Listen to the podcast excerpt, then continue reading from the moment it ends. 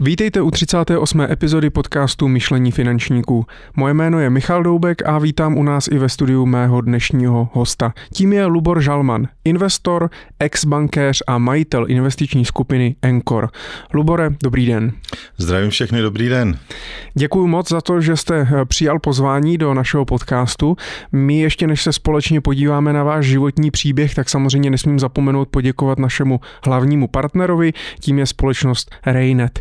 Raynet provozuje nejoblíbenější české CRM, které dnes používá přes 11 000 obchodníků a mezi nimi i vyšší stovky finančních poradců. Vy si ho můžete vyzkoušet zadarmo, ale když to uděláte přes odkaz, který najdete v popisku našeho rozhovoru, získáte tím 50% slevu na prvních 6 měsíců používání. Tak na to mrkněte, třeba se to bude hodit i do vašeho podnikání a já jim samozřejmě moc děkuju za podporu. No a teď již pojďme na rozhovor, na který jste se určitě moc těšili.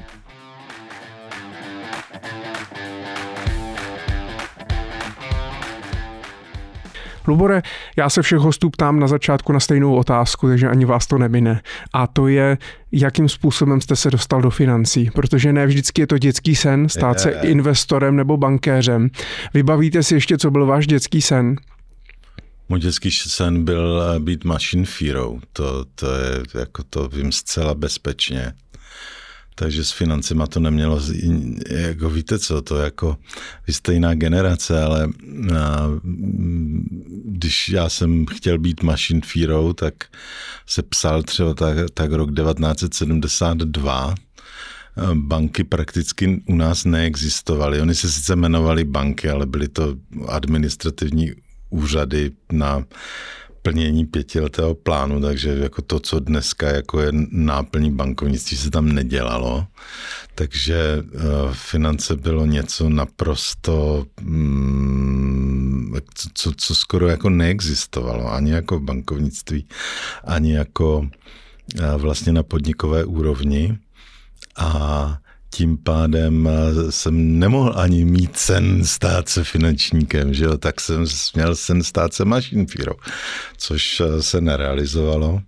A s tím finančníkem to pak bylo jako velice, velice dobrodružná záležitost. To bylo to, já když jsem si dělal rešerši na, na náš rozhovor, tak, eh, tak mě to vlastně bavilo, hrozně jsem se těšil na ten rozhovor, až, až si to poslechnu přímo, přímo od vás.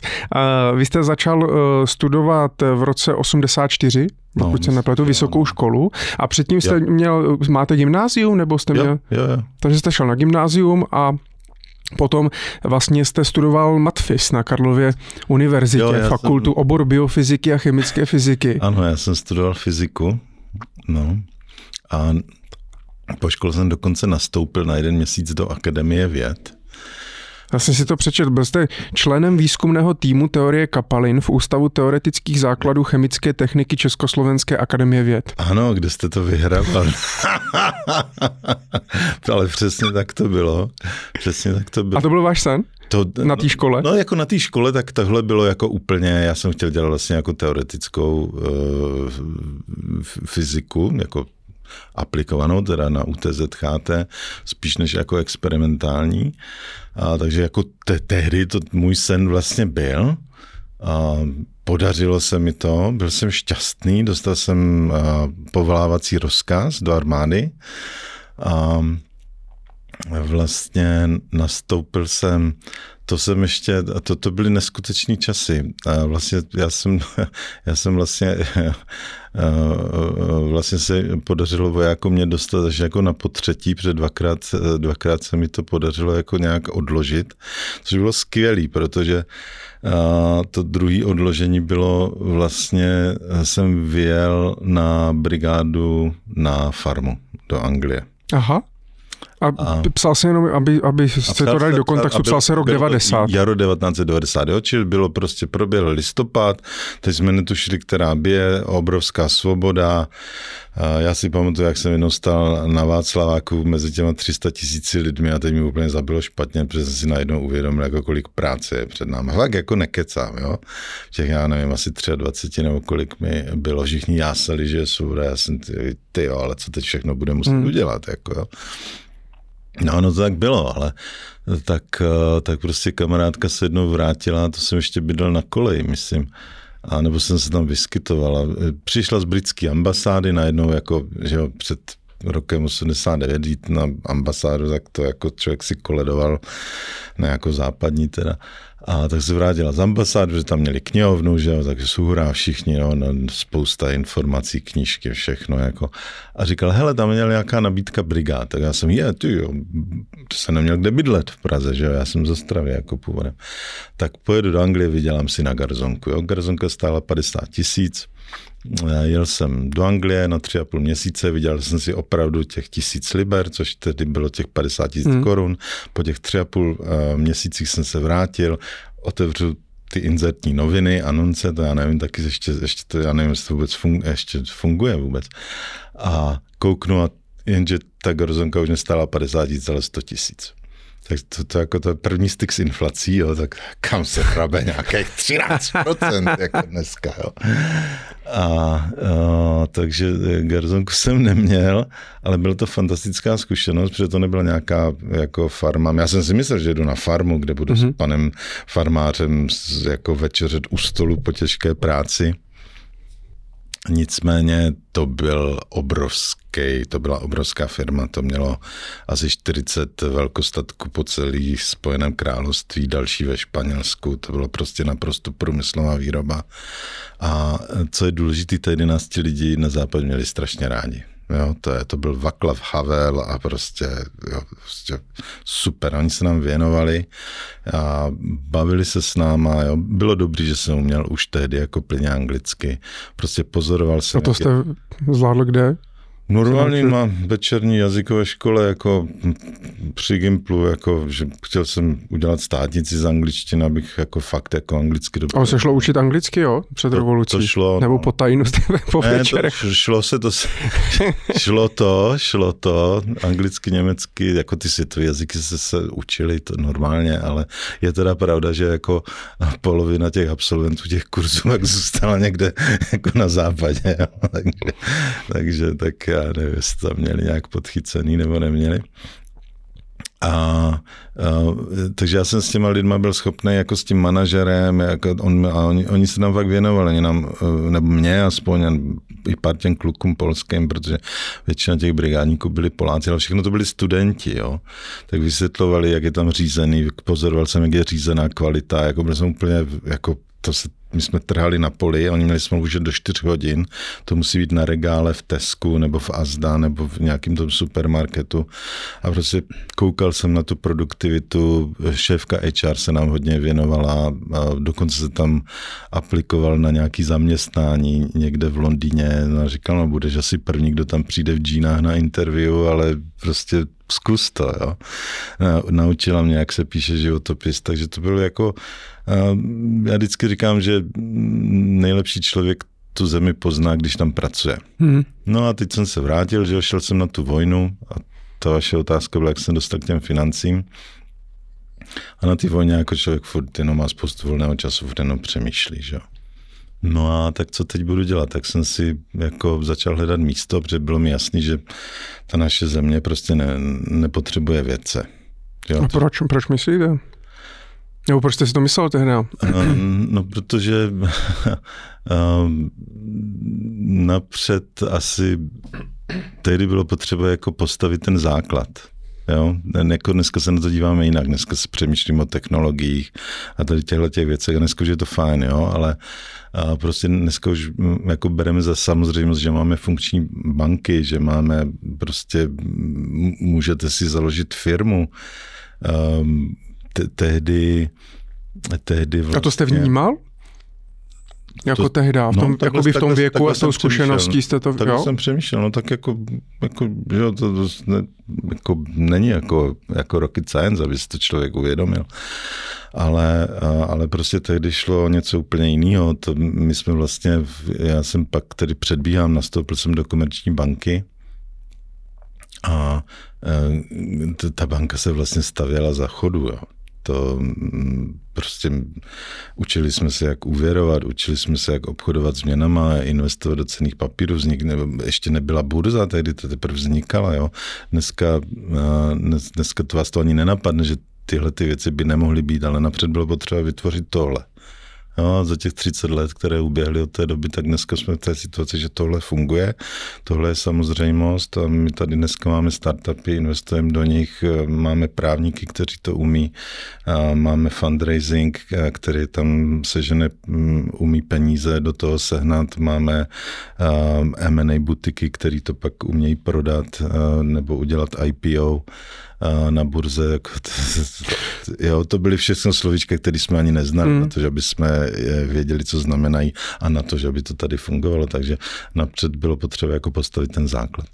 A jak jste se dostal do té komerční? Jak se, se Mě by zajímalo, jestli se to bude, jsem si našel něco, co jste kdysi dávno říkal někde. No jo, no jo, no jo, to, to já nevím, co jsem všechno říkal. to jak já vždycky říkám, chcete krátkou verzi, střední verzi nebo dlouhou verzi. No, tak já když jsem byl na vojně, já, já, já když jsem byl na vojně vlastně, tak jak jsem říkal, tak jsem si začal jako, začal jako s, jsem usoudil, že teda jako zůstat u té vědy, jako že to prostě teď... A rodičům to nevadilo? Tehdy, když jste to vystudoval a... Ne, myslím, že ne.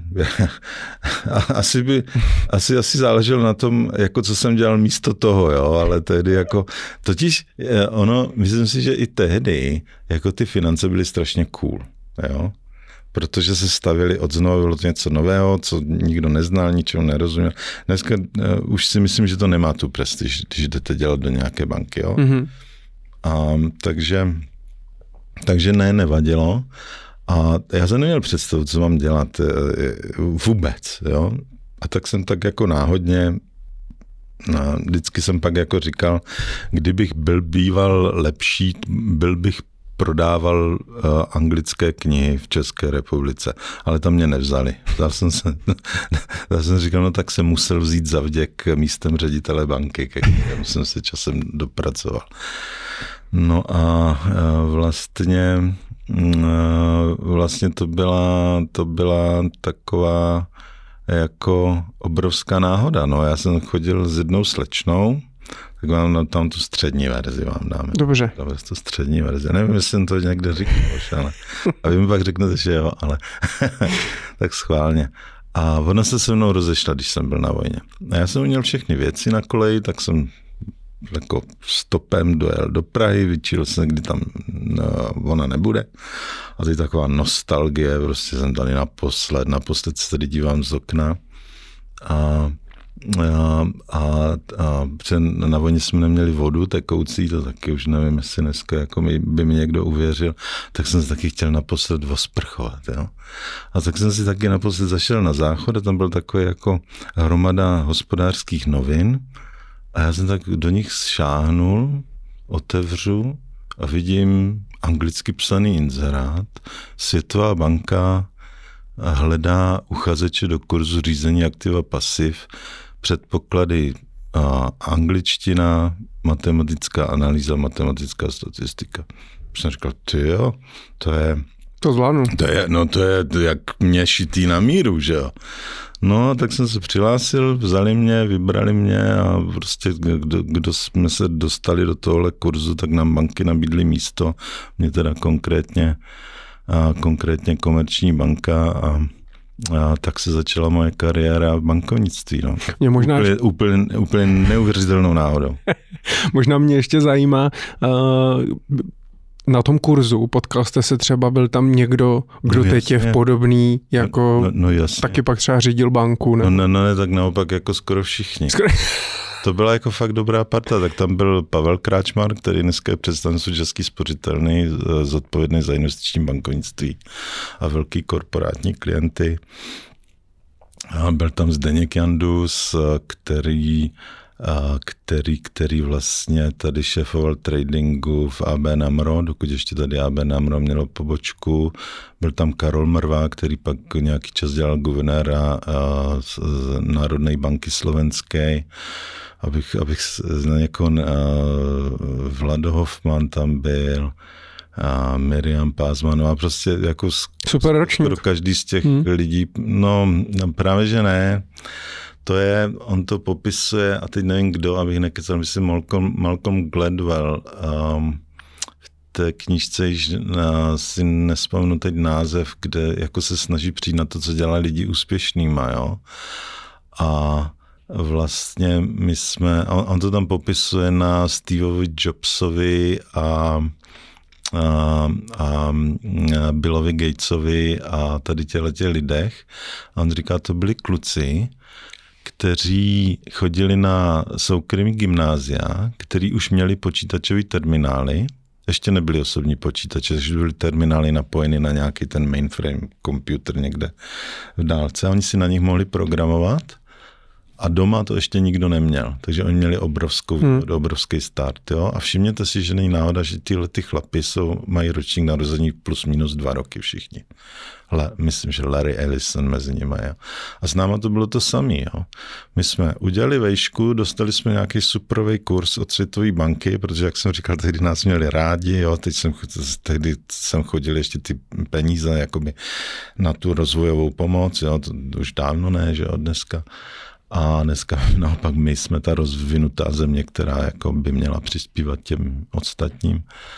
A uh, my jsme prostě šli do úplného vákua, jak odborného, tak manažerského. A ono na tom bylo to krásný, že jste teď v úvozovkách nemusel vlastně tomu úplně rozumět, nemusel jste vlastně jako by to tady nikdo tomu vůbec, nerozuměl, vůbec ne. což dneska v podstatě je, ale dneska by to nešlo, že jo, dneska. Je, jako my jsme dostali, my jsme, ten kurz byl, ten program byl tříletý, ale jako to první bylo jako takový tří, tří týdenní uh, intenzivní kurz, kdy jsme do nás drtili vědomosti pondělí. A to bylo přímo v Praze. To bylo v Praze a v, a v neděli a v neděli byla zkouška z toho vždycky. A pak jsme jeli do Londýna, do Chicaga na, na CBOT, obční burzu. A, a takže jsme i ty věci jako viděli v praxi, mm-hmm. to bylo super. Ale jako po těch třech týdnech my jsme pravděpodobně byli jako jediných 15 lidí v celém Československu, které vědělo, co je to obce a jak se dělá její valuace. Jo? A to, to se pak startuje. Mm. Jako ne, že by to někdo z nás použil v příštích deseti, jo. že to, jako ty trhy ještě na to nebyly, ale, ale prostě to, to mm, jako prostě měli jsme štěstí. Mm. Jako, mm, já mám rád takový jeden pojem, o kterým píše Jim Collins, a teď nevím, který svý knižce, ale a, řík, on tam definuje něco jako return on luck. On říká, štěstí Máme všichni za náš dlouhý lidský život eh, statisticky stejné, stejné množství. Máme stejný příděl štěstí, stejný příděl smůly. Ale rozdíl je v tom, že když, máme, když máte to štěstí, co z něho, jak ho využijete. Ten return on luck. Jo? A takže my jsme měli to štěstí a drtivá většina lidí v tom kurzu a, eh, to využila. A čím jste si přivydělával? Přitom, nebo to nebylo placený asi, ne? ne, to už, jo, to už si nepamatuju. Ty jo, to je dobrá otázka, to už fakt ne. Já myslím, že už jsme měli byli v zaměstnaneckém poměru v těch bankách. že už si vás ty banky a vy jste postupili Takhle, takhle to bylo. Nás bylo 30, 15 šlo do ČNB, jo, a někteří ti kluci tam jsou do dneška, taky jako na vedoucích pozicích. A to jste si vybral, nebo oni vybrali vás? To, byl, to, to si nás vybírali. No. Oni. Že přijeli ti lidi, ta Světová banka to, uh, to delegovala, myslím, na uh, New York University, že přijeli ti profesory z New Yorku a prostě vybírali si těch 30 lidí, kteří do toho šli. Takže tak to bylo. 15 lidí šlo do centrální banky, že bylo vlastně ten smysl byl vlastně postavit jako bankovnictví. Mm-hmm. Jo? Že 15 do té centrální banky a 15 se roztrhlo. Do těch komerčních nějakých bank, bank. Které tehdy existovaly. Mm. A, takže, takže já si myslím, že už nás splatili. No. A nadchlo vás to já, na, na tom kurzu? Mě to úplně, tak za prvý, jako ta parta tam byla skvělá. Ty vyučující byli jako, to byly polobozy. Jo? A téma nesmírně zajímavé, jako jako okamžitě, a myslím, že všechny, nás to úplně jako nasálo. Prostě bylo rozhodnuto. Hmm. Bylo rozhodnuto pro všechny z nás si myslím, že bylo rozhodnuto, že budeme dělat finance. A kdo vám vlastně potom v té komerční bance to místo nabídl? To už měli nějaký HR oddělení nebo?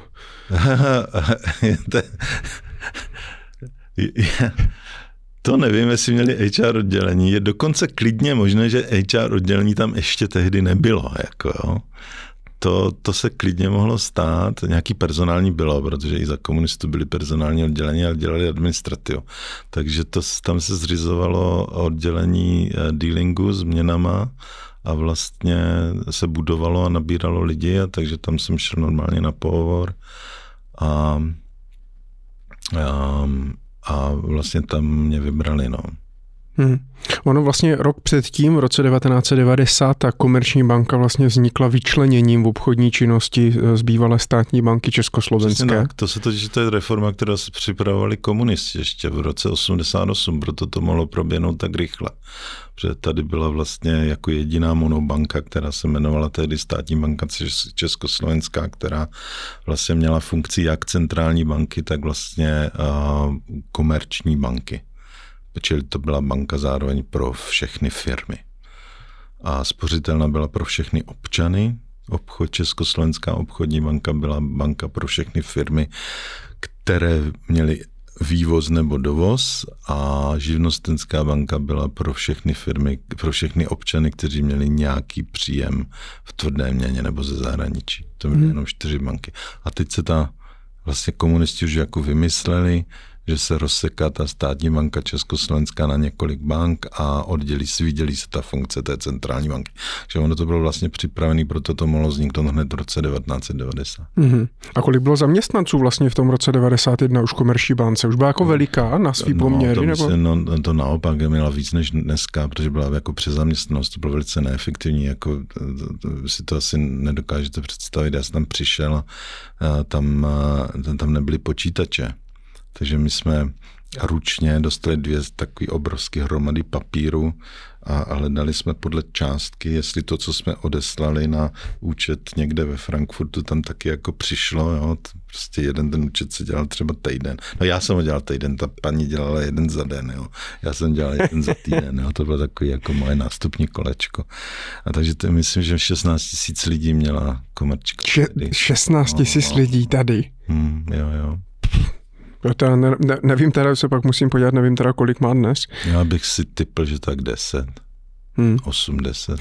A uh, vzali vás na nějakou konkrétní pozici, nebo jste jo, si udělal nějaký byl, kolečko jako všeho chuti? kolečko, ale já jsem kolečko, kromě toho škodání už jsem byl paní Kaplanové na, na, na, na vlastně financování exportu, která se pak proslavila v případu Barack Alon.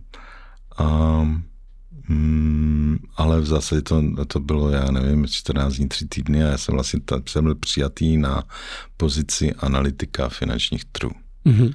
A ta představa byla, že já jim vlastně, když jsem ten matvizák, tak já jim budu jako předpovídat ty kurzy uh, marky a dolaru a oni na tom budou strašně vydělávat. No, tak to jsem asi za tři měsíce pochopil, že to je blbost. No. A co jste dělal dál tam? Protože vy jste pak se dostal až vlastně na to, pozici... To chcete takhle podrobně. Ne, tak spíš jenom, že protože vy jste potom eh, byl ředitel divize finančních trhů. Hmm. To ještě ne hned. A právě proto mě zajímá, jako jak dlouho vám to třeba trvalo dostat se na tu ředitelskou pozici, nebo jestli jste předtím vedl i něco jiného v té komerční bance. No to je právě to, že jako s, mm, vlastně s nějakou nalejvárnou od Citové banky se vám ta kariéra tam dělala dobře, jo, protože takový lidi prostě vůbec neexistovali v Československu.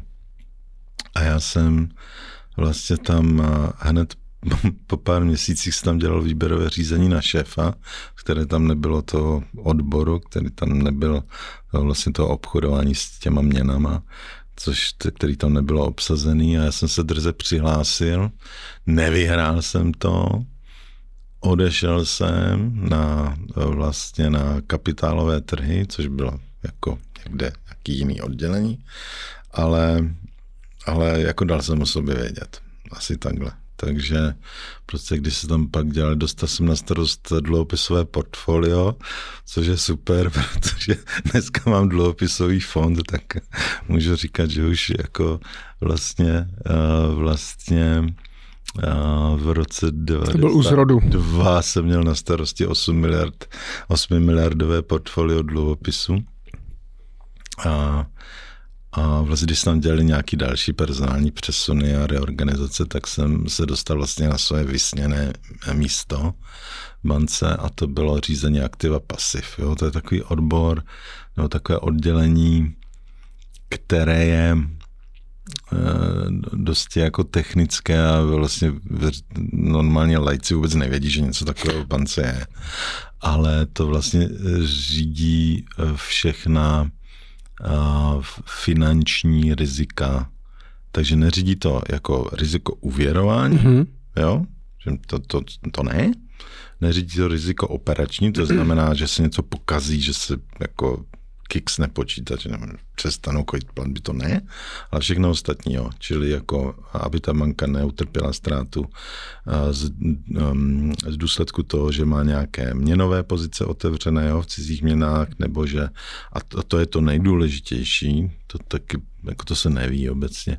Vlastně největší riziko, kromě úvěrování v bance, je to, že se pohnou úrokové sazby, což se teď děje masivním způsobem zrovna a ta banka z toho může utrpět jako velkou ztrátu nebo taky velký zisk. Jo. Takže to, to byla, byla ta rizika, která jsme hlídali a to je vlastně to, na co nás školila ta světová mm-hmm. banka. Takže jako po pár letech jsem se k tomu, a to jsem pak, pak už vždycky chtěl dělat, protože jsem měl takový ten pocit, že fakt jako vím jak a a, a to jste řídil, ten odbor? A to jsem řídil, no. Mm-hmm. Jsem dostal, to jsem byl vlastně poprvé nějak manažerský místo. A kolik vám bylo? Vlastně tehdy. To bych měl vědět, protože jsem se zrovna ženil, takže 28 mi bylo. No, 28 mi bylo čerstvě a dostal jsem 30 lidí na starost, jsem taky nevím, jako to mi taky nikdo neřekl. To, to, tehdy to, to se to tedy nebyly nějaké školení, že vás na ty věci někdo jako připravoval, jo. To jsem si sedl do kožený židle a přišla sekretářka, měl jsem dvě sekretářky, jo. To ani jako ředitel banky jsem neměl dvě sekretářky, ale tak to tedy chodilo. A přinesla mi takovou haldu, teď posluchači nevidí a ukazuju metr nad stůl, jo. Metrovou haldu pošty, jako nějaký dopisy, lejstra, oběžníky. Jako rozhodni, co s tím, jo. Tak eh, to bylo, tak jsem byl hozený jako do vody a tak jsem si musel začal číst, jo tom, co je to být dobrý manažer. Tak moje, moje milovaná kniha Minutový manažer vyšlo česky. Vřele doporučuji každým, kdo se chystá na svou první manažerskou pozici, ale nejen, to se uplatí, uplatní i a, při výchově dětí. A, a, a šlo vám to, když se na to takhle Jo, to zpětně? jsem musel zeptat těch lidí. Jak. a pocitově, jako jestli vám ta práce šla? A, jako ta práce, a, jako myslím si, že jsme tam a, jako bance vydělali jako velký peníze, mm-hmm. že mhm. jsme dostali pod kontrolu to vlastně, kromě toho rizika toho pohybu úrokových sazeb i vlastně celou cenotvorbu úrokovou, čili jako disciplínu jsme dostali do toho, co se platí za vklady a za kolik se úvěruje. A to, to prostě byly velké peníze. A bylo to dobře placený, to místo? Úžasně. Jo? Úžas, to bylo fantastické. Já jsem šel s platem nahoru z 10 tisíc korun měsíčně na 30 tisíc korun měsíčně. Bomba. Ne, tehdy to bylo tak, že z těch eh, vlastně státních a polostátních bank všichni utíkali do všichni utíkali do uh, těch poboček zahraničních bank, který jako snadno přepláceli ty lidi, kteří si byli vědomi hodnoty těch lidí a spousta mých kolegů takhle odešlo.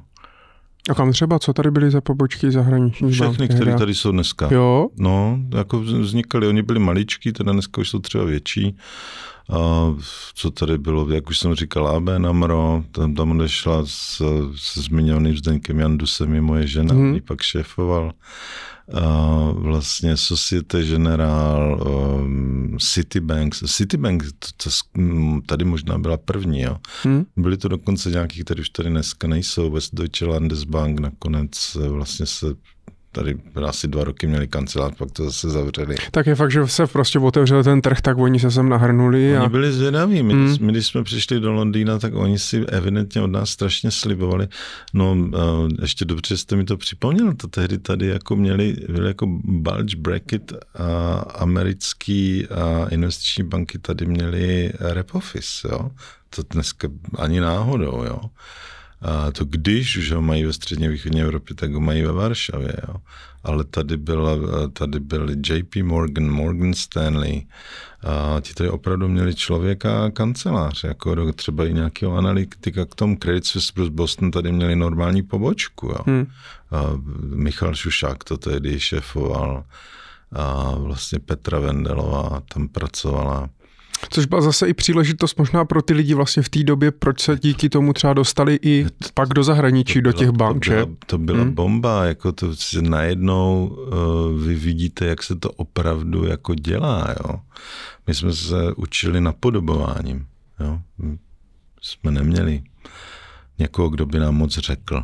Jo, s, s pár výjimkama. British Know-how Fund za, za, zaplatil jednoho mýho šéfa, který byl skvělý. Uh, jmenoval se Peter Keisel, a jinak tež Petr Kysel a to byl skvělý chlap, jako fakt opravdu jako nefalšovaný londýnský investment banker s českýma předkama, který tady vzal bohužel jenom na, na, na, na rok job, protože ho platili mu normální londýnský plant z toho British Know-how fundu, a, a, který vlastně byl můj přímý nadřízený už tehdy.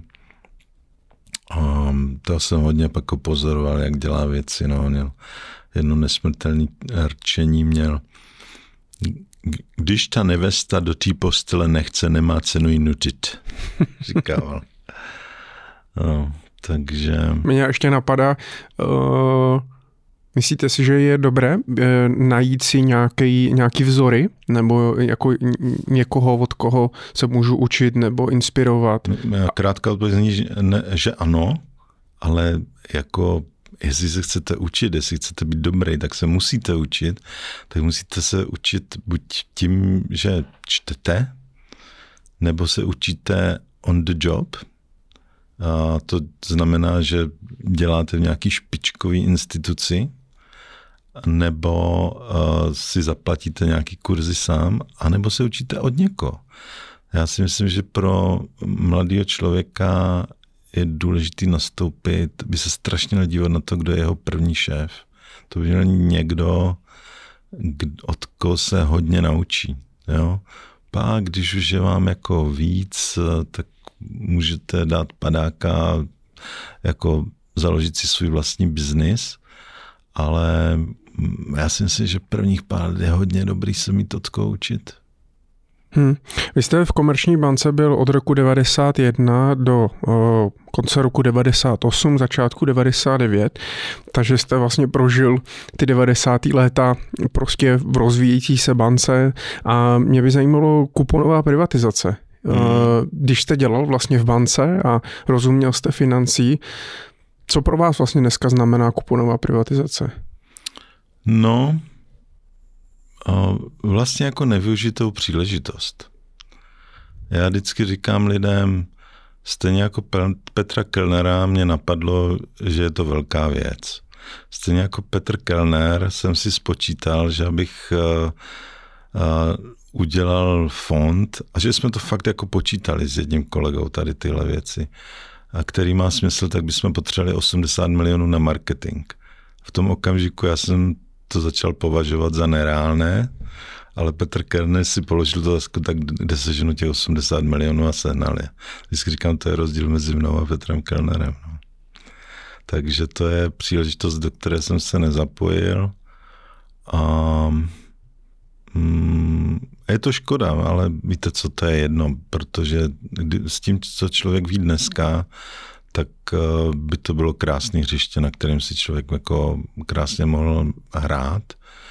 Je škoda, a, a bylo tu pár lidí, kteří udělali jako seriózní fondy, mm, a jako spíš asi malý a vlastně těm lidem ty peníze jako se snažili jako zhodnotit.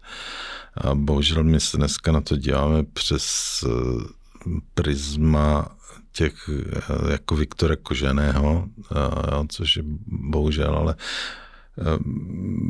bohužel tady nebyl institucionální rámec. No, to, já nechci říkat, že se to mělo dělat jinak, jako východní Němci ti to měli jednoduchý, jo? ti prostě ze dne na den tam měli um, západoněmecký uh, zákony, západoněmecký soudy a západoněmeckou policii a mohli privatizovat.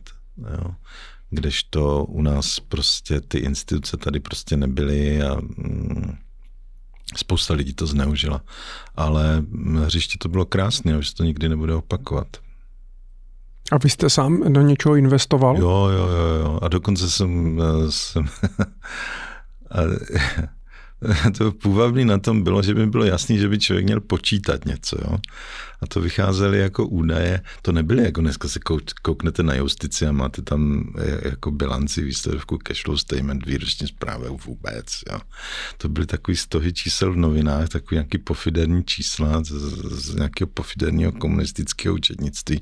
Tak jsem se snažil snažil jako na základě toho si spočítat, který ty investice jsou dobrý a který ne.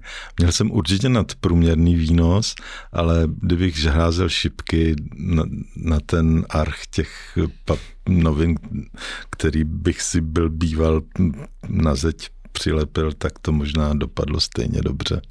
Nevím, ale rozhodně se nad tím neroz... Bylo to spíš takový zadosti učinění, eh, že člověk jako, že to nebylo jako náhodný, že ten myšlenkový proces vedl k tomu, že to bylo nějaký lehce nadprůměrný, ale rozhodně jsem nedal všechno do elektrárny Opatovice. Já jsem, eh, plus kromě té kuponové privatizace, tak... Eh, Což jenom, pardon, dovysvětlím, elektrárny Opatovice byl nejlepší kauf v celý, v celý kuponové privatizaci. Jo? No to bylo největší zhodnocení ze vše, no. To já nevím, já to, to už si to nepamatuju, ale... A kdo koupil? Za, za těch 10 tisíc lidí pak měli 400 tisíc korun, což tehdy byly jako fakt... A, tak nakonec to ale někdo koupil celý, ne? Nebo to nějak to konsolidoval? Pak, to dokonce jsme dělali my v komerční bance, a protože největší podíl tam měl ten náš privatizační fond a prodali jsme to nějaký britské energetické společnosti, National Power se jmenovali a ti to pak zase prodali, hmm. už dál nevím komu. Kromě kuponové privatizace, tak jste samozřejmě v tom období i zažil uh, jeden z největších uh, takových kaus uh, komerční banky a právě již zmíněný Barack Alon a firma B- BCL Trading, uh, která vlastně eh, komerční banku stála, stála docela dost, dost peněz. Já jenom tady přeču. Já jsem to neznal vůbec, já jsem teda ne? musím říct, ne vůbec, jako slyšel jsem to poprvé, věděl jsem, že v těch devadesátkách ty banky samozřejmě takhle napůjčovaly spoustu peněz, spoustu peněz se někam provařilo, že, hmm. a tak dále. Ale toto byl docela velká, docela velká kauza, nevěděl jsem o ní tak jenom rakouská firma BCL Trading eh, v čele právě s Barackem Alonem eh, v letech 96 až 99. Eh, podstatou obchodu mezi BCL a Komerční bankou byl takzvaný dokumentární akreditiv a fingované obchody s ruským obilím a ocelí. Komerční banka firmě postupně otevírala akreditivy a to až do výše 250 milionů dolarů, tedy v té době necelých 8 miliard korun. Podstatou akreditivu je závazek banky poskytnout peníze na obchod výměnou za to, že klient jej zajistí zbožím odpovídající hodnoty, které pro banku uloží ve skladech. Alon tyto peníze dosud bance nevrátil a navíc se ukázalo, že ve skladech ani žádné zboží není. A byl to docela velký problém. A četl jsem, že vy jste na to upozorňoval, protože samozřejmě sice jste nebyl v tom risku těch úvěrů, ale byl jste v nějakým prostě v, asi v těch lidí, kteří se na to možná někdo ptal nebo něk, mo, měl k tomu co říct. Vy jste na to upozorňoval. Co se tam stalo? Můžete nějakou krátkou verzi jenom, proč se to vlastně, dá se vůbec říct, proč se to stalo? Byla to jako chyba, byla to jako lidská chyba, nebo byla to nějaká chamtivost, nebo mohli za to teda to, to vedení té banky, že to povolili vlastně ten obchod, i když se na to upozorňovali, ať se nedělá? to je, víte, ono to, ono to vlastně spadlo tehdy do mé kompetence. Aha. Já jsem byl tehdy ředitelem vlastně investičního bankovnictví, taky mezinárodního bankovnictví. A tady ta, um, vlastně ty firmy toho Baraka Alona spadaly částečně jako pode mě a částečně taky pod normální jako, um, jak to mám říct, domácí, či jako tuzemské, jako financování, či z toho pohledu pod jinou divizi že tam nebyl jasný, pod to vlastně jako spadá. No a teď jako přišlo rakouský no, SROčko, to bylo normálně SROčko, to, to kolik, já se teď už nepamatuju, ale to bylo jako s, s základním měním 1500 šilingů, nebo tak něco napil, a chce otevřít akreditiv na 200 eh, milionů dolarů, jo. Se říká, není to jako nějaká blbost. a, a poslal jsem e-mail členům představenstva, Um, zase musíte to říct, jako tehdy, jako u toho, u toho soudu taky jako zaznělo, že e-mail prostě, e-mail tehdy nebyl moc oficiální komunikační prostředek. Jo? Když jste někomu chtěli něco, jste napsal papírový dopis. Mm-hmm. Jo? s razítkem a poslal ho jako v rámci Na jiný banky, oddělení. Na jiný oddělení. Nebo, no, jo? No a, a on přišel kolega z té druhé divize dva dny předtím, než než vlastně ten případ to představenstvo mělo schvalovat, tak a, a vlastně to převzal, ten případ, jo. Um, a tak jak, jako, co, jako já nemám jako proč spekulovat tady o tom, jako co to zatím bylo, zatím jako jestli to byla jako neznalost, nekompetence nebo korupce, protože ten celý případ jako proběhl soudem. A no spíš jako co myslíte, jako dalo se tomu, jako, nebo t... jako, dne, jako dneska by se nic takového nemohlo stát, ne. ani náhodou. Jo, z dnesního pohledu to byl celkem jako průhledný podvod, jo. A to vedení té banky teda z toho něco mělo taky? Myslíte jako bokem, nebo? Nemůžu vědět. Jo. No ale spíš, co myslíte? Ne, nemů, ne, nebudu o tom spekulovat, jo, jo nebudu. Ale... Protože jaká by byla jinak motivace vlastně jako... To jste řekl vy. Hmm. A jako tohle nebyl ojedinělý případ. Jako, Mně je to jasný, jo, že právě ani, v těch devadesátkách. Ani v ani v Jasně, parkách, no. jo, to bohužel to tak je. A mm, a já nechci říct, že prostě ty časy byly nějaký, mm, nějaký temný, jo. Ale je to tak, jak jsem říkal, jak jsem to srovnal s tím východním Německem, jo. Prostě ze dne na den tam byly veškerá infrastruktura a najednou se biznis dělal podle nových pravidel, které ale byly prověřený a fungovaly. My jsme začali dělat biznis bez té infrastruktury, jo. A to máte to máte tak, že jako příležitost dělá zloděje. Jo? Um, dneska ti samí lidi by se zachovali úplně jinak v těch situacích, které tam nastávaly dnes a denně. Jo? A já, já si myslím, že mi byl nabídnut úplatek třikrát v životě. Jako, poprvé si myslím, že jsem to vůbec nepochopil. Tak... A dvakrát mám, dvakrát mám podezř, po druhý mám podezření a, a po třetí jsem to odmítl, po třetí to bylo určitě. A to vlastně nebylo, to bylo až po té, to, pro, to, jako vlastně, to už byl vlastně jako jenom dár, vlastně, no, já nevím, jako, já v tom fakt, jako v tomhle já fakt nevím chodit, jo. fakt nevím, jak, jak si jsou tam pravidla. Ale, ale uh, pro, prostě tam nebyl ani hlídač, ani vlastně jako nebyl ten soudce, tak v tom váku hmm. se ti lidi prostě chovali jinak. Jo. A co to vlastně způsobilo to něco té bance, krom teda té obrovské ztráty? Bylo to vlastně obrovská ztráta na tu dobu, těch 8 miliard? To byla, to, to byla velká ztráta, no. To byla velká ztráta, ne taková, že, jako, že by tu banku položila, ale ale vlastně uh, to, to, to, jako, to bylo na první stránka novin, jako můj e-mail byl na první stránce Mladé fronty, jako jo, tištěným vydání, jako jo, to, to tehdy byla fakt jako kauza. No a ten soudce, ty soudy se táhly jako deset let, bylo to nesmírně nepříjemný, já jsem byl jako... A, a, jo, to taky byl asi, že? No, já jsem byl jako hmm. asi korunní svědek, no. Hmm. A tak to, to, je šílený, jako po deseti letech, oni se vás ptají, jako jak, co, co tam kdo řekl na nějakým jednání, nemáte šanci vědět. Jako, no. A to, to bylo... Tomhle to se dneska snaží všechno na cloudu, všechno schov, schovaný mailovky a takhle no, to tady nebylo. A proto se taky ty věci hmm. nedějou, že? Hmm. To, nebo ne tak rozhodně ne v takovém rozsahu. A, a vyložení a ten barak, uh, on no to, to vyloženě to, prostě ukrad to, to v vozovkách? Jako, no, že to, jo, to bylo vyložené i prostě to vzal. kapsy. A jako hmm. kam to šlo dál? To, to, už, Tam pak prý chvilku seděl, nějakou jsem či, pak četl. Už no jsem on pak to se... evidentně dělal sériově, jo. Hmm. On podobnou věc udělal Já v Maďarsku, ano. tam ho odsoudili, on žil ve Vídni, ti ho nechtěli vydat, nebo si zařídil nějak, že ho nemohli, že ho nevydali a pak už jsem ho ztratil a zajímavý to bylo, že byl Izraelec, jo. takže ono se taky spekulovalo, že to šlo, ty peníze šly izraelským tajným službám, ale to si myslím, že jsou opravdu jenom takový novinový spekulace, protože to nikdo nemůže vědět. Jako ne, že by to nebylo možné, ale nikdo to nemůže vědět, jak to bylo. Ale prostě to komerční banka nebyl jediný jeho a, hmm. a majstrštyk. A váš konec komerční bance měl na tohle nějaký vliv, nebo uh, byly úplně jiný důvody? Prostě odešel?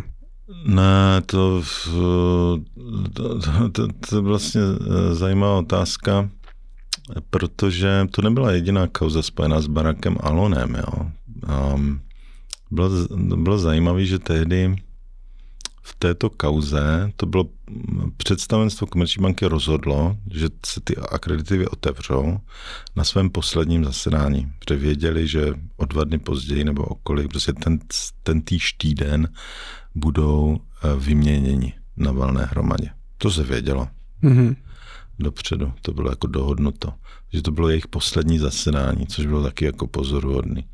Když to já jsem tam, já jsem tam vlastně zůstal, přišli noví lidé, okamžitě se zaprtli do jiných kaus spojených s Barakem Alonem, já nevím, případ Chvalovský, a, a to pak a teda přišel, to byl ten rok 98, jak přišel pan Kolert?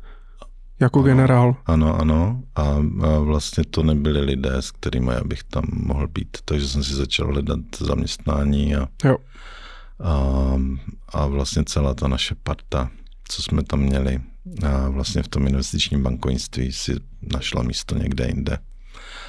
A byl vlastně, byl to konec jedné éry, byl to konec té Salzmanovské éry. Hmm. Hmm. Myslím právě pan Jenom Salc, zase prvý, ano, vy to vysvětlíte. ne, jenom, že právě generálním ředitelem v roce 92 až 98 byl Richard Salzman, dnes 93 let, ano. stále žije byl a odstoupil, protože vlastně byl, měl politickou dráhu, byl senátorem v té době a, a tak. No, uh, takže byl to, takže vlastně lidi a ta, a ta atmosféra a to, jak prostě se ta banka vedla, tak to byl jeden z důvodů, proč to prostě se začal pohlížet jinde. Um, po té výměně představ, to byl ten můj hlavní důvod. To prostě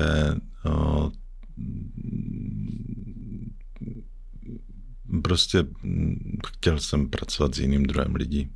Zas na druhou stranu možná víš, vlastně těžko, těžko říct, jak by to pak probíhalo, protože zhruba o rok později, po tom, co jste odešel, tak vlastně nastoupil Radovan Vávra, kterého asi... A to dneska... už, to bylo zase podal, jak jsem říkal, ti, co tam přišli a s kterými já jsem tam nechtěl, mm-hmm. tak ti tam vydrželi jenom rok a půl. No. Ale vlastně uzrálo e, vlastně ve vládě a na ministerstvu že by se to mělo prodat. Že vlastně české banky by se měly e, prodat zahraničním bankám. Byl to, do, byl to dobrý nápad?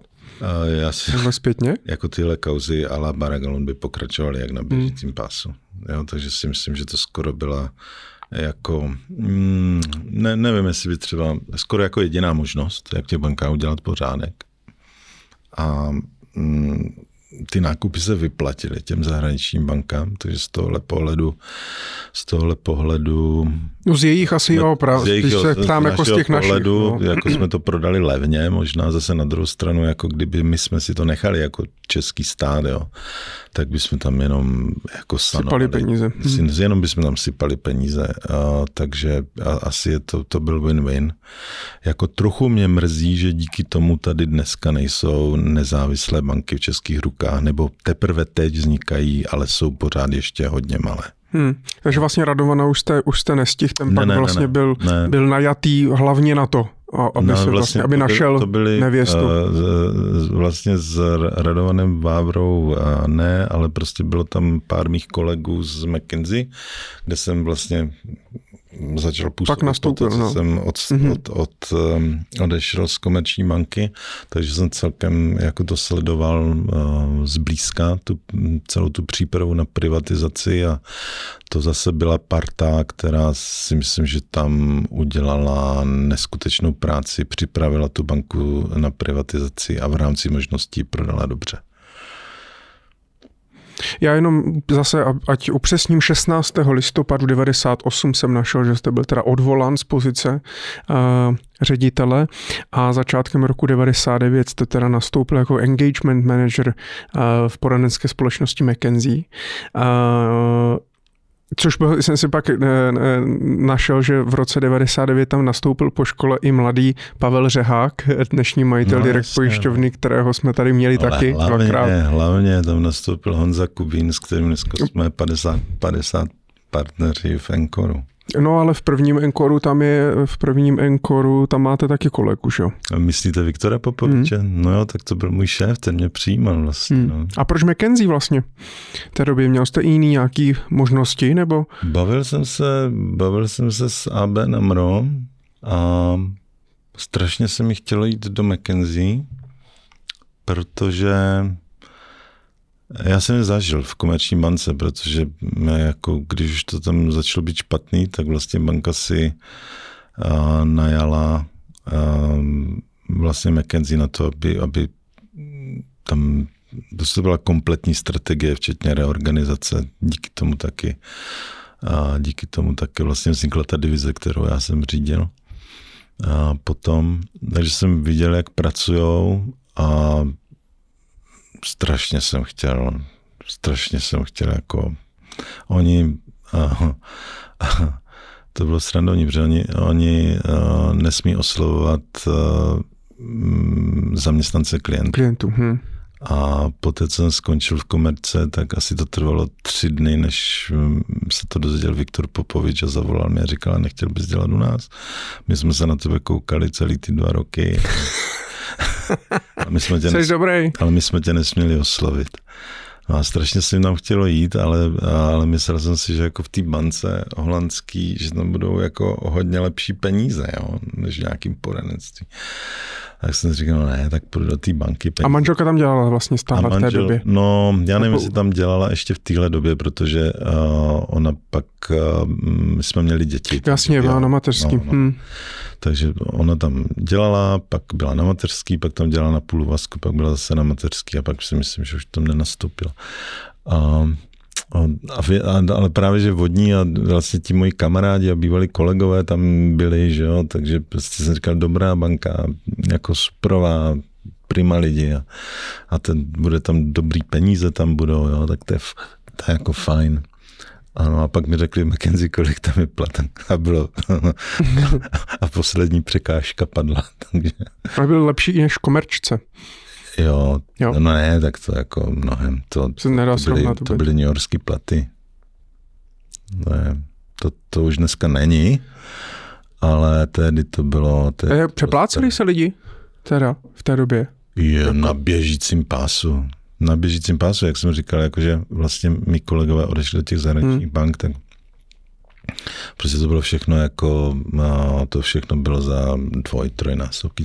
A když vás, když vás dva roky takhle pozorovali, tak uh, pamatujete si, nebo bavili jste se s nima někdy kvůli čemu, ten Viktor nebo i jiní v McKenzie, kvůli jako jakým dovednostem, schopnostem vás vlastně chtěli? Tam je to strašně strukturovaný, tam jsou čtyři kompetence globálně na celý McKinsey a prostě když vás mají přijmout, tak testují tyhle čtyři kompetence. To je v každý zemi stejný, to, to není jako, že ten je musí splňovat tyhle ty čtyři. A to jsou který? Já nevím, jestli si dneska ještě vzpomenu. Je, je určitě jedna, tak asi je máte, ne? Je, je, je, ale já mám ještě spoustu jiných. jedna je leadership, uh, druhá je problem solving, jakože ten člověk musí být chytrý. Třetí je personal impact, že něco za váma zůstává, nějaká práce. Uh, jo, a čtvrtá je drive aspiration, že prostě to musí odsejpat. Jo? A, a že taky tu laťku si nastavíte hodně vysoko. Já jsem si vzpomněl, to teda koukám. Hmm. No. A už to bude navždy zaznamenané. no. A myslím, že už je dneska mají jinak. A vám teda uh, jako udělali novej úplně, novej odbor nějaký, nebo nový oddělení? Ne, nebo? ne, ne, ne, to se nedá v takový poradenský firmě. Normálně jsem začínal jako každý jiný. Jsem nezačínal jako engagement manager, mimochodem já jsem začínal stupínek níž, jako takzvaný associate.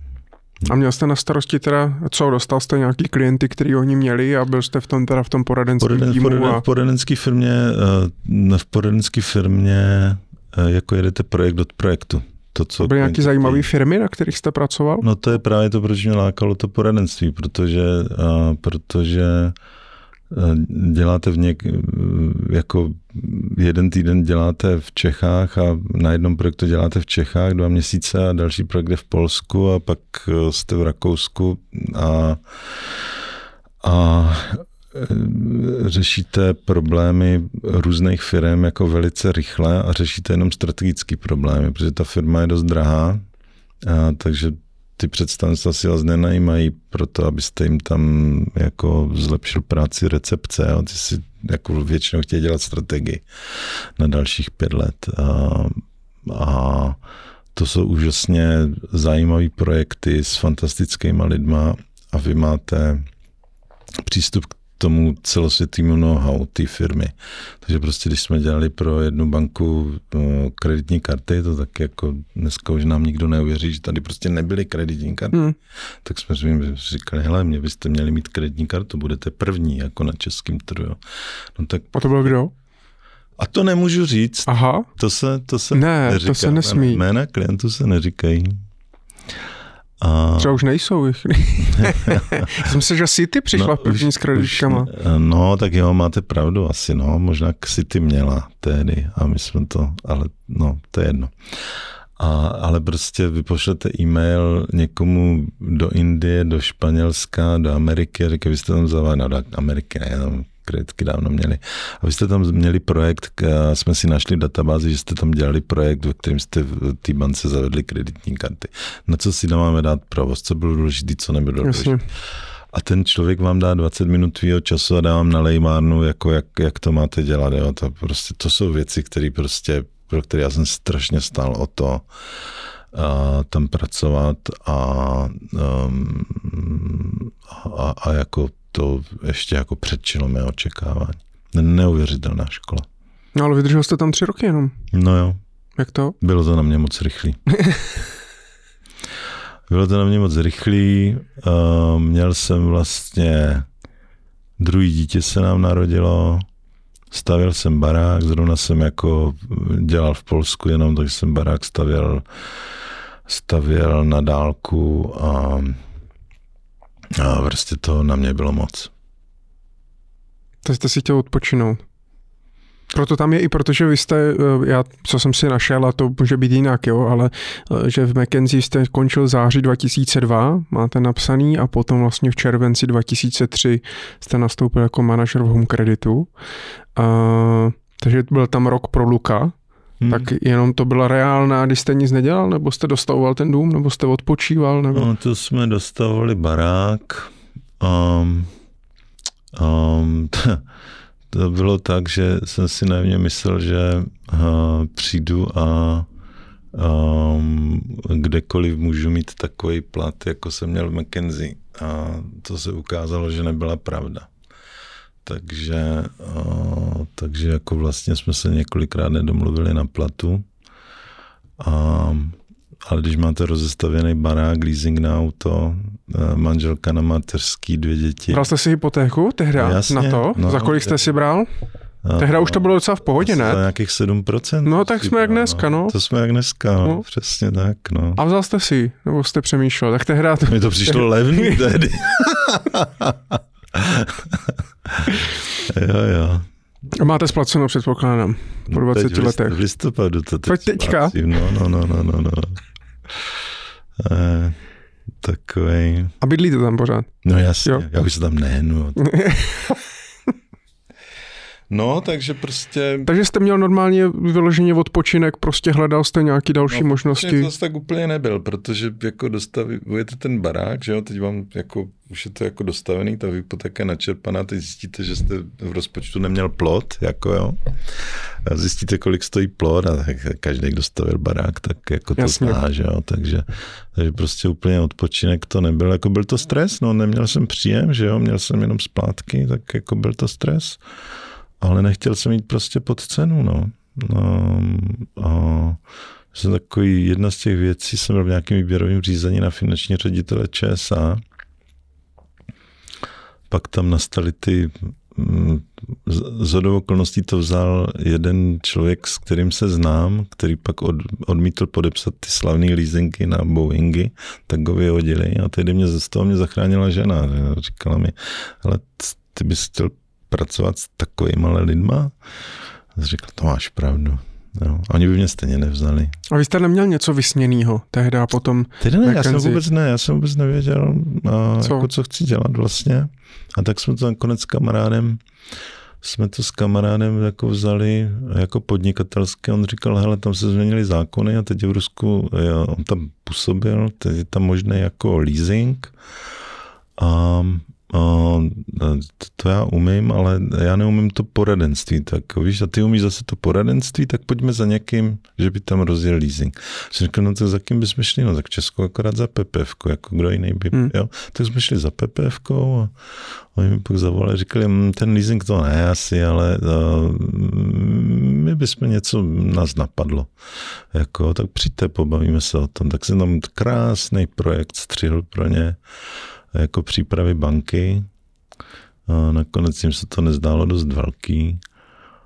A, mm, ale bylo to jste to, lítali to, do Moskvy bylo tehdy? Krásné, no, já jsem tak jako, já nevím, jeden měsíc byl v Moskvě a dva, teda jeden týden v Moskvě, dva týdny tady. Vždycky jsem tam nabral nějaký data, tady jsem je zpracovával, ale hlavně jsem dělal průzkumy trhu um, jako mimo Moskvu, jako v Novosibirsku, v uh, Nižním Novgorodu, v, v Petrohradu, takže člověk jako v, no, v Kazani třeba, jako, takže člověk jako vystrčil nos z té Moskvy. Oni, ono se říká, my jsme McKenzie říkali, že jsou tři Ruska. Je Rusko A, to je Moskva a Petrohrad, Rusko B, to jsou tím, ta milionová města a Rusko C, to je ten zbytek toho Ruska, tak to Rusko C jsem neviděl, ale aspoň to Rusko B jako jsem viděl a viděl jsem ten rozdíl. Tak Rusko nejde procestovat skoro ani, ne? Nejde, jako, já jsem poprvé byl v, roce, v Rusku v roce 1986, myslím, když jsme tam měli na brigádu a to jsme jeli do Novosibirska vlakem, to se jde týden, mm. jo. Což bylo skvělý, protože to vám dá jako tu představu o tom, jak je to obrovský. Jo. Jedete, jedete, jedete, jedete, furt jenom břízy. Jo. A, mm, a to jsem, to už tady jsem pochopil, že my si to představujeme jako jednu zemi, jo. Ale on je to spíš jako kontinent. Jo. Já myslím, že hmm. jako o Americe, no, jako o Spojených státech máme obdobně uh, jako naivní představu. Jo. To, to je strašně heterogenní země. To, a jako to, to Rusko ještě mnohem víc než ty Spojené státy. Jo. Um, tak um, jako v horách jsme tam měli všechno na ale to... A co jste tam měl konkrétně na starosti? Já jsem jenom tady si našel, že... V PPFC? No, Home Credit vstoupil na ruský trh v roce 2001, první spotřebitelský úvěr poskytl 15. No, června 2002 no, a oni tam koupili ale nějakou banku? Nebo oni nic? tam koupili banku, ale jako v zásadě bankovní licenci, tohle taková malá bančička, protože um, ono ne všude je to jako v EU, že můžete dávat eh, spotřebitelský úvěr, jak se vám zachce, tak u nás už to taky není, jak se zachce, musíte na to mít speciální licenci, ale v některých zemích je to, že musíte být přímo banka. Mm-hmm. Jo? Takže a tak to bylo v Rusku, nevím, jestli to tak je do dneška, to netuším. To už teď nikoho nezajímá. Už teď a, a dokonce ani to PPF už to nezajímá. To je jako fakt smutný. No. A tak e, oni, aby mohli dělat vlastně ten home credit, tak museli mít bankovní licenci, tak si koupili banku. A vy jste tam teda dělal co? No a oni jako měli nápad, že by z toho udělali opravdovou banku, že by jenom neposkytovali ty spotřebitelské úvěry, kompletně, že by pobočky, jasně. produkty, jo, tady tohle všechno. No. Ruskou Airbank, že by dělali. No, to ještě Airbank asi ne, ne, Nebyla, ne, myšlenku tehdy, Hmm. jako, ale no tak oni měli historii s bankou, že jo, kterou... Uh, Byla kterou česká pojišťovna vlastně, ne? Tehda to. No, oni měli českou pojišťovnu No. a česká, A vst- a, a česká a s českou pojišťovnou zdědili, a zdědili e-banku, jo, jako takový vlastně první pokus od dneska bychom řekli direct bank, Mhm. jo, tedy to slovo nikdo neznal.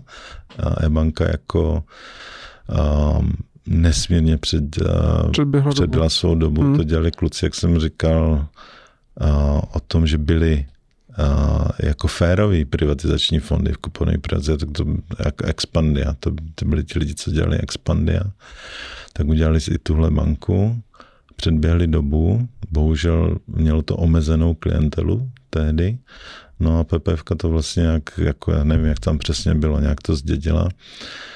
A tehdy ji měli, že jo, tehdy ještě měli, a tak měli nápad nad home kreditem vystavit jako Mhm, opravdu banku v Rusku, jo? Jo. že by to bylo velký. Jako, jo? A, a pak se jim to nezdálo dost velký, a, a, aby do toho šli, nějaký ty elementy tam udělali, ale, ale celý ten projekt nerealizovali. No a pak vlastně prodali e-banku, no a paradoxně uh, jsem to kupoval já, Hmm. protože jsem byl v té době. Jako šéf Raiffeisen banka. No. Takže vy jste byl najatý vyloženě na tady tenhle Na projekt. ten prostě. jeden projekt a, a teď, jako, teď to bylo takový, jako, že tam mám pokračovat, nemám pokračovat. Manželka řekla, že se tam, manželka to vlastně se nikdy nechtěla se mnou stěhovat někam do zahraničí. Do Moskvy. No a my jsme jako kdysi řešili Londýn, jako když jsme Mhm. mm-hmm. vlastně byli čerství manželé, ale a, A jste rád, že jste zůstali tady? Nakonec. No jo, no, tak jako ono se to vyřešilo samo. Jako, to, jako spousta věcí se v životě vyřeší už samo. Ne všechno, jo, ne všechno. Ale tehdy mě prostě zavolal Hunter, jestli bych měl zájem dělat eh, šéfa Rajvky a jsem říkal, jo, tak to je jako dream job, že jo. Protože a ta banka tehdy byla ve velice špatném stavu, přede mnou to prý odmítli dva lidi, a, takže já jsem říkal, nemám co zkazit a jako budu doma v Praze a budu mít krásný job a prostě těšil jsem se na to a já rád buduju. Jo.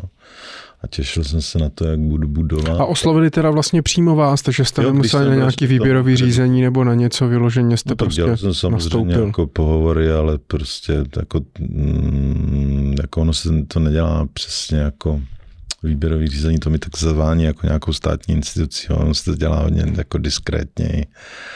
A vlastně a najme se headhunter, ten vytipuje nějaký lidi a diskrétně se kontaktují, jako za reference se sbírají a dělají se interview.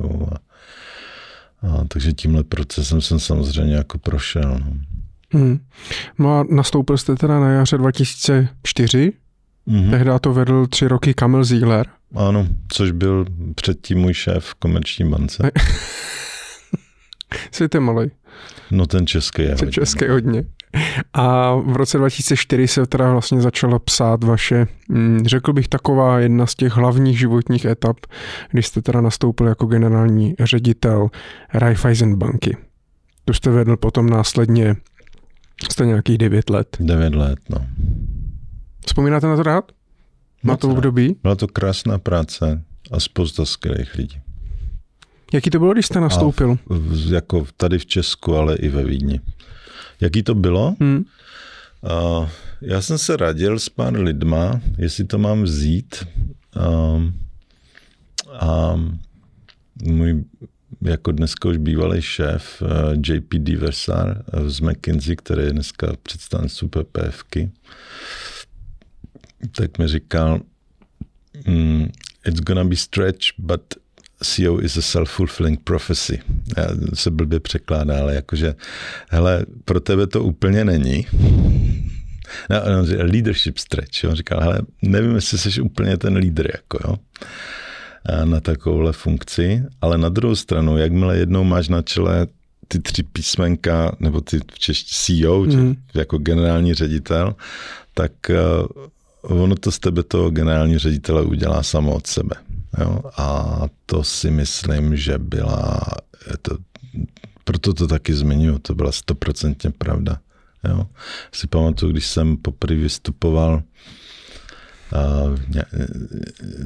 jako zaměstnanci, jakože nějaký divadlo nebo muzikál to byl.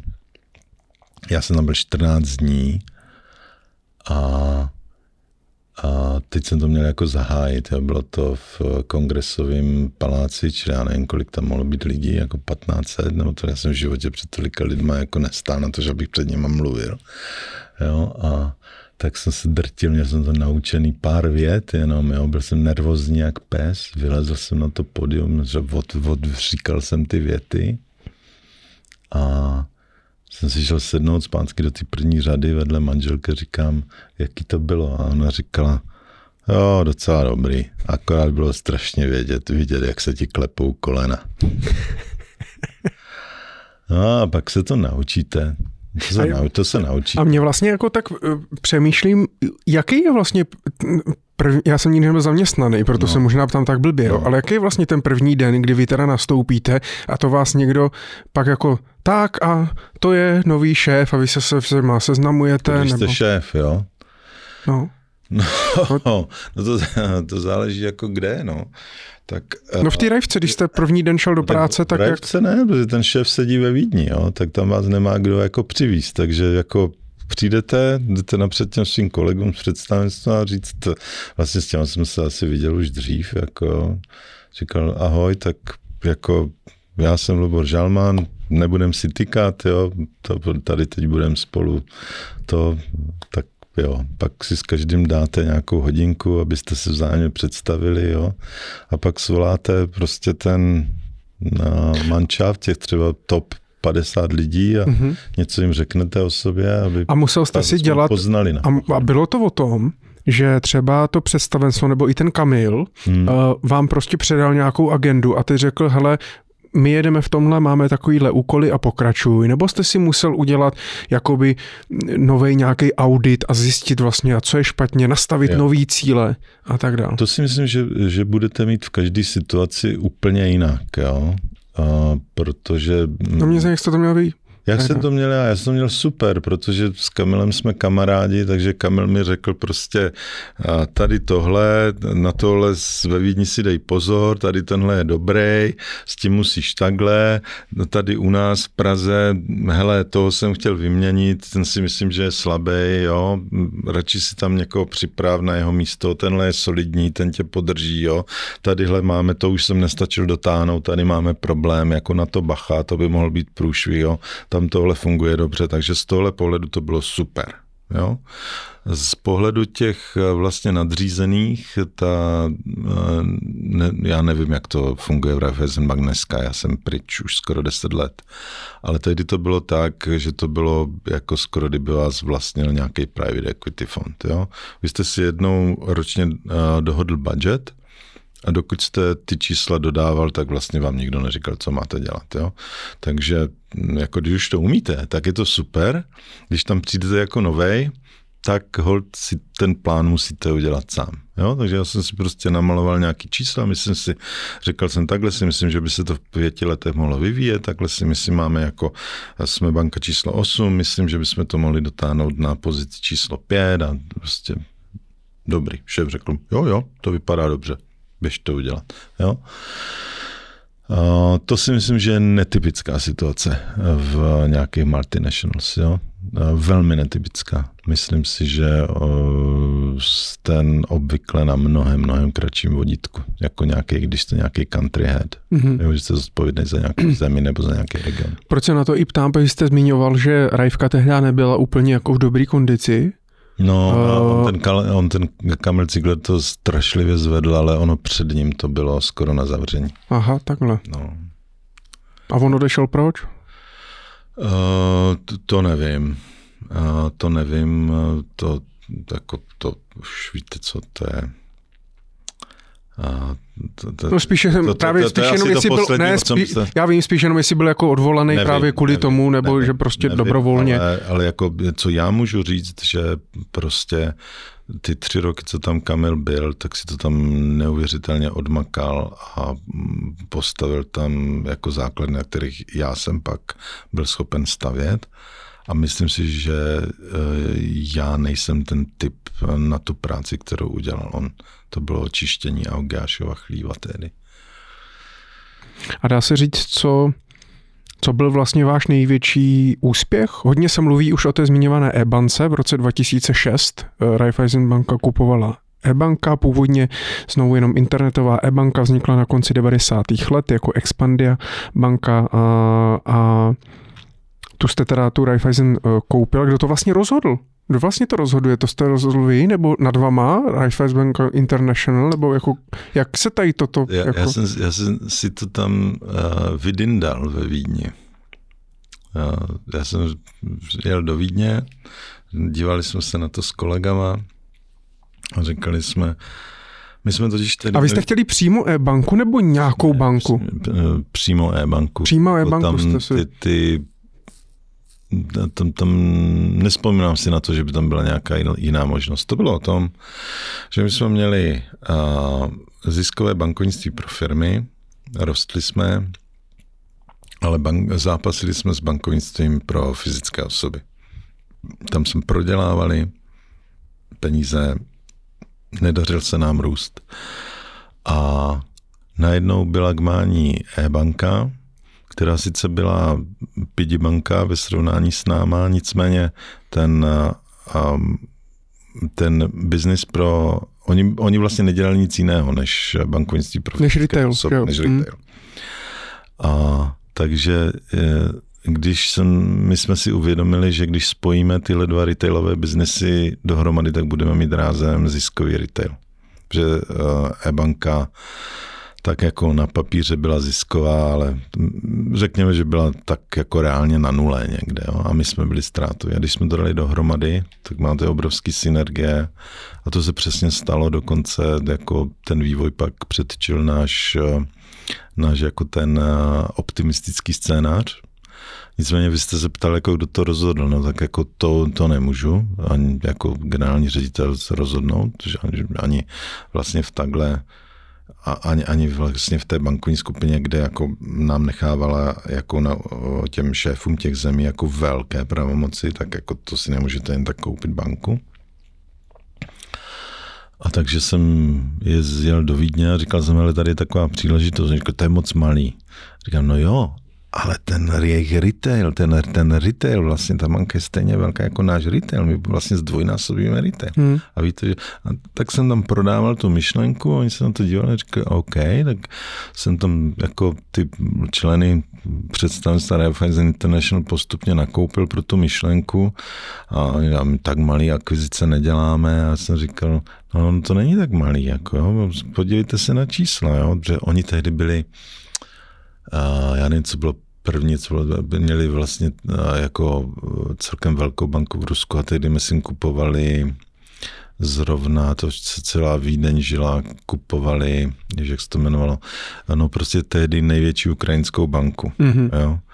A já jsem říkal, to není tak malý, jako podívejte se na to, my sice jako Rusko má 140 e, milionů obyvatel, my máme jenom 10, ale HDP na člověka tehdy jsme měli třeba trojnásobný a poměr bankovních aktiv máme ještě jako, takže vlastně my jsme skoro tak velký. Hmm. Bankovní sektor v České republice je skoro tak velký jako v Rusku. Teď jako to bylo šokující, jo. A takže postupně jako začali chápat, že to není tak úplně jako blbost, jo a dali nám zelenou a my jsme prostě vyjednávali s PPF a koupili jsme to. A vy jste byl ten hlavní vyjednavač, nebo potom jste měl na to nějaký jako tým právníků, nebo... No to tedy... Takže asi dali dohromady papíry, ale spíš ne, jako... právníky jsme samozřejmě kdo, kdo dohodl vlastně jako tu cenu nakonec? No, to, to, Vy? My, no. Jo? Já, no. Jo.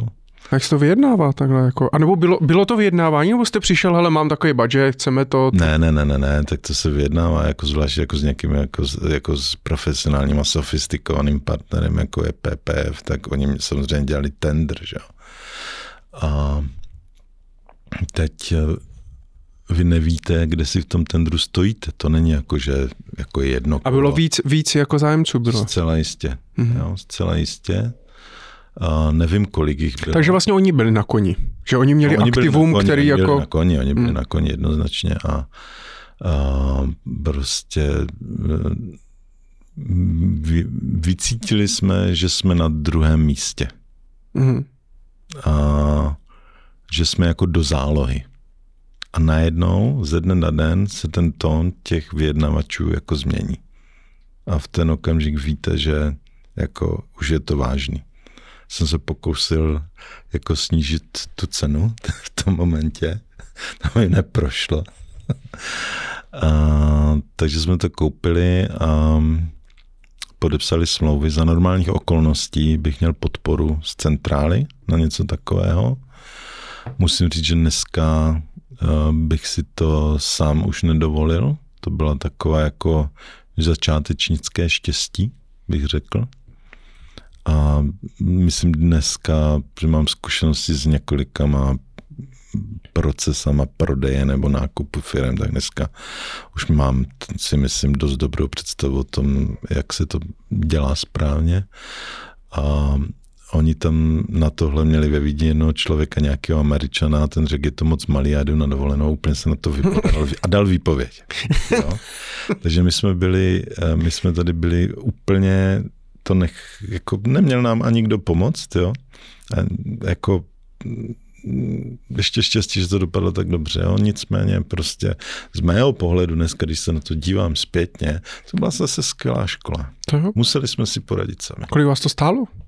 Je zveřejněna, vlastně byla zveřejněna ta částka? To nevím a to bych nerad teda, jestliže ne. A bylo to drahý? Ne, bylo to, jako, ne? Úplně, jako z dnešního pohledu to bylo za No z té doby, v té v době jako. V té době se nám to zdálo, že to není levný, Mhm. ale Uh, ale uh, jako my jsme tam, uh, víte co, jak, uh, jak fungují jako akvizice firm. To záleží na tom, jaký s tím máte business plán. Jo? Uh, vlastně ten současný vlastník, kdyby si to nechal, tak z toho bude mít nějaký zisky do budoucnosti. Vy, když to koupíte, tak z toho budete mít nějaký jiný zisky do budoucnosti. Jo? Když byste z toho měl menší zisky, než má on, tak se nikdy nedomluvíte na ceně. Když máte vyšší, tak se negociuje o tom, kolik z toho budoucnosti vy si necháte, vy, Jasně. který to koupíte a odpracujete si to, a kolik mu za to musíte zaplatit. A to záleží na tom, jestli jste jediný zájemce nebo nejste. Takže uh, nám se to zdálo spíš jako dražší. Um, Já ještě... Ba- Banky se oceňují na základě, uh, na základě násobku vlastně vlastního mění, jo? takže a, takže já mám pocit, že jsme byli někde pod dvojku, což je OK. A Vídeň se na to dívala z pohledu tehdy, že za tu ukrajinskou banku zaplatila asi čtyřnásobek, jo? takže jim to přišlo levný. Jo. Mně to zase tak úplně levný nepřišlo. Nicméně věděl jsem, že máme náš business plán, který, který prostě tam má ohromný synergie, že si to hravě pokryjem. A jak jsem říkal, ta skutečnost to pak byla ještě lepší než ten náš optimistický scénář. Takže z tohle pohledu je to, to vlastně byl strašně dobrý kav. Já přemýšlím ještě, když to vlastně mm, nejsou vaše peníze, když nevyjedna, dostal jste na ty peníze prostě od no, vašich no, šéfů jistě, zase. no. A, tak hrálo to jakoby třeba v tom vyjednávání jako trošku roli, že byste třeba, kdyby šlo o vaše peníze, tak vyjednáváte jinak? Já jsem spíš opatrnější na ty peníze uh, cizích lidí, než na svoje. Jo? Cítím najednou jako zodpovědnost uh, větší. Mm, ale já jsem to tehdy nemusel řešit, jo? protože my jsme nikdy nemuseli jít do té Vídně a říct, jako musíte nám zvýšit budget na tu akvizici, Jo. protože A oni vám dopředu řekli, tady máš limit nějaký lubore, ten můžeš použít. To už si, my, my, já to už si nepamatuju. No, a tak nějak to muselo být. No. Jo. Tak nějak to muselo. A dostali PPF, dostala normálně cash. Normálně jako se poslalo to peníze na bylo, účet. to bylo, ano, to bylo 100% akcí za cash.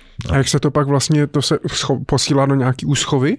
Jo, tak jak když se kupuje No, no, nemovitost, no, než se ano, to... Jo? samozřejmě. No, to Jo. je takzvaný escrow account, takže mm, prostě tam předají se práva k těm akcím, přijdou tam ty peníze, ten, kdo hlídá ten účet, což je buď banka, nebo, nebo to může být eh, advokát, nebo to může být notář, řekne ano, všechny podmínky byly splněny, po těm posíláme akcie, těm druhým posíláme peníze. Mm-hmm. Jak dlouho to trvalo vlastně vůbec, eh, ten celý ten deal, ta due diligence a, a celý tady celý ten proces, než jako tak a je to naše?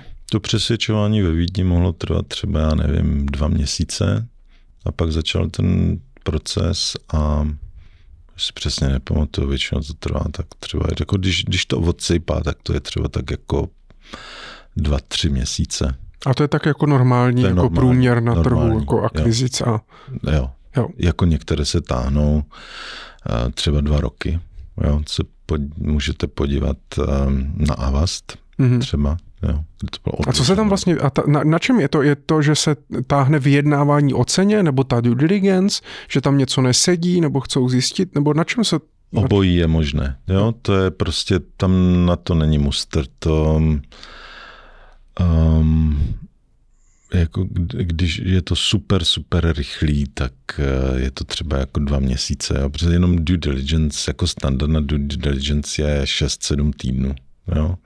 Takže vy máte napřed nějaké první kolo, kde se, eh, kde se sejdou předběžné nabídky, ty nejsou závazné, vy si z nich vyberete většinou jenom dva nebo tři, eh, kteří patrně buď nabízejí nejlepší cenu, nebo vám nejlíp zapadají do toho. Většinou, když prodává jako otec zakladatel, tak taky jako má starost o to, co s tím biznesem bude, že on, on už tam nebude, tak má trošku jiný kritéria než jenom cenu. A tu due diligence jste si dělali interně, nebo jste si najali velkou čtyřku nebo někoho takového? My jsme si najali velkou čtyřku. Due diligence má tož několik součástí, takže na finanční due diligence jsme si najali eh, velkou čtyřku, jednou z velkých čtyřky, na právní due diligence eh, taky někoho a business due diligence jsme, jelikož jsme z oboru, jsme si dělali sami. sami. Jo. A valuaci jsme si dělali taky sami, protože jsme to z toho McKenzie uměli, hmm. jak se dělají valuace bank. No, takže, takže vy si vyberete ty dva, tři finalisty, vám podepíšou smlouvu o mlčenlivosti, takzvanou NDA, a ty teprve pustíte do due diligence a na základě toho, co oni najdou v due diligence, vám dají a tentokrát už závaznou nabídku. A tu pak negociujete. Pak začíná negociace, ale už jenom s těmi finalisty. No a pak někomu dáte exkluzivitu většinou, že se zavážete, že nebudete teď po ně, třeba období jednoho měsíce už vyjednávat s někým jiným a už vyjednáváte jenom s ním. A s kým jste vyjednával v té PPFC?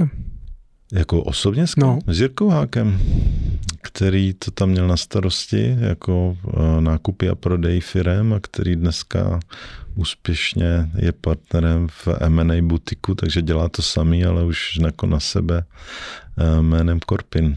A já se to totiž možná se budu no. blbě ptát, já se nedokážu já představit, to, protože, se ptejte, protože rád, pro mě je to taková ta představa, no nakonec oni stejně, že jo, pak se sejdou někde v tom golfovém klubu nebo někde v restauraci ne, to, u doutníku to, ne, to a tam si teda povídají. Ne, to je tak ve jo. To tak není. Takže normálně prostě oficiální jednání prostě u nich nebo u vás kanceláři. Většinou prostě, právníků, jo. že oni mají svoje právníky, vy máte svoje právníky, většinou za přítomnosti obou těch právníků. Jedna strana většinou vykopne vlastně draft smlouvy o prodej akcí a vy tam teď přijdete a máte tisíce připomínek. Jo? Jste nervózní? Uh, no jasně, jo, jo, jo. jo. V, v každé těch situacích já myslím, že uh, já teda, mm, když nemám, když v těchto situacích nemám určitý stupeň nervozity, tak vím, že je to špatně. Mm-hmm. Jo? Ta nervozita Naopak je to, pomáhá mě, jako, abych byl ve střehu. Jo, musí být, musí být určitý napětí. A nakonec... Já to eh, tak mám aspoň. A Rajce se to povedlo, předpokládám, eh, ta fúze. Dokonce jsem tady našel jenom, že eh, v roce 2008 teda fúze, kompletní fúze s e-bankou, kdy vlastně e-banka zanikla, nebo to jméno zaniklo. takže došlo i celosvětově unikátnímu jevu, že v náročném období fúze vám rostl počet klientů. V roce 2008 jste dokonce získali ocenění Banka roku Jo. Takže asi se, se to podařilo. Byl to jako, byl to dobrý jo. nápad z vaší strany.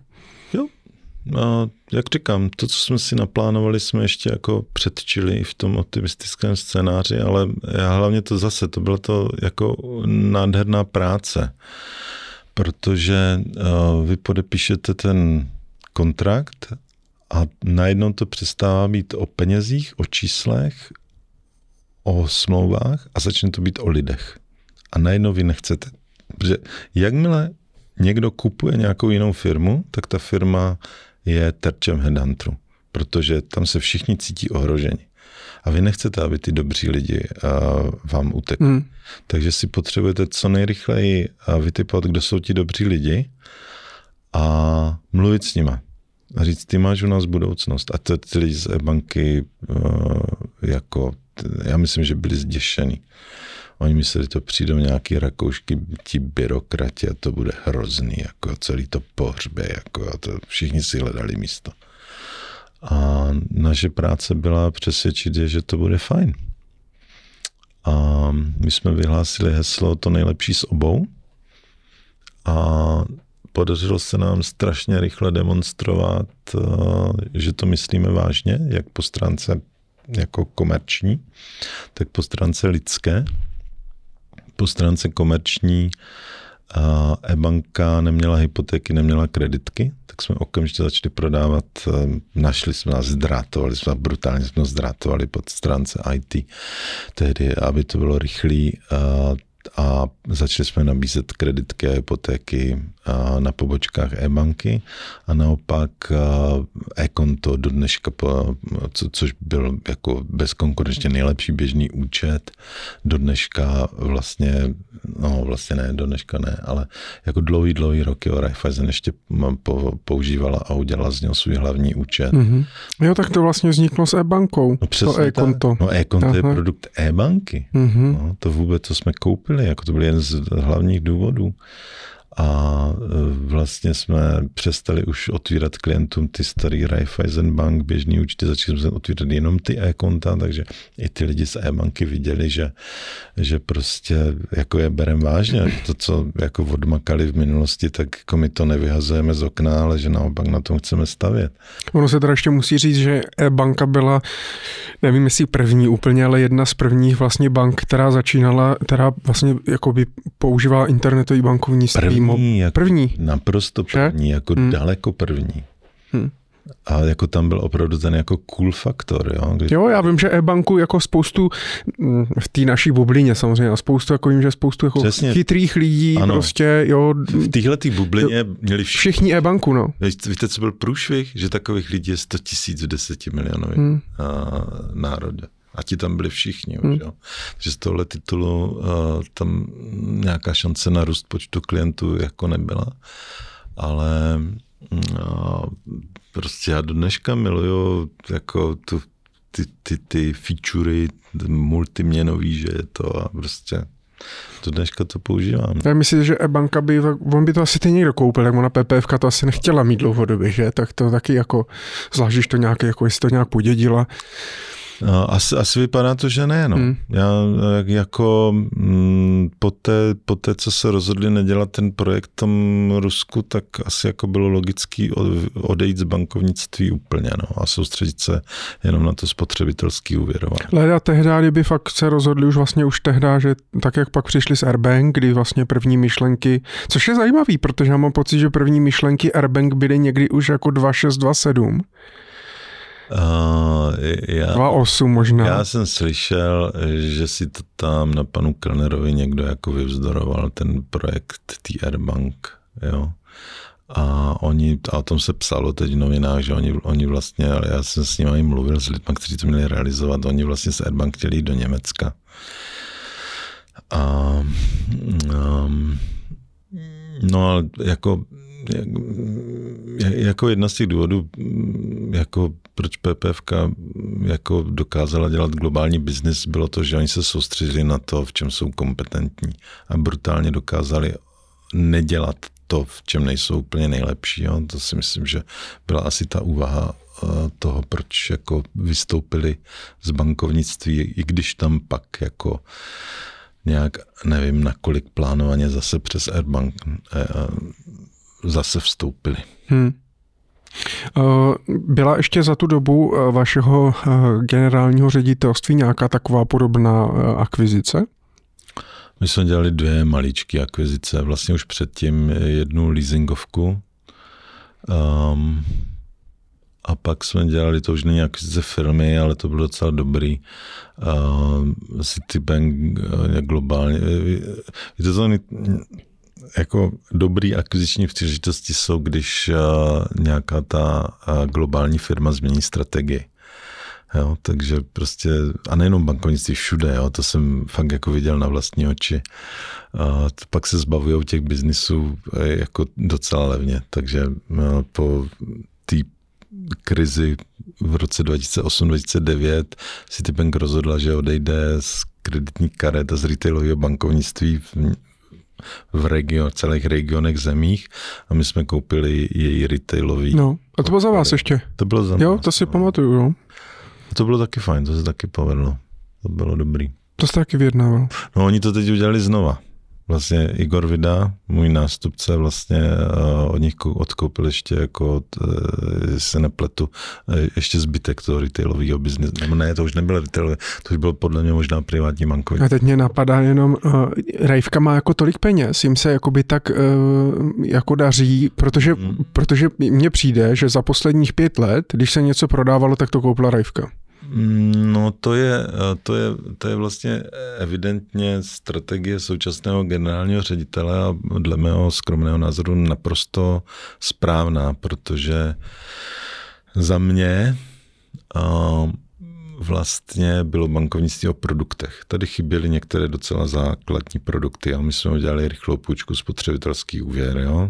Byli jsme schopni jako... Dělat... Takže vlastně ono je to vtipný, se vlastně o tom bav, jako ba, no. bavíme teď, že, že vlastně před, te, a to ono to není zase tak dávno, ale že vlastně před 10-15 lety tady ty věci teprve vznikaly. Jako, vznikaly jo, a není to no. zase tak dlouho. Jo? No, no, a nám to přijde, teď už mě to se tady směju v hlavě. Jako, no, jo. Přesně proto, proto dneska ta strategie musí být jiná. Hmm. Jo? Že v 90. bylo o to, aby ta banka vůbec fungovala, jo? aby se to nesesypalo, abyste byl schopen jako vědět, kdo je vlastně váš základník, kdo ne, abyste byl schopen posílat platby, úplně základní věci. Jo? A v, v tom prvním desetiletí 2000 až 2010 to vlastně bylo o produktu, jo? Před chvílí jsem říkal, e-banka, úspěšná banka, ale oni neměli hypotéku vůbec. Hmm. My jsme dali spotřebitelský úvěr, rychlá půjčka, jenom tím, že to schválíme do 48 hodin. Dneska to máte předschválený. Jasně. To přes internetový bankovnictví, jako půjč si, půjč si, půjč si, že jo. A, a, ale prostě jako byl to velice úspěšný produkt. Jo? A to už není. Dneska už mají všichni všechny produkty stejný. Jo? To máte jednou. Hmm, to Všichni mají stejný. Dneska už je to něčím jiným. Je to o marketingu a je to o a právě o akvizicích. Ten trh se konsoliduje. Hmm. Jo? A to je jako velice správný, že to Raiffeisen... Což je daný velikostí asi jako... A je to velikost daný velikostí té banky, protože máte jako vlastně máte tři velké banky, hmm. jo, který jako v zásadě jako si chtějí akorát tak zachovat tu svoji pozici na trhu. Ne, že by jim vadilo získat nějaký podíl na trhu, ale jako když to bude tak dobrý jako teď, tak to bude dobrý. Jo. Pak máte ty úplně malé banky, který si najdou nějakou skulinu na trhu. Nějakou níž svoji prostě. Nějakou níž a prostě hmm. a tam si operují a můžou být profitabilní, ale nikdy na té níži nemůžou být velké. A pak máte banky a tím jsme, my jsme říkali, McKinsey stuck in the middle, jo? že uvázli v prostředku. Jo? A vy už jste moc velký na to, abyste mohli dělat jenom jednu níž, tak musíte dělat zásadě všechno, ale nemáte ty synergie z rozsahu, který mají ty velké banky. Jo? A teď musíte něco dělat. Jo? Buď to musíte zavřít, nebo musíte narůst. Jo?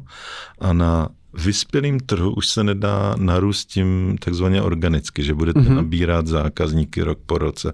To šlo za mě. Jo. Dneska už si myslím, že to v České republice mm. nejde, takže musíte kupovat. A nebo řeknete, dobrý, tak jako v České republice, jako to udělá Raiffeisen v Polsku, jo? To nikdy nedokázala být velká, tak prodala celý svůj polský biznes a prostě v Polsku není. Jo? Protože by nikdy neměla tu velikost, na které by mohla být profitabilní. Takže ono, jako když se podíváte na celou tu skupinu, tak zase v některé zemi se prodává, v jiné zemi se kupuje. No a, a naštěstí Česká republika je a vlastně má tak dobrý hospodářský vývoj dlouhodobě silnou měnu, takže sem se ty investice vyplatí. To, a to nejen bankovnictví. Že? Máte účet v Rajvce? Jako hlavní. Do dneška všechny, všechny Jo. naše firmy. A jste spokojený? Velmi. Mně přijde právě, že Hinka nedávno, nebo nedávno, on už je to, když oznámili, že koupí Equu, tak už je to další doba, ale vlastně mám to mám v hlavě prostě, jak tam nějaký vodec právě psal, že byl jako, v, že byl v e-bance, tu teda koupila Rajvka, No, no. tak šel zas nějaký nám, pak že měl Zuno, tu zas koupila Rajvka a pak přišel k Equě a tu zase. Jo, založili dokonce. No, takže nějak právě to stříhal, říká, a ty vole, vždycky končím v rajvce prostě. Takže, ale ono to je, s každou bankou, že to, to záleží, co od toho člověk očekává a tak dále. To je jak s operátorama, jsou, je deset lidí, kteří jsou, já nevím, s tím mobilem spokojení a deset, kteří jsou nasraní, jako jo. Takže, No, to jde o tom, jako jaký procento máte těch spokojených a jak, jaký procento těch, těch, jak jste říkal, velmi nespokojených. Hmm, hmm. V roce 2011 jste, eh, se spustil nový koncept privátního bankovnictví pod značkou Friedrich Wilhelm Raiffeisen. Mhm. Uh, to, tehdy jste privátní bankovnictví neměli teda? Měli, měli. Měli. Jenom jsme mu neříkali vznosně v Jo, takhle. Wilhelm A to, Raiffeisen. a to potom jako spadá taky pod vás, že jako jo, pod tu to, vaši... jenom, to je jenom zn, obchodní značka. A kdo s tím přišel? Vídeň. Jo, aha. Jo. A, oni, a vy vidní to používali jako To, to značku? používá se ve všech 15 zemích nebo 16, v kterých je Raiffeisen Jo, pro takhle. privátní bankovnictví. Byl to a tady to nebylo, nějaký- takže, nějaký takže marketing. Takže To nebylo něco, nikde, to bylo prostě najednou se zavedlo. jo, takhle. Takže něco, když byla Arsicola, Přesně měli a teď mají tu Royal Crown a novou etiketu a tak dále, tak Něco takového, no. Jo. Nebo jako kupujete si, já nevím, dánský, dámský vložky a žádlo pro psa a já nevím co všechno a myslíte, si, má to nějaký značky, ale vlastně to všechno bylo ten gamble. Jako. Hmm, hmm. No, když, právě když jsem si to četl, protože pak jsem jako přemýšlel, kdo vlastně za tou rajvkou stojí, kdo, kdo ji vlastně vlastní. To je zajímavý. Tak povídejte. No, družstevníci. To oni vlastně pokračují v té vlastně... To, on to fakt jako založil No. no. celý ten Friedrich Wilhelm Raiffeisen. To byl, to byl člověk, který bytostně věřil konceptu družstevnictví a nejenom v bankovnictví, ale i v zemědělství. Proto, když jedete Rakouskem, tak tam všude vidíte na těch silech takový ten znak, ty dva skřížené věci. Schválně, jestli víte, co to je. Hm. To jsou koňské hlavy. Mhm. A to je, když pojedete někam do Alp a vidíte tam třeba nějaký eh, starý, eh, nějaký ten alpský dům nebo seník, tak si všimněte, že to tam je, protože to je eh, starodávné rakouské znamení ochrany proti zlu.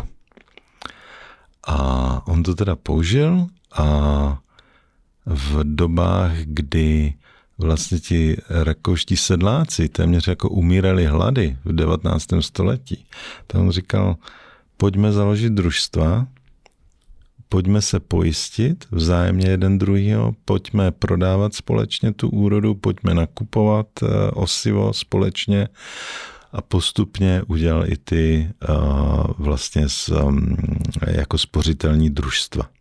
Jo? A dokonce a to neudělal jenom v Rakousku, takže jako je, jsou Raiffeisen banky v Německu, ve Švýcarsku, ve Švýcarsku dokonce je velice silná, tam má 10% bankovního trhu. Za to všechno může tenhle ten jeden člověk. Jo. Takže vy, když dneska v Rakousku si chcete koupit apartmán a chcete si vzít hypotéku, tak půjdete do Raiffeisen Bank a oni vám řeknou, jo, hypotéku vám dáme za tolik a dejte nám jedno euro. A za co? No, protože si kupujete jednu akci v našem vesnickém spořitelném družstvu a stáváte se členem toho družstva. Jo, takže se stanete, stanete družstevníkem, fakt jenom ty jedné bančičky v té jedné vesnici a ty se sjedou jednou do roka a jsou akcionáři takzvané Landesbanky, čili zemské banky, protože ty, ty bančičky družstevní v každé té vesnici řekli, no dobrý, ale my jako my nemůžeme uvěrovat velké firmy, že jo. To tady nikdo neumí z nás, tak si založíme si banku svoji, už jako velkou, to už je třeba jako v Linci nebo ve Vídni nebo v každém v tom hlavním městě té spolkové země rakouské a ti budou dělat tady tyhle velký jako kšefty. No a tyhle ty banky, v těch, ty zemské banky si řekli, no dobrý, ale pořád jsou věci, které my jako neumíme, tak v roce 1920 si založili Raiffeisen Centrale Bank, což je... 1927. 27 dokonce, no vidíte. A, a vlastně, ale oni jsou jejími akcionáři, jo? takže já vždycky říkám, to je pyramida postavená na špičku. Jo? Hmm. A a teprve ta Raiffeisen Centrale Bank v roce 1988 založila první reprezentaci západní bankovní nebo 87 nebo 88, to už si nepamatuju, eh, čili reprezentaci eh, západní banky za železnou oponou v Budapešti. A pokračovala rychle eh, potom jako do ostatních zemí střední a východní Evropy. Takže no, to Má to je, nějaký vliv na... Má, má, má, protože uh, jako u nás tady v Česku ani moc ne, jo, protože uh, pro nás, jako nás založila ta centrále bank, jako zase ještě přes nějaký holding, a pro nás to byli normální akcionáři a normálně jako šéfové, ale u nich je to takový jako paradoxní, že uh, vlastně vy odborně šéfujete lidem, kteří jsou vašimi akcionáři. Že ten vztah je tam takový hmm. jako dvojitý a hodně politiky. Oni dokonce, jsem slyšel, že tam je funkce člověka, který nemá žádnou oficiální uh, funkci, ale je ten nejvyšší rozhodčí. Že když se ti lidi nedomluví, tak on rozhodne. Má to nějaká banka podobně ještě? No, RST, to je to samý. RST je to RST samý. je to samý, no. Pak to má, pak to má i ty Kašas uh, ve Španělsku. Mm-hmm. Uh, velice podobně. A, a Rabobank, tuším, v Holandsku taky. Oni dokonce mají svaz družstevních bank evropský. A RST je větší než uh, Rajvka v Rakousku? Uh, to nevím. To nevím. A vy jste jezdíval do Vídně hodně? No. Jo. Jo. Jak často? Hmm, párkrát do roka, a nevím. Jo, tak to je jenom jako na nějaké jednání jako s, s představenstvem. No, my jsme měli tři dozorčí rady ročně, takže dvě byly ve Vídni, jedna byla v Praze, tak plus minus. A párkrát byl nějaký CEO meeting, třeba třikrát do roka, tak to je právě ta historie hrozně zajímavá, když jsem pak se do toho trošku jako položil, ono by to, to by byl na samostatný díl. A to je fakt jako na historický jo? dílo, no. jo, to, jo. to někdo fakt... A dokonce právě jsem zjistil, když jsem si pak eh, četl, že právě Friedrich Wilhelm Raiffeisen tak v roce 1864 založil první úvěrní družstvo a v roce, 80, v roce 1865 odešel eh, do penze, ale dál se, dál se tomu věnoval.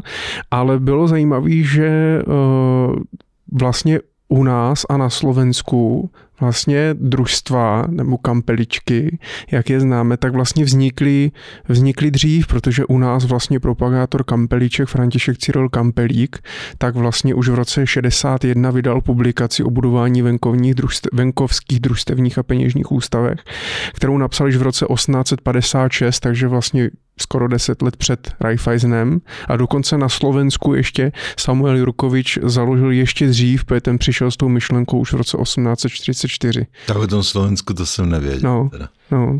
Na Slovensku založil úvěrní družstvo Samuel Jurkovič již v roce 1844, v Čechách přišel s touto myšlenkou Cyril Kampelík v roce 61. I když v Česku prý první záložnu založil již v roce 1858 mistr obuvnický Jan Pláteník ve Vlašimi, eh, který byl inspirován propagátorem této myšlenky nějakým nakladatelem Františkem Šimáčkem. V roce 1865 v Čechách a na Moravě existovalo 109 záložen.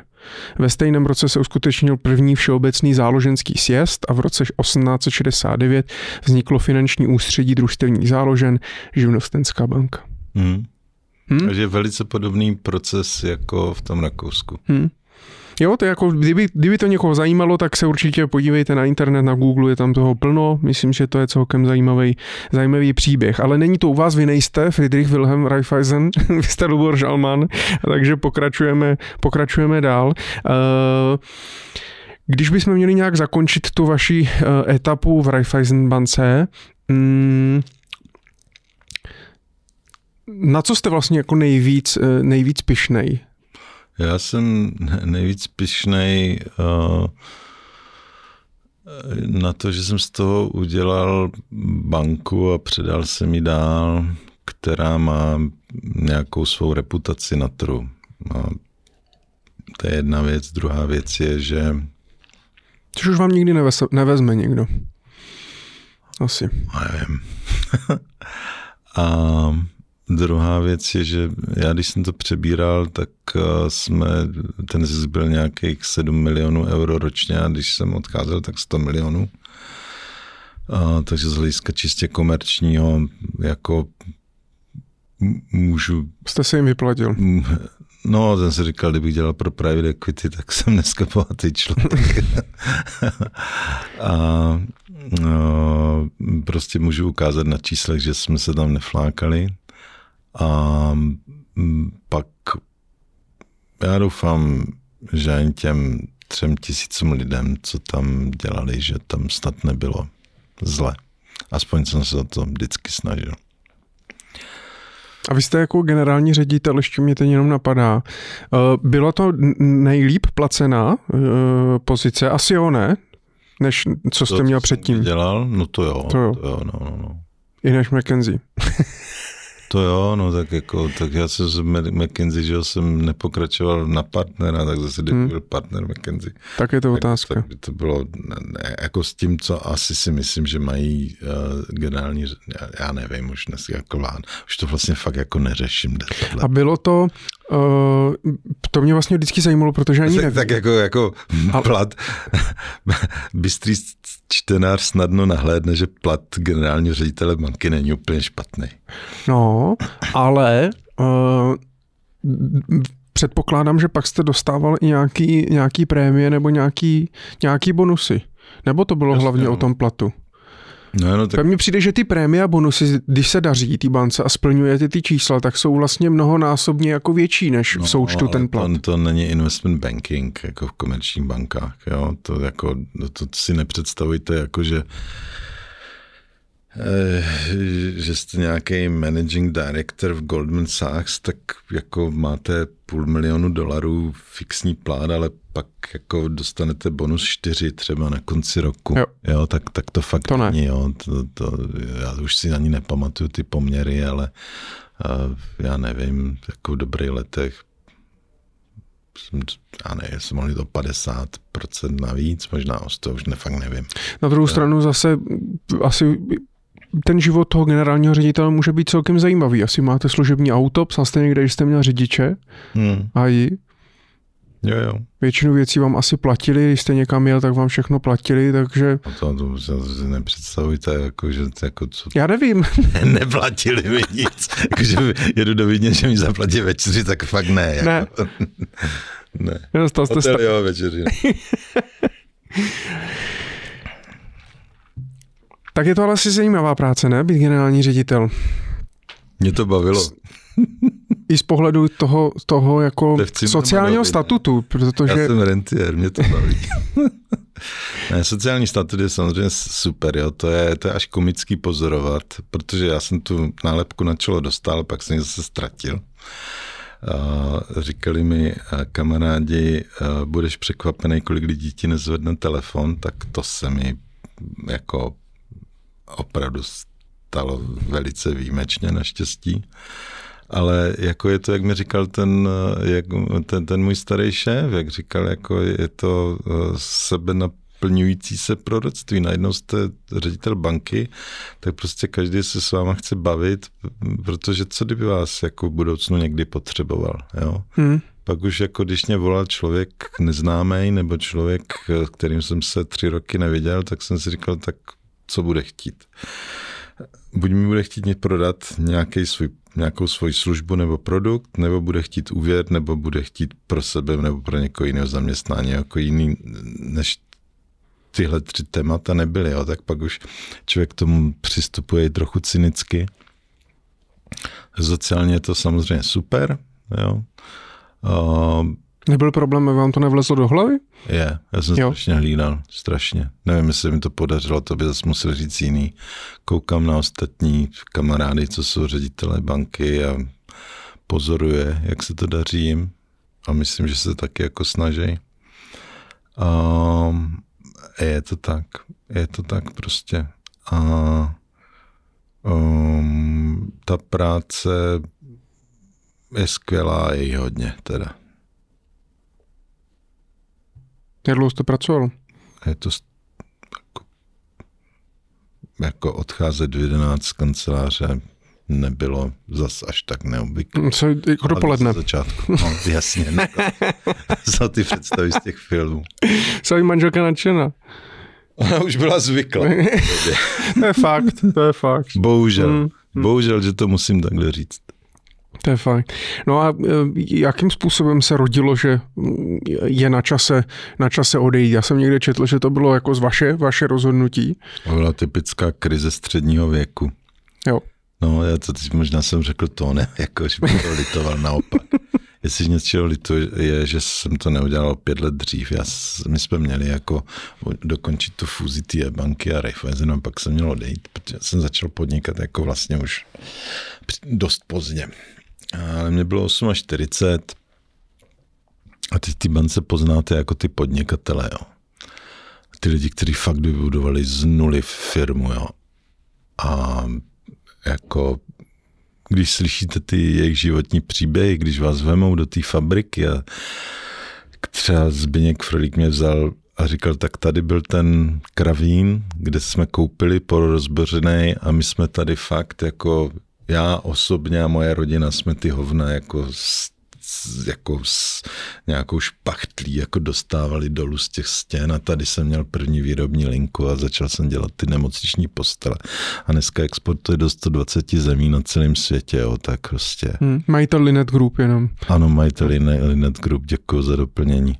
Tak jako já jsem si těch lidí začal strašlivě vážit a teď jako je mi 48, jako uh, z osmého lista na bankovním trhu jsme se dostali do první pětky. Vyděláváme, banka vydělává peníze. Tam nebylo tolik, ne? Bylo. 46,5. Když jsem odešel? 47, no. No, tak, tak nějak, jo, tak nějak. tak dobře. Nechci vás opravovat v tom, kolik vám je. Ano, já už to budu pamatovat teď. No a teď jsem říkal, sakra, dokázal bych to, co oni?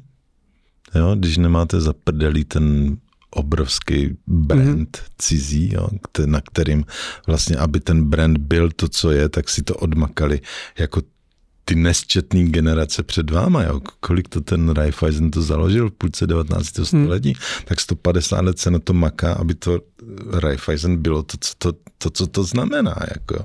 A když to zmizí, jo, že vy jste se ptal na to, jestli vám to nestoupne do hlavy, jo. to je to, jo musíte si uvědomit, že vy jste tu firmu nezaložil, když jste ten najmutý hmm, generální ředitel. Hmm. To není váš úspěch. Jo? Já jsem říkal, že jsem jako celkem jako pišnej na to, že jsem to zvedl ze 7 milionů euro rusk, eh, ročního zisku na 100, jo. Ale ono těch sedm musel někdo odmakat přede mnou, jo. A, a nebylo to jenom v tom Česku, bylo to i v tom Rakousku, protože ti Rakoušáci to tady založili na zelený louce, jo. A já myslím, že hodně hrozí, že člověk zapomene na to, že to není jenom jeho úspěch. Jo. jo? A já jsem si říkal, no dobrý, tak dobrý, tak dejme tomu, že se to uvědomuju a teď jak by dopadl ten test, kdybych jako najednou jako měl pronajatou kancelář, kde není ani nábytek a začal úplně od nuly. Jo? Dokázal bych to, uměl bych to?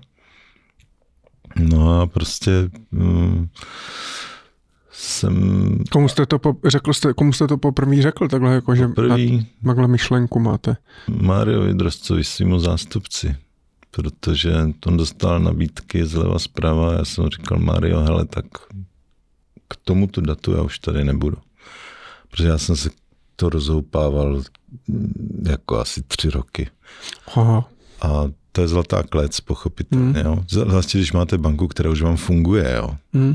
To už, už to máte zajetý, máte tam ty lidi, který znáte, jo, už to jenom tak jako chodíte s tou olejničkou a občas ten dobře fungující stroj jenom tam jo, na olej. Jste takový v té komfortní zóně. Jste fakt v komfortní mm. zóně jako a, a, a k tomu dobrý plat, jo. A ta sociální jako mm, statut, jo. No a já jsem říkal, ty jo, tak musím si, musím si dát jako termín. Tak jsem si dal termín, no.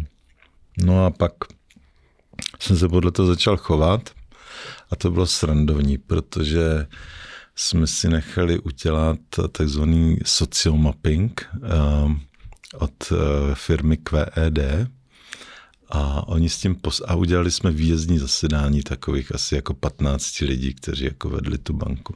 A ty poslali takovou jako úplně mladou sle- slečnu a teď ona jako vlastně uh, měla prezentovat ty výsledky a v těch výsledcích vlastně bylo, že většina těch lidí už se ne, jako nechce se mnou moc bavit v té bance a chce se bavit s tím mým uh, jako uh, zástupcem, mm-hmm. s tím Máriem. A jí to bylo strašně blbý. A uh, tak uh, když to odprezentovala, tak já jsem říkal, uh, tak já vám musím něco říct. Já jsem se totiž rozhodl, že odejdu. Byl bych moc rád, kdyby tady Mario to vzal po mně. A mm, prostě no, asi už se chovám podle toho. A, a vy víte, že když potřebujete něco řešit, takže Mario to vyřeší Jasně. víc spíš než já, takže je úplně logický, že chodíte do kanceláře za ním už víc než eh, za mnou a myslím si, že to není jako zdravý dlouhodobě, tak proto vám to teď říkám, že prostě jako nemůžu vám teď říct. Tehdy jsem neřekl žádný datum, no a pak už to bylo jako rychle, protože jako, jako se to asi dozvěděli ve Vídni, že jo, tak se mě zeptali, jestli je to pravda. A jsem říkal, hele jo, je to pravda, jako já bych chtěl jako a něco dělat svýho, tak mi řekli, a tak jako to bylo v létě, tak říkali, počkáš tam do konce roku. Já jsem říkal v pohodě, já teď nemám jako žádný konkrétní plány, jo, jestli vám to nevadí, tak jako rád. A oni tak jo, tak uděláme to, toho nástupce, vybereme za to půl roku a, a bylo. Byl jste smutný nebo šťastný, že vlastně, nebo obojí? Obojí, obojí, no, protože to je po devíti letech, hmm. to je vaše dítě, jo. A mám tam do dneska spoustu kamarádů, prostě se kterými se rád vidím. A na druhou stranu jako strašná úleva z toho, že to dokázal udělat ten krok. Jo? No.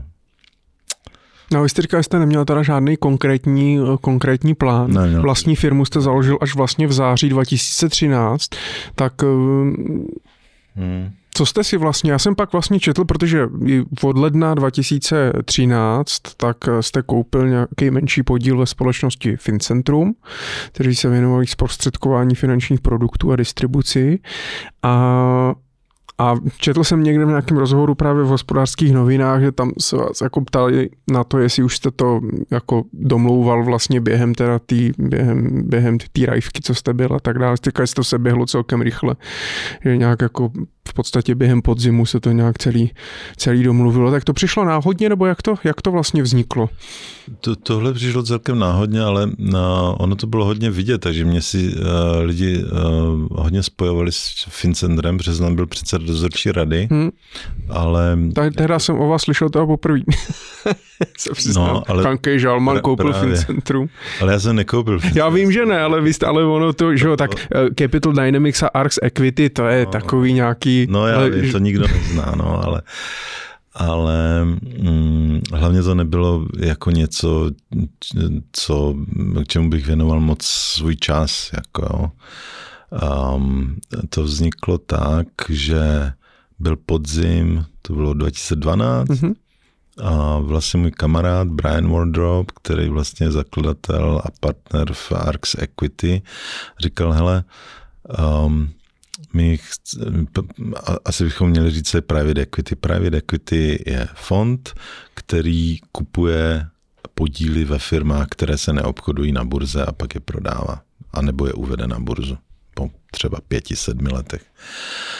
A, a mezi tím se samozřejmě snaží zhodnotit, aby svým investorům uh, přinesl krásný. A možná můžeme ještě říct, že private equity fondy se zaměřují už na firmy, které jsou nějak rozběhlé, protože ano. předtím, že jo, máme ještě ano. venture kapitálové fondy, ano. pak nějaký fondy, které jsou v té seed fázi a Přesně. tak dále, takže Přesně tak, jo. private equity je vlastně to poslední, oni to, často ty private equity jako to pak třeba i uvádí na burzu. A v Americe je private equity poslední hmm. vlastně krok před eh, vstupem na burzu. Vstupem na burzu jako. Super. A speciálně teda ARX dělá takzvaný buyouts, což znamená, že od těch vlastníků kupuje mm-hmm. ty jejich akcie, buď stoprocentně nebo jenom částečně. No a říkal, tak máme tady Vilinzu nějakou firmu, velice se nám to líbí, ale jsou to, uh, jako, jsou to finance a to jsme nikdy nedělali. Koukl bys nám na to, jestli jako někde neděláme nějakou logickou chybu, mm-hmm. koukl bys nám na valuaci, jestli tam nemám nějaký špatný. A proč oni chtěli někoho takhle jako, proč, proč oni to chtěli? Protože Brian je kamarád. Ale proč oni, proč ne, proč oni chtěli Fincentrum, nebo proč chtěli finanční nějakou oni, skupinu, oni, nebo? Nej, oni, nejsou, uh, oni nejsou sektorově uh, specializovaní, čili oni kupují firmy ze všech sektorů, jo? Většinou, jo. většinou je to teda jako nějaká výroba něčeho, ale prostě Dostali chuť. Dostali chuť. No, no spíš, eh, víte co, to je docela tvrdý biznis, protože jako dobrou firmu málo kdy někdo chce prodávat, jo, teď možná máme takovou vlnu eh, generačního transferu Jasně. majetku, že ti zakladatelé, kteří to založili na za na začátku 90. Tak to vyloženě let, chtějí prodat. Tak takže... dneska jim přes 60, tak jako co s tím, jo. Takže to, ale to je svět, celosvětově neobvyklá, to, to, to je unikátní situace, jo. Že mm-hmm. Takže spíš ty private equity fondy fakt si vytipují a pak jak ti headhuntři prostě vlastně... No to, to oni se snaží, jo, ale zase kdo je aspoň trochu chytrý z těch vlastníků, tak eh, jako vyvolá tu soutěž, vyvolá ten tender, jo. jo? Najme si toho poradce a, jo, a to, to oni zase neradí, jako kupují v těch tendrech, čili je, je to kompetitivní biznis, no tak jako tak, takhle, tak podíval se jsme na to a jsem řekl, no to je super, jako já jsem nikdy ještě nedělal s private equity fondem, aspoň se kouknu, jak vy pracujete a takhle, a rád vám na to dám svůj názor, jo. Takže jako jsem se na to začal dívat někdy s klonkem roku 2012, to už vlastně jako v té bance se neměl do čeho pichnout, protože... Jsi to nechtělo. To, to už fakt, no, ne, nechtělo, já jsem naopak, já jsem, já jsem tak jako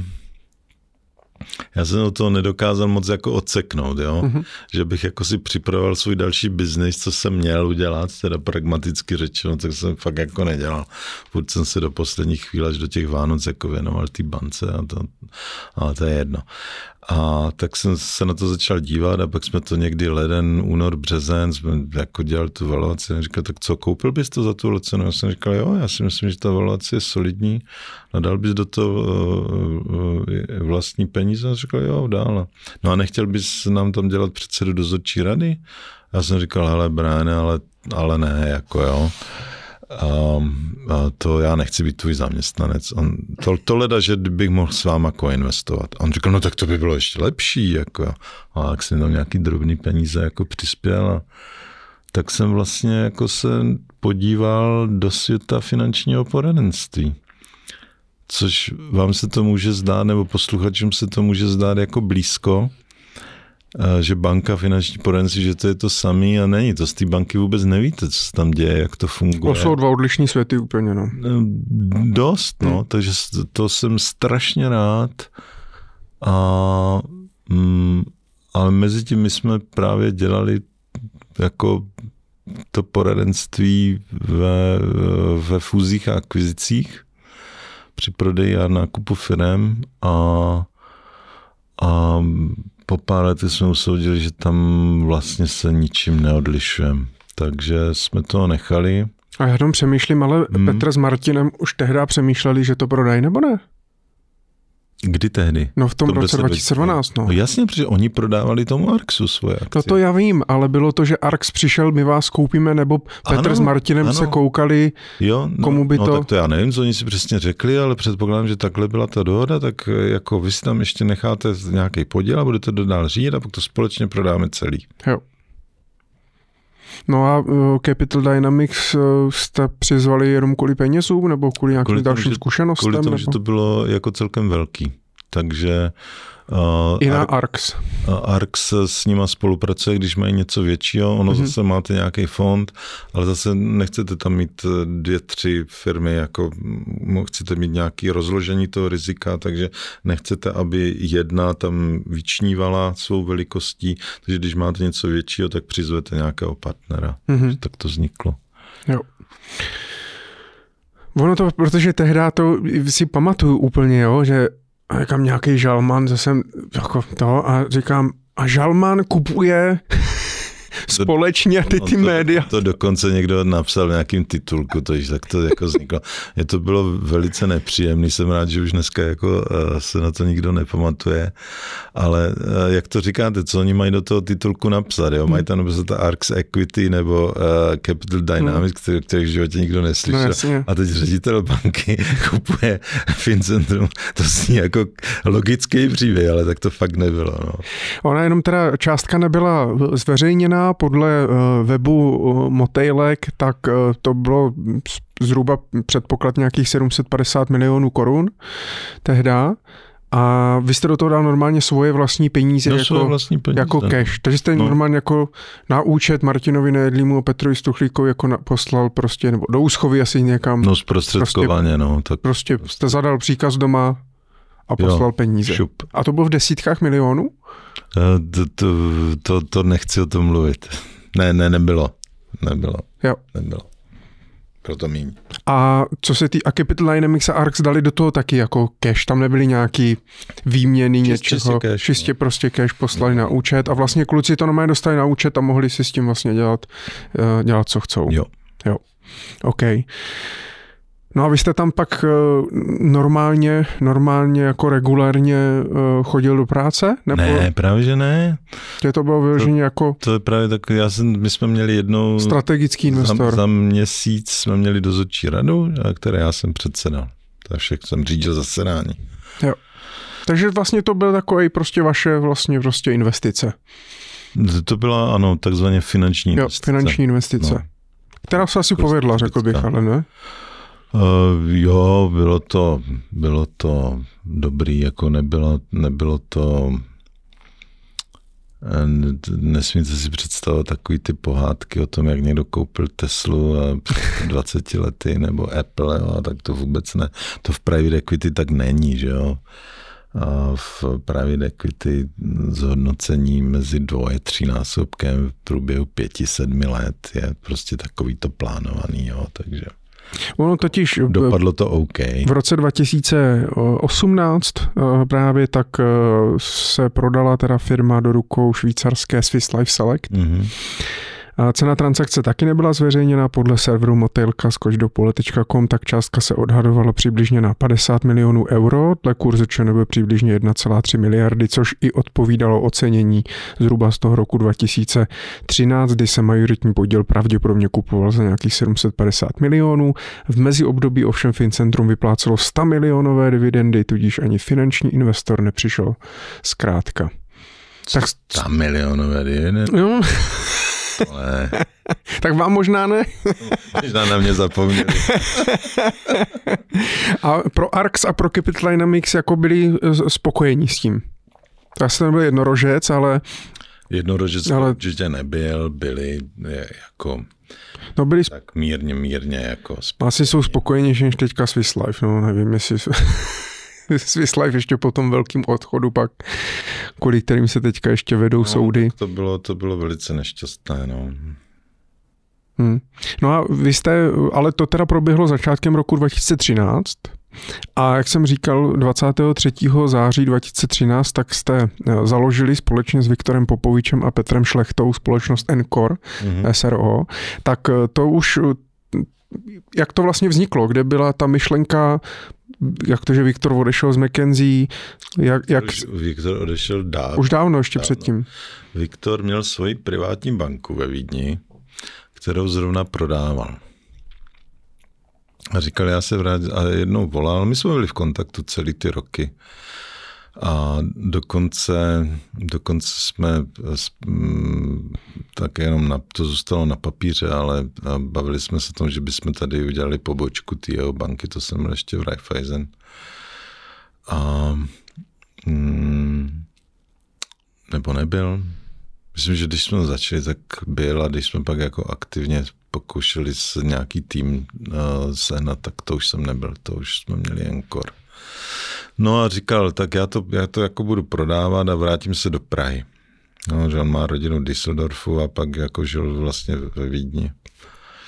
Um, tak neuděláme něco spolu? A já jsem řekl, jo, to by bylo super, jo. A zároveň přišel um, Honza Bubeník a říkal, hele, tady je jeden kluk, odchází z, z McKenzie, on je úplně jako úžasný a, a jmenuje se Petr a ty se s ním neznáš, ale vy dva byste se měli potkat. No a tak vlastně slovo dalo slovo, tak jsme ve třech založili firmu a řekli jsme, tak prostě budeme dělat budeme dělat vlastně poradenství, když někdo chce prodávat firmu nebo ji koupit, nebo můžeme nějaký management consulting, to umíme a mm-hmm. uvidíme, co bude dál. Mm-hmm. No. A, takže... Jste vlastně pokračovali a v tom, co umíte. No, ale, ale chtěli jsme no, v tom, co jako jsme dělali předtím, ale chtěli jsme mnohem víc dělat ty fúze akvizice, mm-hmm. než to manažerské poradenství. A pár let jsme to takhle dělali a pak jsem se vlastně potkal s Honzou Kubínem, svým dnešním partnerem a řekli jsme si, hele, ale to finanční poradenství, ono by se to dalo dělat jinak, viď? Ono by se to dalo dělat tak, jak to dělají v Americe nebo, nebo v Anglii. A co kdyby jsme do toho šli? No a tím pádem já jsem už pak Eh, vypadl z té první firmy a dneska, dneska už žádnou velkou činnost eh, nevyvíjí a vlastně naplno eh, napřed jsme měli normálního investičního zprostředkovatele, to bylo taky jako komický, jak jsme žádali o licenci. A a nebyly tam i myšlenky, že si teda třeba počítá odkoupíte Fincentrum celý a předěláte to jako ve svůj obraz? Ne, ne, nemůžu říct, že by mě to nenapadlo, ale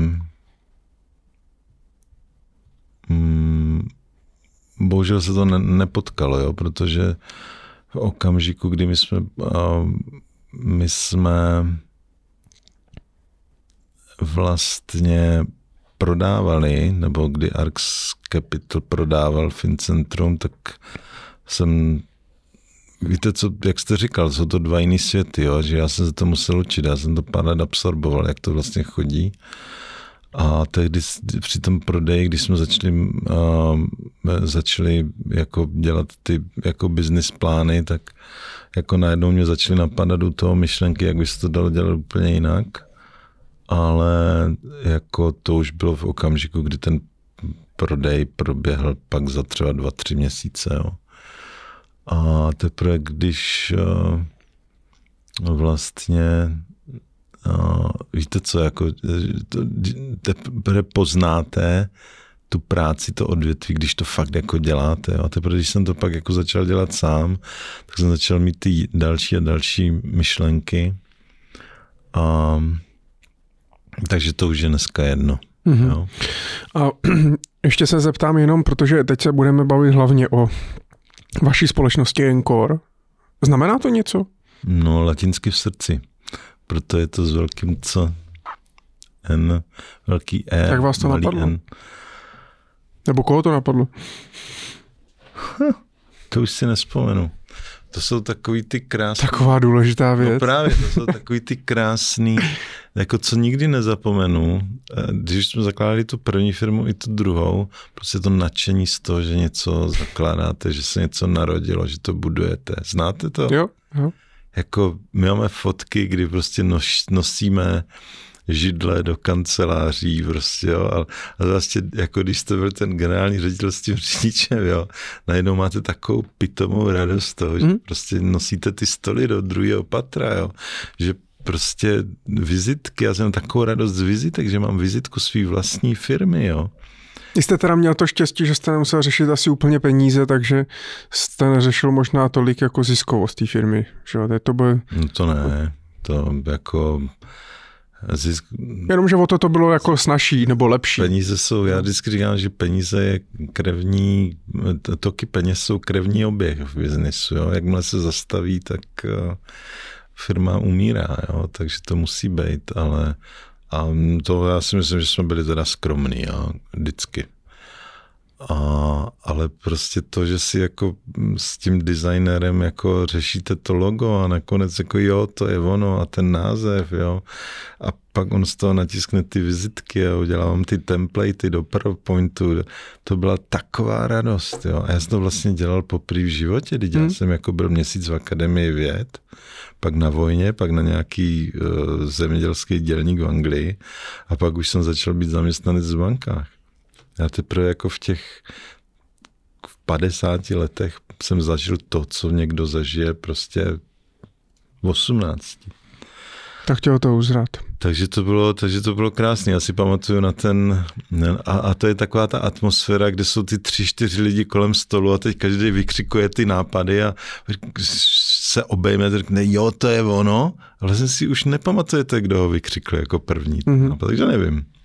Nevím. No a to znamená, že ta firma Encore SRO teda byla založena na eh, vyloženě fúze akvizice za, na tu za, poradenskou, na tu poradenskou činnost. jsme dneska jenom s Viktorem Popovičem, mým bývalým šéfem z McKinsey.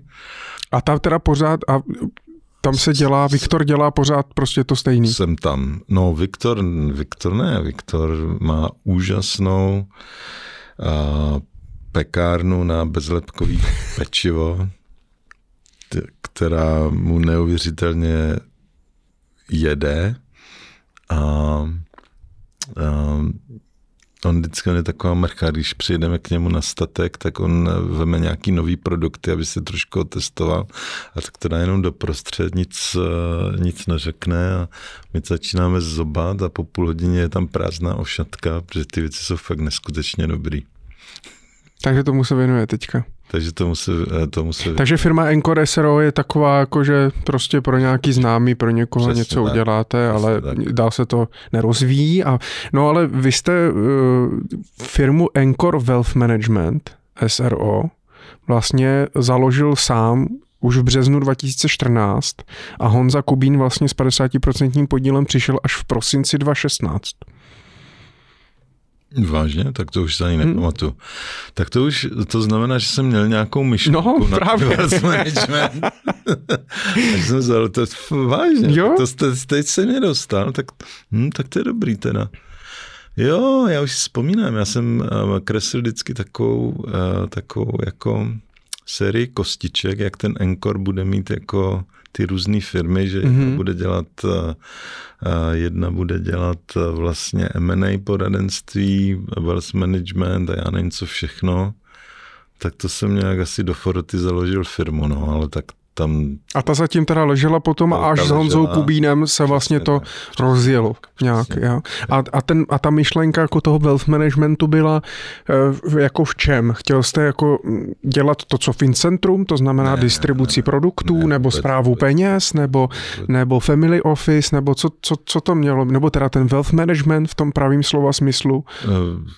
No, já bych asi řekl, že wealth management, nebo prostě já jsem viděl, jak eh, jsou privátně bankovní klienti a jakoby opečovávaný v bankách. Že?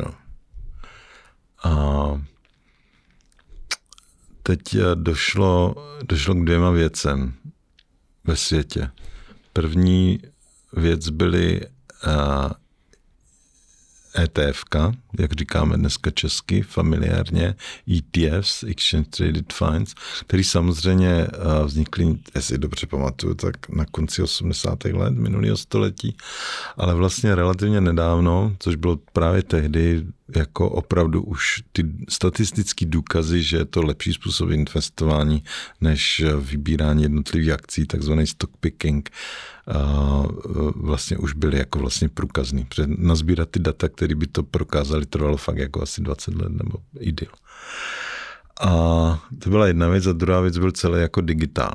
Jo, takže vy dneska a, nemusíte mít nějaký borce v New Yorku, který vám vybírá jednotlivé akcie, máte ETF a, a ještě dokážete dostat jak jakoby k sobě, tak k těm zákazníkům jako velice jednoduše díky digitálu.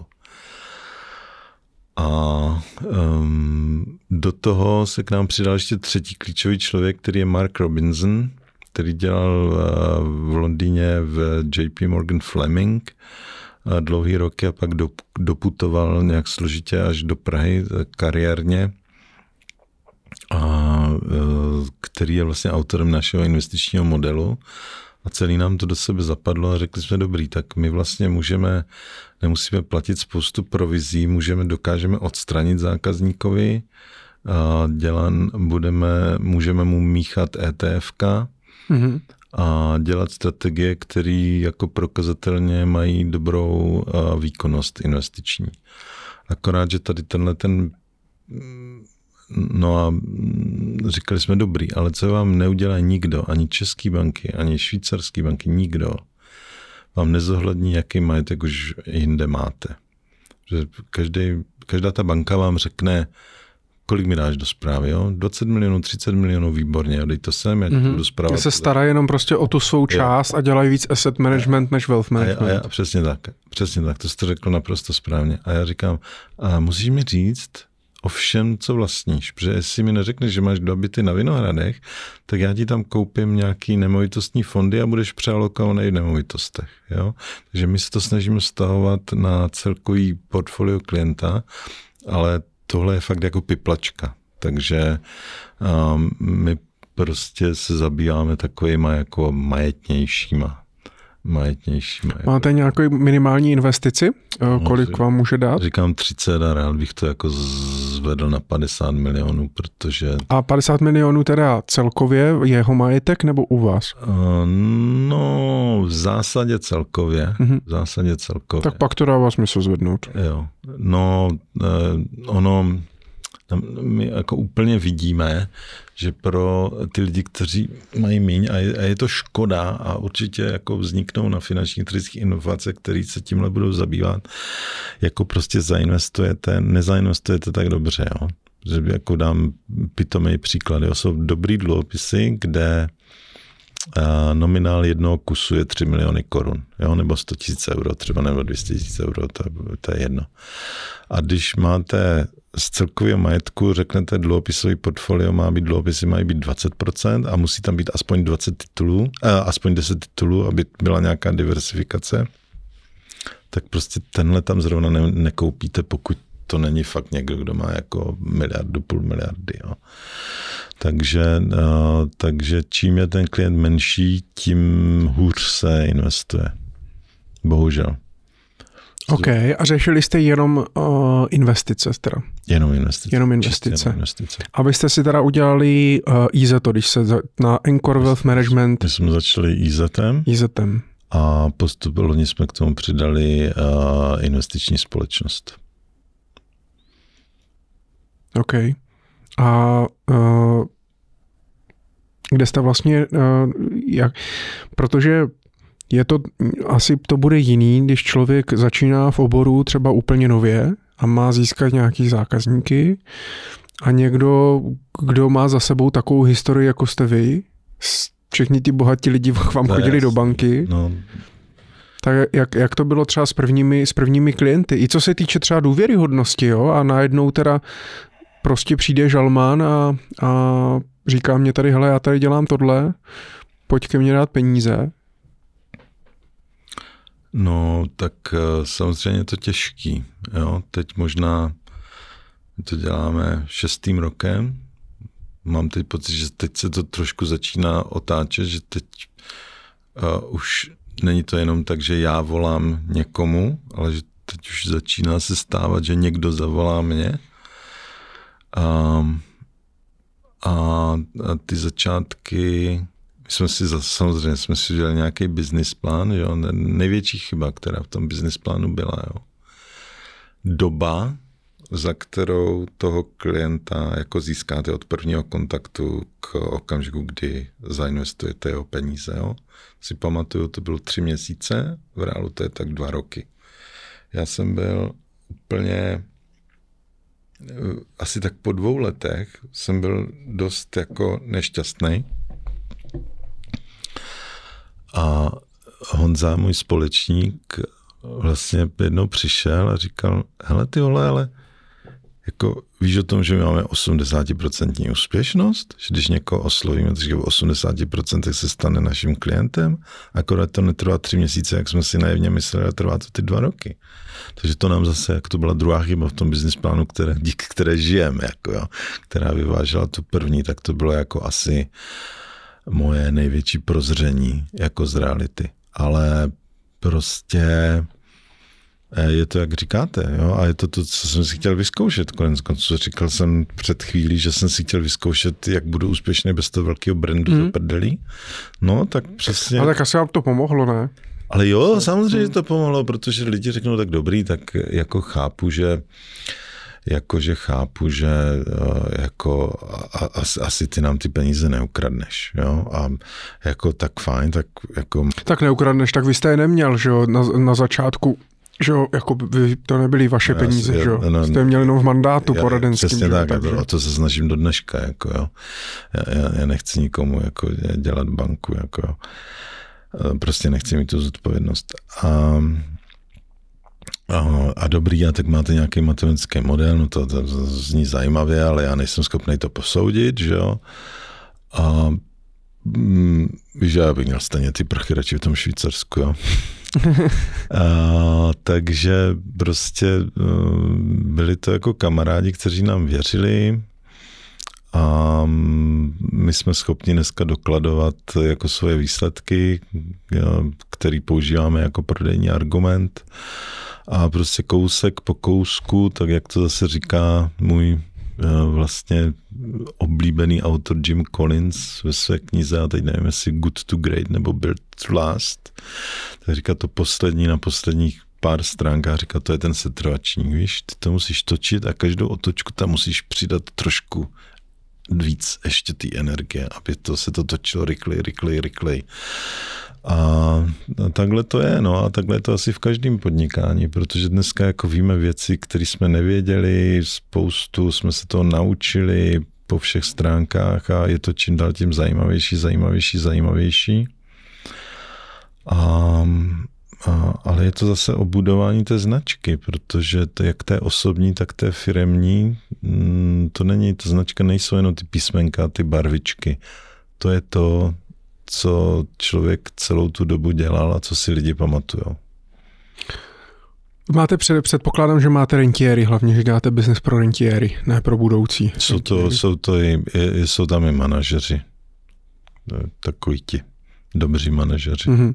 A uh, jak vlastně jste nastavovali na začátku? Nebo podnikatelé. Vlastně na, celý ten, no ale prosím. Se... Jak jste na začátku nastavovali uh, vlastně ten ceník pro několik vám za to budou platit? Kolik, kolik vy si vlastně vezmete, jak to máte nastavit, kde jste se inspirovali? Podle konkurence. Podle konkurence a, a Vy máte zkušenost si to spočítat sám, že jo, co se vám vyplatí, nevyplatí. No, to, to je ještě jako zajímavá věc, ke které se můžeme můžem jako dostat, jo. Jako ta, co se vyplatí, co se nevyplatí. Tak, tak jsme se na to nedívali. Dívali jsme se na to tak, že musíme být kompetitivní cenově, a to i se švýcarskýma bankama na, eh, na stejném objemu. A pak jsme si řekli, dobře, ale když tohle dosadíme do svého business plánu, budeme někdy profitabilní s takovými cenama. Jo? A tak víme, jako na jakém objemu jsme profitabilní. My jsme v zásadě jako loni byli break-even. A letos už bychom měli mít uh, nějaký zisk. Um, takže ta naděje v tom business plánu byla, ale prostě od začátku máme ty ceny kompetitivní. Jo? Není to tak, že bychom jako ty ceny, jako teď jsme malí, tak musíme mít velké ceny. To nevím, jestli bychom nějakého zákazníka. A ty jsou jaký teda? Nebo když k vám tehdy přišel, nebo ještě protože my se k tomu dostaneme, vy jste si pak založili samozřejmě Enkar Funds, Enkor Funds, eh, udělali jste si vlastně eh, prostě svůj no. investiční fond. E, FKIčko. A ale to asi není jako jediný, co teďka prodáváte všem ne, jeden fond, že jo? Ne, Předpokládám, mám, ten jo. wealth management děláte k tomu. Jako a... My máme individuální zprávu. No. To je zejména. No. Ten, ten fond uh, Teď máme několik zajímavých odboček, tak já se na ně pokud Jo, pojďme to pospojovat, jasně. ne? Já budu rád jak právě, ten fond, jsme... My jsme vlastně nikdy nechtěli mít vlastní fond, jo? Ale ne? jak, jak, jsem tady, jak jsem tady jako, nebo vlastní produkty vůbec jsme nechtěli. My jsme chtěli být totálně nezávislí, jo? Ne, ne, nemám své produkty, tak vybírám celosvětově ty nejlepší produkty. Mm-hmm. Jo? S tím souhlasím. Jakmile máte svůj fond, tak eh, prostě máte... Můžete říkat, co chcete, ale máte zájem. prostě svůj ale, má, ale je váš prostě, jo. No ale pak jsme přišli na to, že prostě do českých dluhopisů se to prostě nedá, jo. Jak jsem tady říkal, jo. Minimální nominál 3 miliony, ještě navíc, jako když to je dobrý dluhopis, tak vám jako zavolají v úterý, eh, že ve středu v pět večer končí úpis, jo, a že je to přeupsaný, tak ať si kouk kouknete hodit kostro, jestli chcete dát objednávku, jo, pak vám zavolají ve středu ráno, že už to má, že budou uzavírat za dvě hodiny knihu, že to líp než čekali a vy tam dáte objednávku. To žádný klient jako nestihne, kdyby to měl objednávat do svého osobního portfolia. Jako. A, takže e, další věc je diversifikace. Jo, přece jenom mi tam, já nevím, 20-30 jako papíru, jo, jako mm, diversifikujeme čím dál tím víc, čili rozkládáme riziko. A to se strašně blbě dělá v individuálním portfoliu klienta. A třetí věc je hedging. Jo? Prostě my jsme finanční instituce dneska u naší banky, že jo? takže s náma dělají prostě eh, deriváty, kterýma, eh, úrokový swapy, kterýma hedžujeme riziko um, pohybu sazeb um, v tom portfoliu toho dluhopisového fondu. To zase neuděláte na individuální. Takže nakonec tě nechtě jsme museli udělat tady tenhle ten jeden fond, a děláme to tak, že prostě těm klientům, který už nám platí za obospodařování, tak vracíme to management fee, který máme v tom fondu, aby jsme tam neměli ten konflikt zájmu, že mm-hmm. ještě mu dáme fond a vyděláme víc blbost. Jo? To, mm-hmm. jako... OK, to znamená, že hlavní, vlastně hlavní činnost je ta individuální zpráva majetku. Individuální zpráva, no. Jo. A vedle toho jste si prostě udělali svůj fond, kde nakupujete převážně dluhopisy. Já jsem se koukal tady na top, top 10 pozic, tak tady EPH, PPF, Airbank, JNT, Saska a další. I tady využíváte i odvůdu reverzní repo, mm-hmm. což dneska se dává smysl. Mm-hmm. A Dneska, no, to, to je složitý. Ale uh, to znamená, že toto jste nebyli schopni vlastně udělat jako samostatně v té individuální správě, tak jste se na to udělali fond a část peněz z toho majetku těch klientů prostě dáváte ve fondu čistě z toho technického řešení, že se vám Přesně to prostě tak. spravuje líp. A vedle toho normálně děláte individuální zprávu a tam nakupujete teda, to máte teda složený z ETF nebo z konkrétních akcí i dneska už? Uh, nebo ne, co, to, co, co tam všechno je? Gro je ETF, Mm-hmm.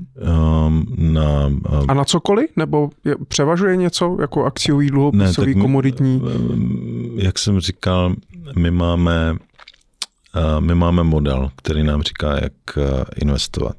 Ten model uh, tam má takových asi 20 tříd aktiv mm-hmm. a na každou z těch tříd aktiv je jedno ETF, nebo jedno, teda existují ETF. Jo? My si pak ještě vybíráme Jasně. ETF, když je velký zákazník, aby to neměl jenom... A to je dost 20?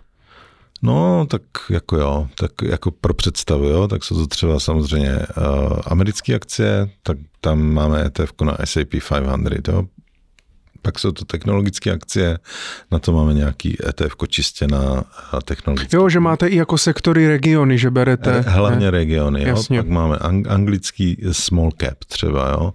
Pak máme německé akcie, švýcarské akcie máme, české akcie máme, tam ne, pochopitelně není ETF, takže tam děláme jako uh, přímo jako akcie. Mm-hmm. Um, dluh... Co jste dřív ale nemohli, takže jste to nedělali? To jsme nemohli. To jsme nemohli jako IZE, to můžeme Jasně. až teď jako investička. Mhm.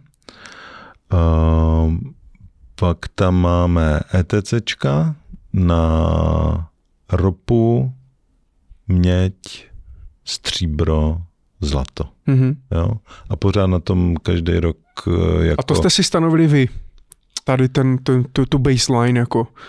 No, pracujeme tak, že my hledáme jako do toho modelu vstupuje asi 40 indikátorů, Mhm. mm-hmm. jednak makroekonomických, jako můžete si představit eh, inflaci, eh, peněžní zásobu v různých státech, v různých regionech. Jsou tam předstivé ukazatele, jako takové to o očekávání manažerů těch nákupních nebo prodejních. To už se vlastně dělá i v Česku, jo. A hledají se korelace mezi těmahle indikátorama a e, výnosem e, tady těchto tří aktiv. Takže my testujeme další a další třídy aktiv a říkám si, aha, ale tahle nekole, ne, ne, nekoreluje s žádným z těch ukazatelů, takže jako tam nemá smysl ji dávat. A pak najdeme jednu, která tam koreluje. Mm-hmm. A výborně přidáváme to do modelu, jo? že se zlepší jako fungování toho modelu, takže takhle, takhle jako Kdo ho vymyslel? Uh, to, uh, jak jsem říkal, ten třetí do party, který se k nám přidal jako člen číslo 3 Zonzo Kubine, byl Mark Robinson, který tenhle model už si piplá 25 let mm-hmm. od té doby, co dělal JP Morgan. On tam měl na starosti uh, Emerging Markets Equity Fund, měl tam 2 miliardy liber pod zprávou. Takže vlastně od začátku své, své kariéry si A kdy přišel k vám? Mark? No hned na samém začátku, myslím. Jo? Mhm. A jak jste ho získali? Uh, dostali jsme tip uh, na něho. Vlastně, A vy jste někoho takového hledali teda? Nebo jak byste to dělali, kdyby nebyl Mark Robinson? kdyby nebyl Mark Robinson, tak bychom tohle udělali s, s, s někým, my to máme vlastně dalšího kolegu Michala, který... A tak to, je, to je, není, není, teď jako přemýšlím, teď to neberte nějak osobně, ale Ano. není to vlastně smutný, že jako vy potřebujete vlastně někoho dalšího, abyste věděli, jak vlastně složit to portfolio? To naopak, já si myslím, že jako mít dobrýho asset manažera je jako základ eh, každé investiční společnosti. A vy byste to s Honzou jako ne- nemáte jako na to kompetenci, nebo Eh, Určitě, jako vím, jak to funguje, Honza taky. Asi kdybychom se do toho položili a všeho nechali na pár měsíců, tak bychom si ten model asi uměli postavit taky. Uh, nemáme zkušenosti, či nevíme to, co ten Mark jako, uh, on nám někdy řekne, jo, to jsem zkoušel tehdy a tehdy to nefunguje z těchto, těchto důvodů, čili ta naše cesta by byla delší k tomu cíli, než je dneska ta jeho. A prostě mm, já hlavně záním klienty. Navíc mě už tak nemyslí, jako když mi bylo 20. Mám furt rád a on je partner nebo zaměstnanec? Um, není partner. Takže on je zaměstnaný, prostě zaplatíte mu prostě mzdu. Tak nějak. Asi nebyl úplně levnej. Cože? Že asi nebyl úplně levnej, ne? Hmm, tak jako londýnská kvalita za londýnskou cenu. A vyplatilo se to ale. No rozhodně. Hm. A uh, kolik vám dneska teda vlastně lidi uh, platí? Když bych teda za váma přišel, budu mít 50 milionů, řeknu, Lubore, hele, mně se líbí, jak to děláte, chci u vás investovat peníze, kolik mě to bude stát? A co to obnáší vlastně, jaký je ten proces vůbec na začátku? Jo. Um, tak jak jsem říkal, tak uh, jako ta naše cena je kompetitivní, jo, takže, um, takže uh, jako Tak to můžete říct na rovinu, moc, ne? moc, prosím? Tak to můžete říct na rovinu, ne? Můžu a nemusím, no. Ale jako moc přes 1% to určitě není, Mhm. jo. A A z celkového, z- toho, co vám dá ne, do mandátu? Ne, jedno, jedné, jedné z toho, co aktivně spravujeme. Mhm. Jo, takže jako když, si, když jste si koupil byt na Vinohradě, tak nám po- pochopitelně z toho neplatíte Jo. žádný fíčko. Tak záleží, jestli se o to staráte, o ten byt. že, že bychom založili třetí Encore, jo, zpráva bytu. Uh, tak naštěstí na už jsou dneska firmy, to je jako další posun, za těch 30 let strašně OK, to znamená, že klasický, je tam klasický prostě management fee, je, prostě z toho AUMK. Klasický management fee a my, my prostě začínáme mapováním toho celého majetku, eh, dohodneme nějakou tu investiční strategii, což je eh, zejména o tom, aby klient si rozmyslel, eh, jaký chce podstupovat riziko, má nějaký setup fee nebo ně, ně, něco na začátku ne, za plán ne, nebo ne, za strategii a tak dále? business development mm-hmm. náklad. A, a účtuje to 1% nebo po, prostě tu, to fíčko účtujete kvartálně, měsíčně, pololetně, kvartálně. No, no, no. Takže první peníze vlastně potom, jak, Dost, co, potom co zainvestuje. Za měsíce. Jo, OK. A, mm, a vlastně z toho vznikají takový ty situace, že někdo řekne, dobrý, tak půlku majetku, já bych chtěl ještě koupit nějakou firmu někdy, tak to mi nechejte likvidně a vlastně konzervativně mi to zainvestujte a druhou půlku majetku mám jako na důchod a pro své děti, tak tam můžeme dát něco jako rizikovějšího a nemusí to být tak likvidní. Mm-hmm. No. Um, takže Mm, takže tohle si dohodneme na začátku. A my ukážeme klientovi ten investiční návrh, jak by to asi jako vypadalo. Um, klasicky podepíšeme smlouvy, otevřeme účty a, a můžeme investovat. Dá se to dělat i jinak? Viděl jste třeba ve světě uh, i, že by se to dělalo nějak jinak? Za jinou cenu, jiná úplata, jinak trošku ten business plán, ale stejná práce s tím klientem? Nebo tak, jak to děláte vy, tak, jak vám platí, tak to je asi zatím to nejlepší, co kdo vymyslel. No tak určitě jako je tam velký nástup digitálu a to i do těch horních pater, jo. A, takže dneska a, dneska opravdu, i když se bavíme o těch high net worth klientech a o family officech, tak dneska oni hodně řeší um, internetovou bezpečnost, mm-hmm. že oni si tam zřizují vlastně portály, kde má vlastně na celý ten majetek přístup e, každý člen z té rodiny.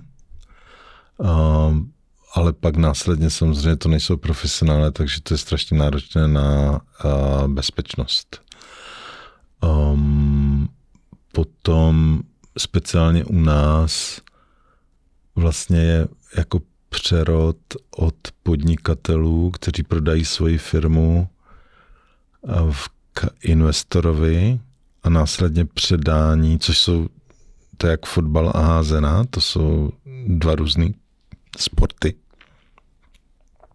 A následně musí přejít eh, předání na další majetku na další generaci, což tady vůbec nemáme vyzkoušený, nikdo s tím nemá zkušenosti, a protože i když tam k nějakému zřízení svěřenských fondů došlo, a ta druhá generace jsou třeba obmyšlení těch svěřenských fondů, takhle pořád ten otec zakladatel, ten podnikatel kontroluje ten majetek, protože za života zakladatele s tím svěřenským fondem ten zakladatel může dělat skoro jako všechno.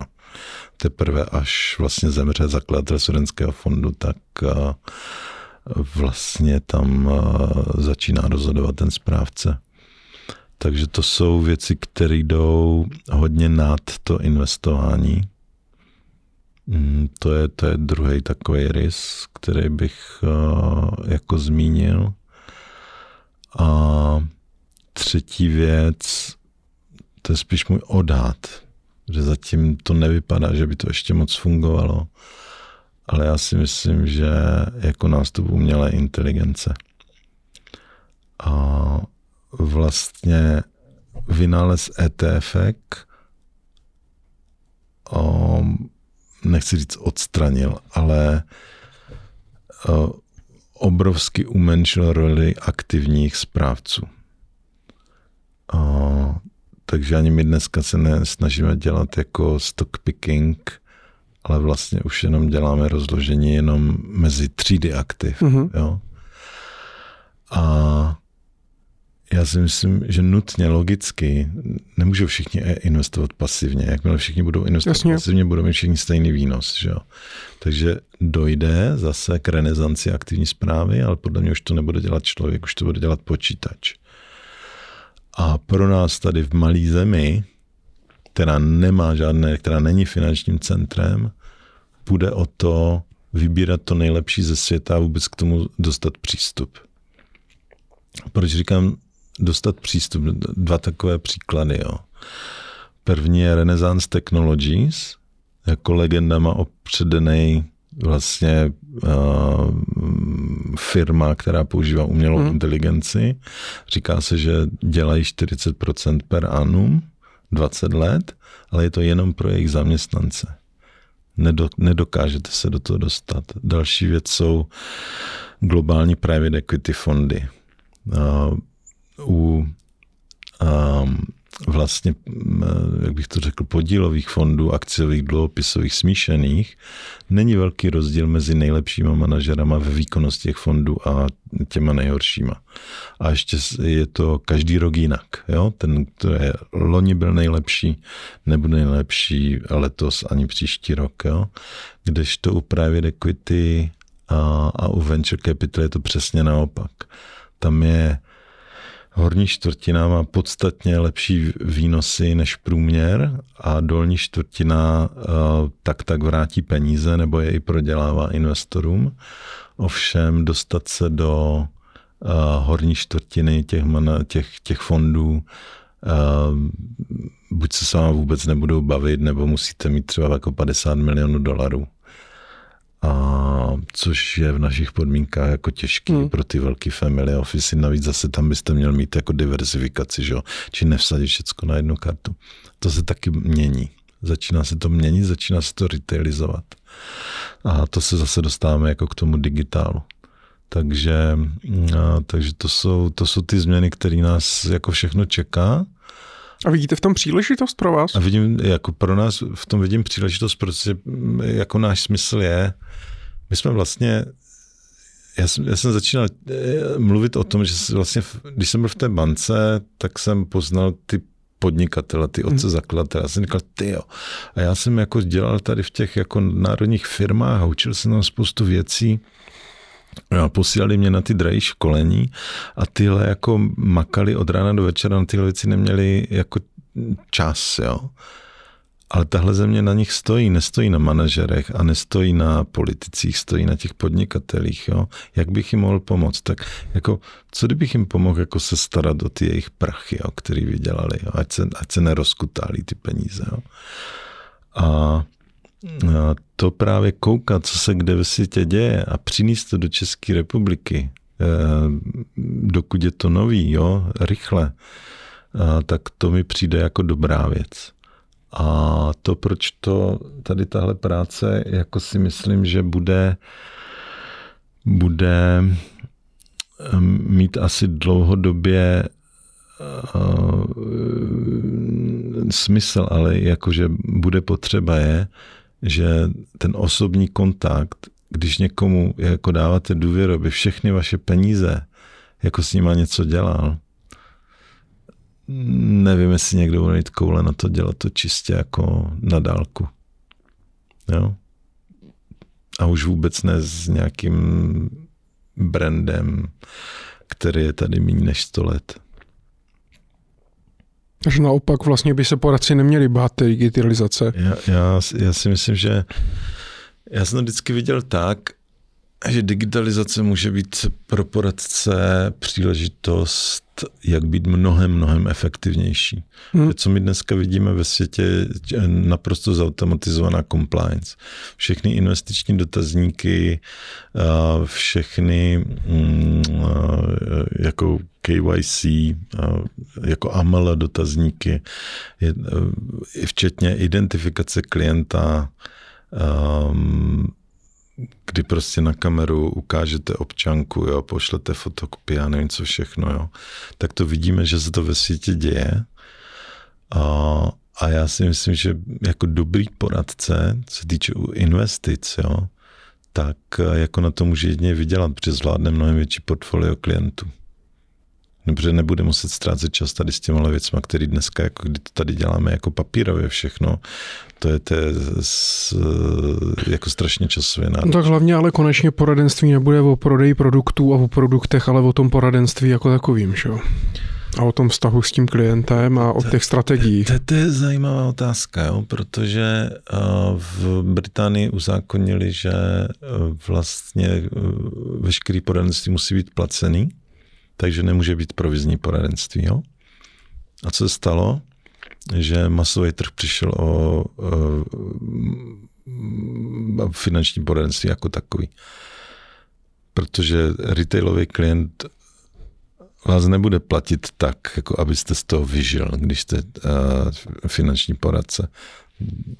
Všichni se vrhli na ty lidi, co mají nějaký mm-hmm. majetek a ten trh zůstal úplně na pospas hozený, že, uh, hozený jako žralokům. Takže to není jednoznačný, jako co se stane. Jo? Já nechci říkat, eh, neodvážil bych se udělat předpověď, že provizní poradenství jako je mrtvý. Neodvážil bych se. Tak to já bych chtěl, to je můj sen, ale, ale to je... Jako to možná bude jinak regulovaný. Nebude na mě. Ale no. a nebude to na nás hlavně, ano. Tak. No a když, když jste zabrousil, my se bavíme jenom o investicích, já si myslím, že jako velký, ne, obrovský smysl má finanční poradenství v hypotékách. Jo. Třeba. Každému doporučuji vzít si finanční poradce, když chce hypotéku. Nej, nejít jenom do banky, nedělat si to sám. Hmm. Ale pak tam vidím i právě to, že jedna strana, a to já vidím hodně právě, proč jsem mluvil o těch produktech, jedna strana je ta technická, mm-hmm. kterou ale právě může eh, nahradit eh, ta, ta umělá inteligence, ta digitalizace online a tak dále, si ty produkty i jako zjednoduší a tak dále srovná, prostě, že ho srovnavače, když vezmu nějaký a tak dále, na, na, dám tam nějaký data, ono mě to prostě něco schroustá, vybere a na druhé straně potom ten opravdu ten jako poradce, který poradí s tou situací jak, jako takovou vlastně, jo, ne, ne že poradí, jakou banku Rozumím. má vybrat, ano, jo, ale... jako vlastně uh, chcete říct, jako uh, ušít to řešení na míru jo. pro to jednotlivého člověka? To, to, to zcela jistě? Ale já si myslím, že i ta technická část tam zůstane, protože, uh, protože uh, my jsme zvyklí, že říkáme dobře, tak tady je jako já nevím 50 investičních fondů a já ti z nich vyberu tři nejlepší nebo pět nejlepších, jo? Ale jakmile jednou, a jestli je moje předpověď správná, jako jo, a ty, fond, a, a ty investice budou řízeny tou umělou inteligencí, tak to bude to samé. To nebude, že bude jedna umělá inteligence, ale vznikne mm, jako stovky firm, jako je dneska Renaissance Technologies a zase někdo bude muset říct, pro tebe je vhodná tady tahle, jo. Ale je spíš... Je... Tady tohle jsou zloději, jo. Ty, tyhle fungují dva roky, jo. Nevíš, že si budou mít tu dobrou výkon. Myslím, že i na té technické úrovni bude vždycky muset být někdo, Ale kdo pak to je, s váma takhle Jasně, osobně, ne, jo? super. A pak je otázka, jestli by to měl být vlastně jeden člověk, já si myslím, že ne. A to nemusí být. Jasně. To nemusí být. A druhá věc je samozřejmě, kdo ty lidi platí. A tady prostě já jsem zastánce toho směru, toho placeného poradenství, že by měl prostě tak samozřejmě platit placené ten klient, poradenství, no. placené poradenství vám tam jako snímá konflikt zájmu, jo, takže mm, tak, ale jak jsem uváděl ten příklad z toho Anglii, tak No, ono je to o úhlu, o, úhlu, o, o úhlu pohledu. Mám i kolegy, kteří jezdí pravidelně právě do, do Anglie a jsou členy hmm. Asociace FEIFA, jezdí tam na ty konference a tak dále a ono i ti Britové to vidí jako různým pohledem. Právě. Takže ono to je, není to, a pořád je to na dálku, my tady něco diskutujeme, ale chtělo by to tam, aby tam jako ti lidi jeli a poznali opravdu to prostředí a to, jak to vzniklo tam, tak nemusí vzniknout tady, že jo? Nemusí, tak je, je to úplně jiná kultura, hmm. jo. A já si dovedu představit, jako když prostě ten výběr těch produktů, který budete prodávat za uh, provizi, se bude dělat jakoby na centrále, to ty finančně poradenské firmy a bude se dělat dobře a zodpovědně bude mít na zřetel nějaký dlouhodobý fungování firmy v řádu desítek let, tak by to fungovat mohlo, jo, ale nesmí nikdo prostě prodávat věci jako je Growing Way a Arca Capital a nevím co všechno, jo, protože, nebo nějaký, nějaký prašivý dluhopisy, protože to, jako to pokušení je tam velký. No. Předpokládám, že dneska... A zase to vám jako ošetří ten digitál, jo. Hmm. Jak jste říkal úplně na začátku, když jsme řešili Baraka a, a Alona, jo, tak prostě dneska už je na všechno e-mail, dneska už je na všechno stopa, hmm. a to pomáhá. Hmm. Uh...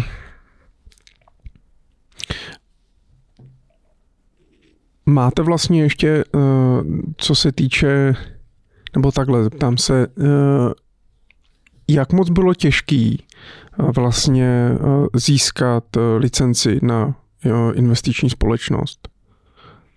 A no. bylo, a bylo to vlastně jako nutný pro, pro ten váš další rozvoj?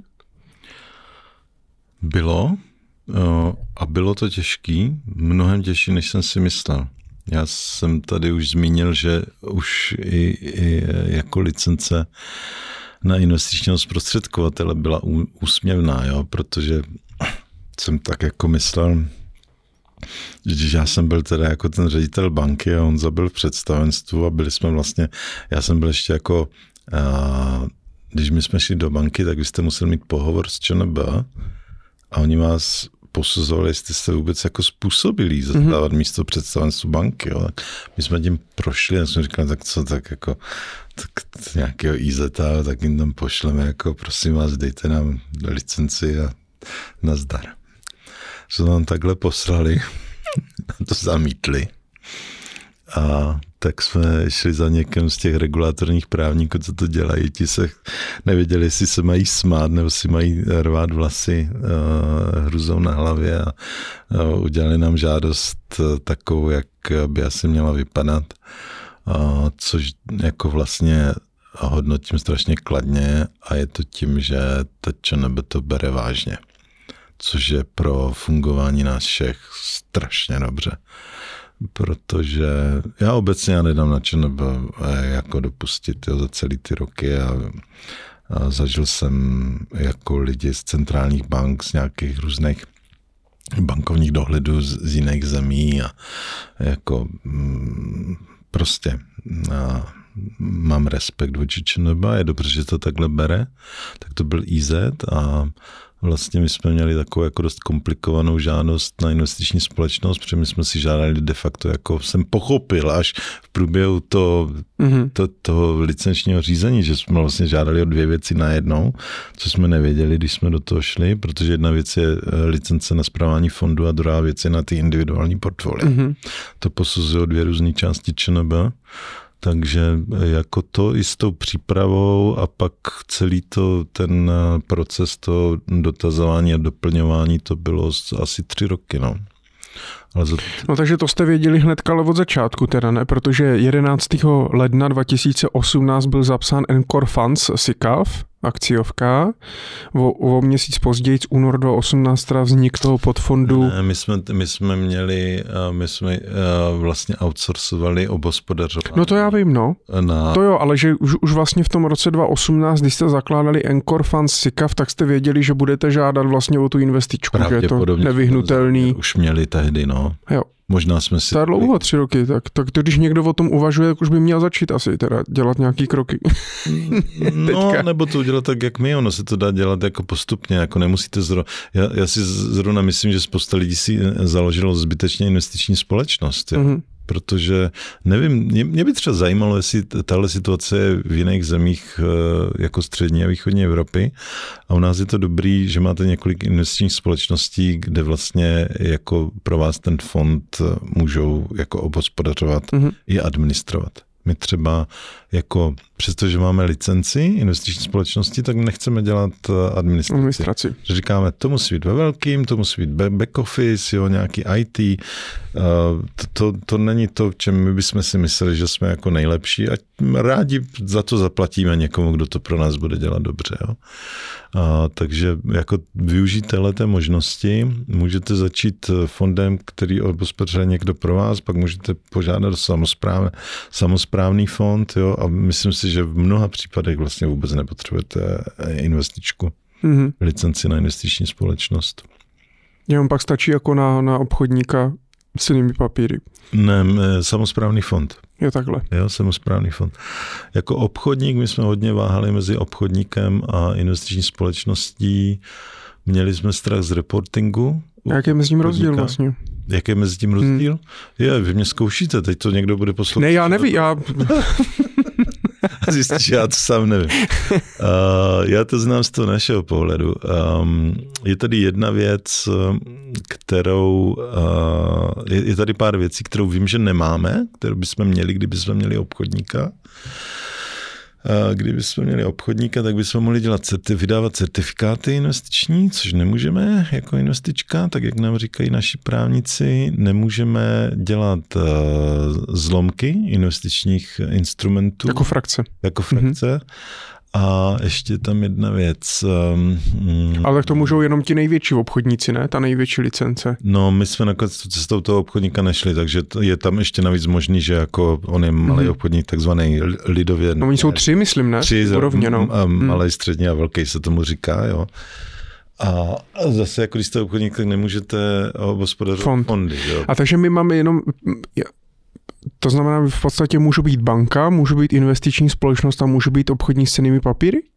No, na, eh, abych teď nekecal, ale já si myslím, že ona, každá banka má, ne, ne, my to vím, že každá banka má přesně o čem povoleno, co může dělat. Jo? Takže, že jste banka ještě neznamená automaticky, mm-hmm. že můžete obospodařovat fondy. Jo, takhle. Jo? Musíte prokázat dobrnou způsobilost. Takže bankovní licence Stejně eh, jako když, když jdete na stránky ČNB, tak ono je to tam vlastně jako napsaný. Jo? Když si najdete Encore, tak tam přímo máte, mm-hmm. jako co ta naše licence obsahuje. Jo? A to jste eh, šli dělat hlavně kvůli tomu, abyste mohli obospodařovat fond, nebo abyste mohli dělat ty individuální? Obojí. Obojí. Jo. Jo. Eh, jako chtěli jsme si ten náš fond řídit sami, ale hlavně jsme chtěli obospodařovat eh, ta individuální. Tak ono je to asi nevyhnutelný, zvlášť když jako vlastně ČNB, TIZ víceméně moc nechce.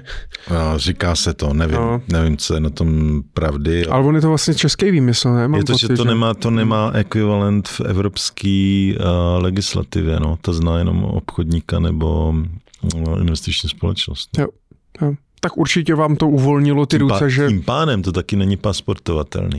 Easy. Hmm. Jo? Kdybychom chtěli v jiný zemi podnikat, jo. tak jo. to nikdo nezná. A máte aspiraci na to podnikat v jiný zemi? Máme, no. Jo? Máme, no, no určitě, no. A kam? No, no, tak... to, máte, eh, to máte takhle, jo. Eh, jestli se ukáže, že máme fakt jako nějaký dobrý business model. Na Slovensku. a No to je zajímavá otázka. Vy děláte takový ty zajímavý odbočky z toho naší hlavní linie. Slovensko, Slovensko má euro. Jo? Hm? Náš dluhopisový fond českých dluhopisů, jo, ztratí, kdyby jsme konvertovali na euro, máme, jako myslím, že máme dvě přidané hodnoty, jo? že známe ty emitenty a že dokážeme jako fakt jako analyzovat, mm-hmm. jo? protože tu žijeme a já říkám, jedna z mála výhod eh, pokročilého, mého pokročilého věku je, že si pamatuju, co ty lidi dělali, co dneska jako jsou ve vedení těch firm před 20 lety, 30 lety, jo. A... Díky našemu podcastu to pak ví, ví naši posluchači. ano, ano. A, ale druhá, druhá přidaná hodnota je, že umíme, vlastně i ten náš model, jak jsem o něm mluvil, ten náš matematický model, podle kterého investujeme, on maximalizuje výnos pro korunového investora. Jo? Neslyšel jsem, že by moc někdo tady něco takového dělal ale vlastně uh, na západě jako tyhle modely používají. Jako, jo. Hmm. Akorát oni zase do nich nedávají český 3D akcie, protože no. nemají český akcie, oni tam nemají český nemovitosti, oni tam nemají český dluhopisy. Jo. My máme to lepší s obou. Jakmile konvertujeme na euro, tak tu korunovou část ty přidané výhody vlastně ztratíme. Jo? Takže je otázka, jako chce člověk jít radši na Slovensko, který nám kulturně líp a oni na nás tam budou dobře jako uh, dívat, hmm. jo? Nebo? Doufejme. Ale je tam euro? A nebo chceme jít radši do Polska, hmm. který je větší trh, je tam polský zlatý, takže my už to umíme na korunu, nebylo by tak těžké se dělat na polský zlatý. A na Polsku si dost firm vylámalo zuby. No, eh, já o tom vím. A to by se určitě, já vím, že já i vím, s kým bych, komu bych zavolal, jako jo. Ale uh, kdyby jsme tam chtěli expandovat, ale jako zase tam na nás budou se dívat jako pepiky. Hmm. Jo, a oni z nás mají trošku srandu Poláci. Takže kam? No, tak to je, to je jedna věc. A druhá věc je, kde jsou ty peníze? Ani ne v Polsku, ani na Slovensku. Ty jsou tamhle na západ. Hmm. Do Ruska už ne, asi. Jenže, to, je... a, to, to, nás, to nás nikdy nelákalo. Ale, ale budete konkurenceschopný jen, vlastně na západě. To jsem zrovna chtěl říct, ale co my jim tam předvedem? Hmm. Jo? To by museli Jste být... tam na nějakého žalmana Fakt nikdo zvědavý. no.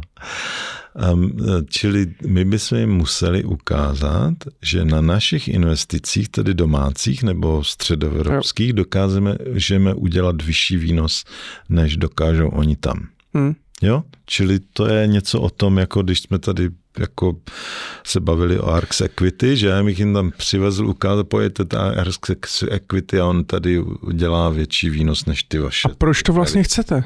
Proč to chceme? Objem. Objem. Velikost. Hmm. Jako já... A potřebujete růst? Vlastně? Hm, tak jednak potřebujeme. A Nechystáte se do A jednak nás to baví. Ale a za třetí, a když přijdu do Ameriky, a oni říkají, jo, to je super, super, jaký máš AUM? a já řeknu, dvě a půl miliardu, dvě miliardy. A oni, řeknou, a oni řeknou, jo, to je, dobrý, to, je, to je dobrý, no, tak za pět let činnosti 2,5 miliardy dolarů, to, to, je, to je cool, jako. No, víš, ale ono je to těch korun. a už jim neříkáme, jako, jaký je kurz. Takže jako nechci být prosmích. Jo? jo. A to je bohužel, bohužel my jsme, my docela doháníme západní Evropu v platu, eh, nebo v platech, nebo v, eh, v GDP na hlavu. Vlastně jsme předenali Řecko, že jo, Kyper, Maltu a, a myslím, že už i Portugalsko a Itálie a Španělsko máme na dohled.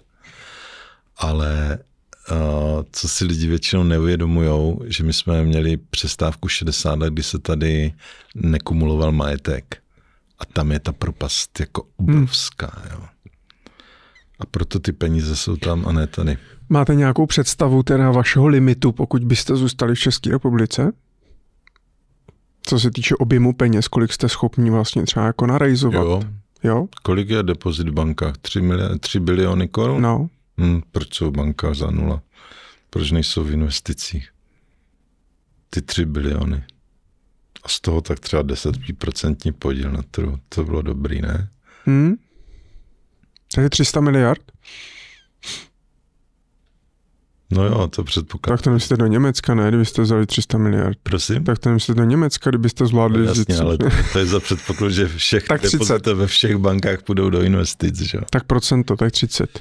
Tak myslíte, že je reálný jako mineralizovat tady 30 miliard? Že třeba když se tu potkáme za 10 let, tak je reálný, abyste měli 30 miliard pod zprávou? To určitě. Jo? Zcela určitě. No tak super, jak se budu těšit. Jako, jako dřív, než budu mít 30 miliard, už mě nepozvete do vašeho podcastu. ne, jako proč, proč jsou všechny peníze lidí v bankách? Kolik, kolik tam vydělávají? Kolik vydělávají penzijní fond, peníze v penzijních fondech?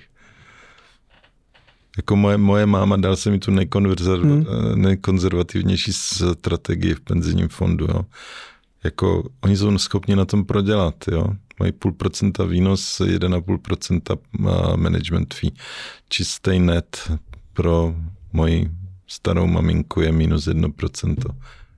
Jak, proč ten ty peníze ty, ty lidi mají, jo? Já chápu, že mají trošku strach z investic, ale všichni se to učíme, jo. Učíme se to my, kteří ty investice invest, obospodařujeme a ale i ty, i, i ty klienti se No, učí. akorát, že mají i ti bohatí lidi mají v bankách peníze, že jo. A dokonce i ti to- bohatí mají Hmm. ty peníze v bankách, no. Hmm. Tam je to snažší, tě hodně počítaj. Fakt. To si jako nedělám. A spolupracujete i s nějakýma, teďka je hodně velký trend právě spolupracovat jako se švýcarskýma bankama, že ti podnikatelé a, lidé to teda chtějí, vy jste to i myslím zmiňoval, eh, že lidé chtějí mít ty peníze v tom Švýcarsku, tak spolupracujete s nějakou privátní bankou, jako kterou máte prostě v záloze, že Máme- to tomu klientovi zařídíte. Máme tři takové Jo. přátelé. Takže je to nevyhnutelný v podstatě.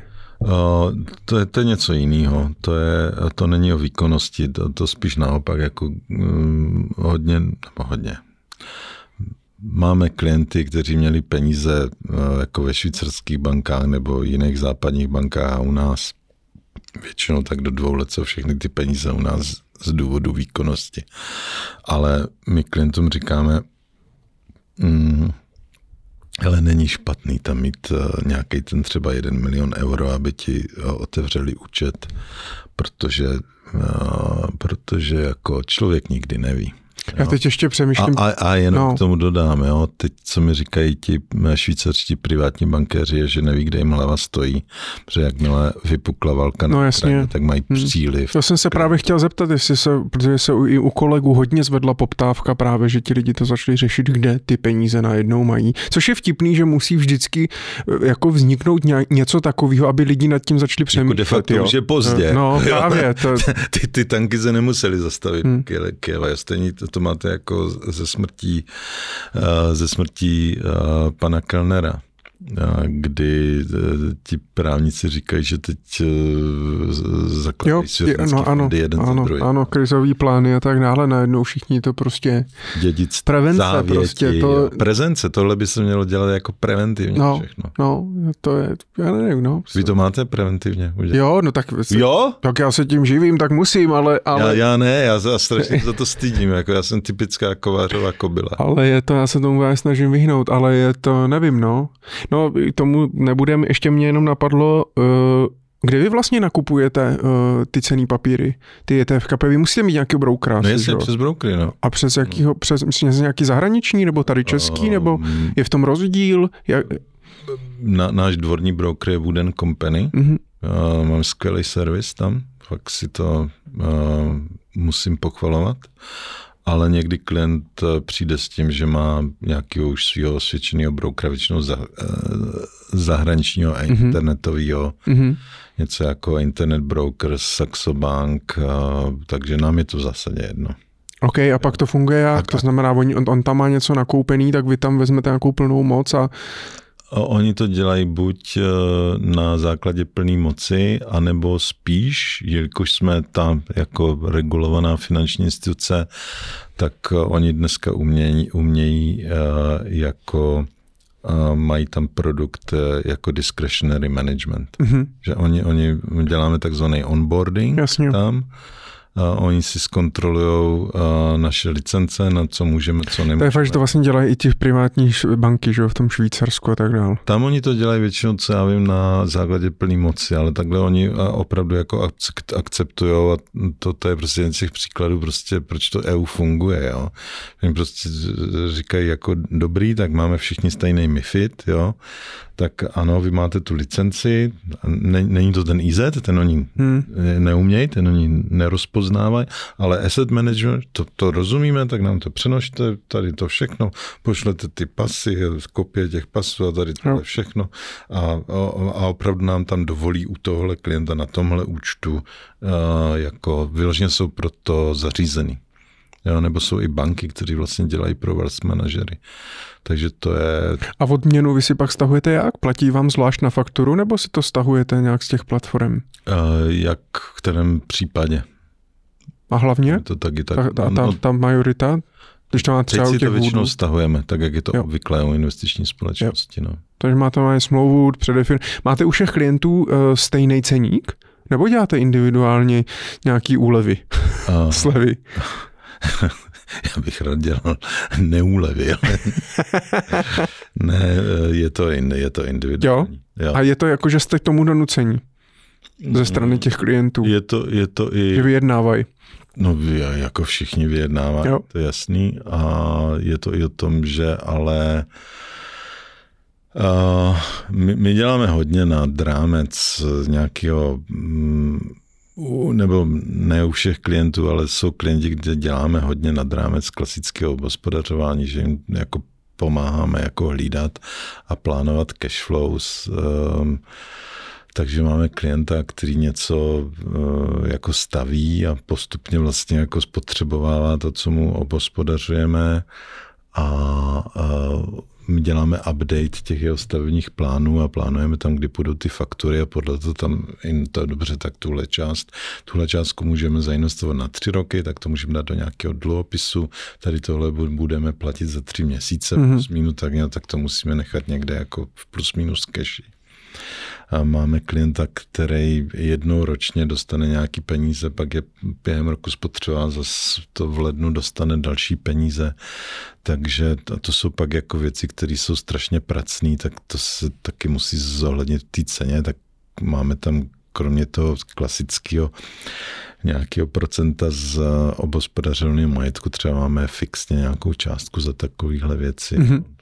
Takže, Jak často se potkáváte s klienty? minimálně, minimálně jednou za kvartál, kdy jim dáváme mm-hmm. performance report jako stávu o tom, jak si vedli. Ale... A vždy osobně nebo i online? Já se snažím, aby to bylo vždycky osobně. Někdy jo. ti klienti, jako někdy to nevíde, tak to musí být online, ale... No právě mi přijde, že jsou jako hodně, budou časově zaneprázdnění, ne? Že jsou, kvartálně... jsou, ale tak zatím, zatím jsou zvědaví vždycky. A, a jezdí oni za váma nebo vy za nima? Ne, vždycky skoro výhradně my za nima. Jako když, když za náma někdo přijede, tak to je jako někdo, kde se domlouváme. Chce vidět, že máme kancelář, že tam jsou nějaký lidi a, a jo. To tak, takovým dojmem to na mě působí, mm-hmm. no, ale jako jinak. A proč to tak je? Na, jako nastavil jste si to tak, Důvěra. nebo oni vám to... Ne, proč jezdíte vy za nimi a ne Servis. oni za váma? Pro, takže vy jste se tak nastavil, že no, chcete, no, aby to měli... Jo, mm-hmm. že mě to ulehčí život, když mě by někdo přijel za mnou, ale jako já si myslím, že prostě je naší povinností jako se přizpůsobit klientovi. Hmm. Zajímavý.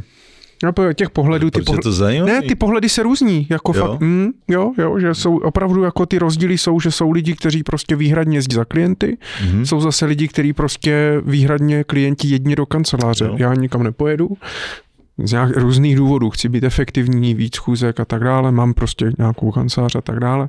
Já to mám tak půl na půl, tak jenom je to zajímavý. Mně se někdy zdá, že tu kancelář máme až jako zbytečně velkou, jo. Hmm, koukal jsem, hezký domek.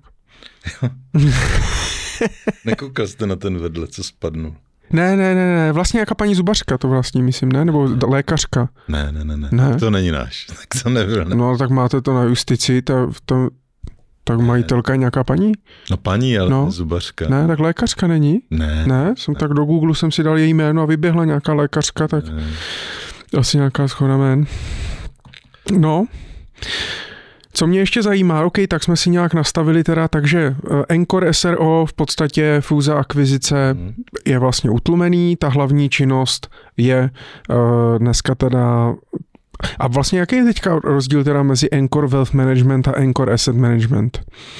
No, těma dvěma firmama. Management je uh, investiční zprostředkovatel. To je, a ten, toho si necháváte?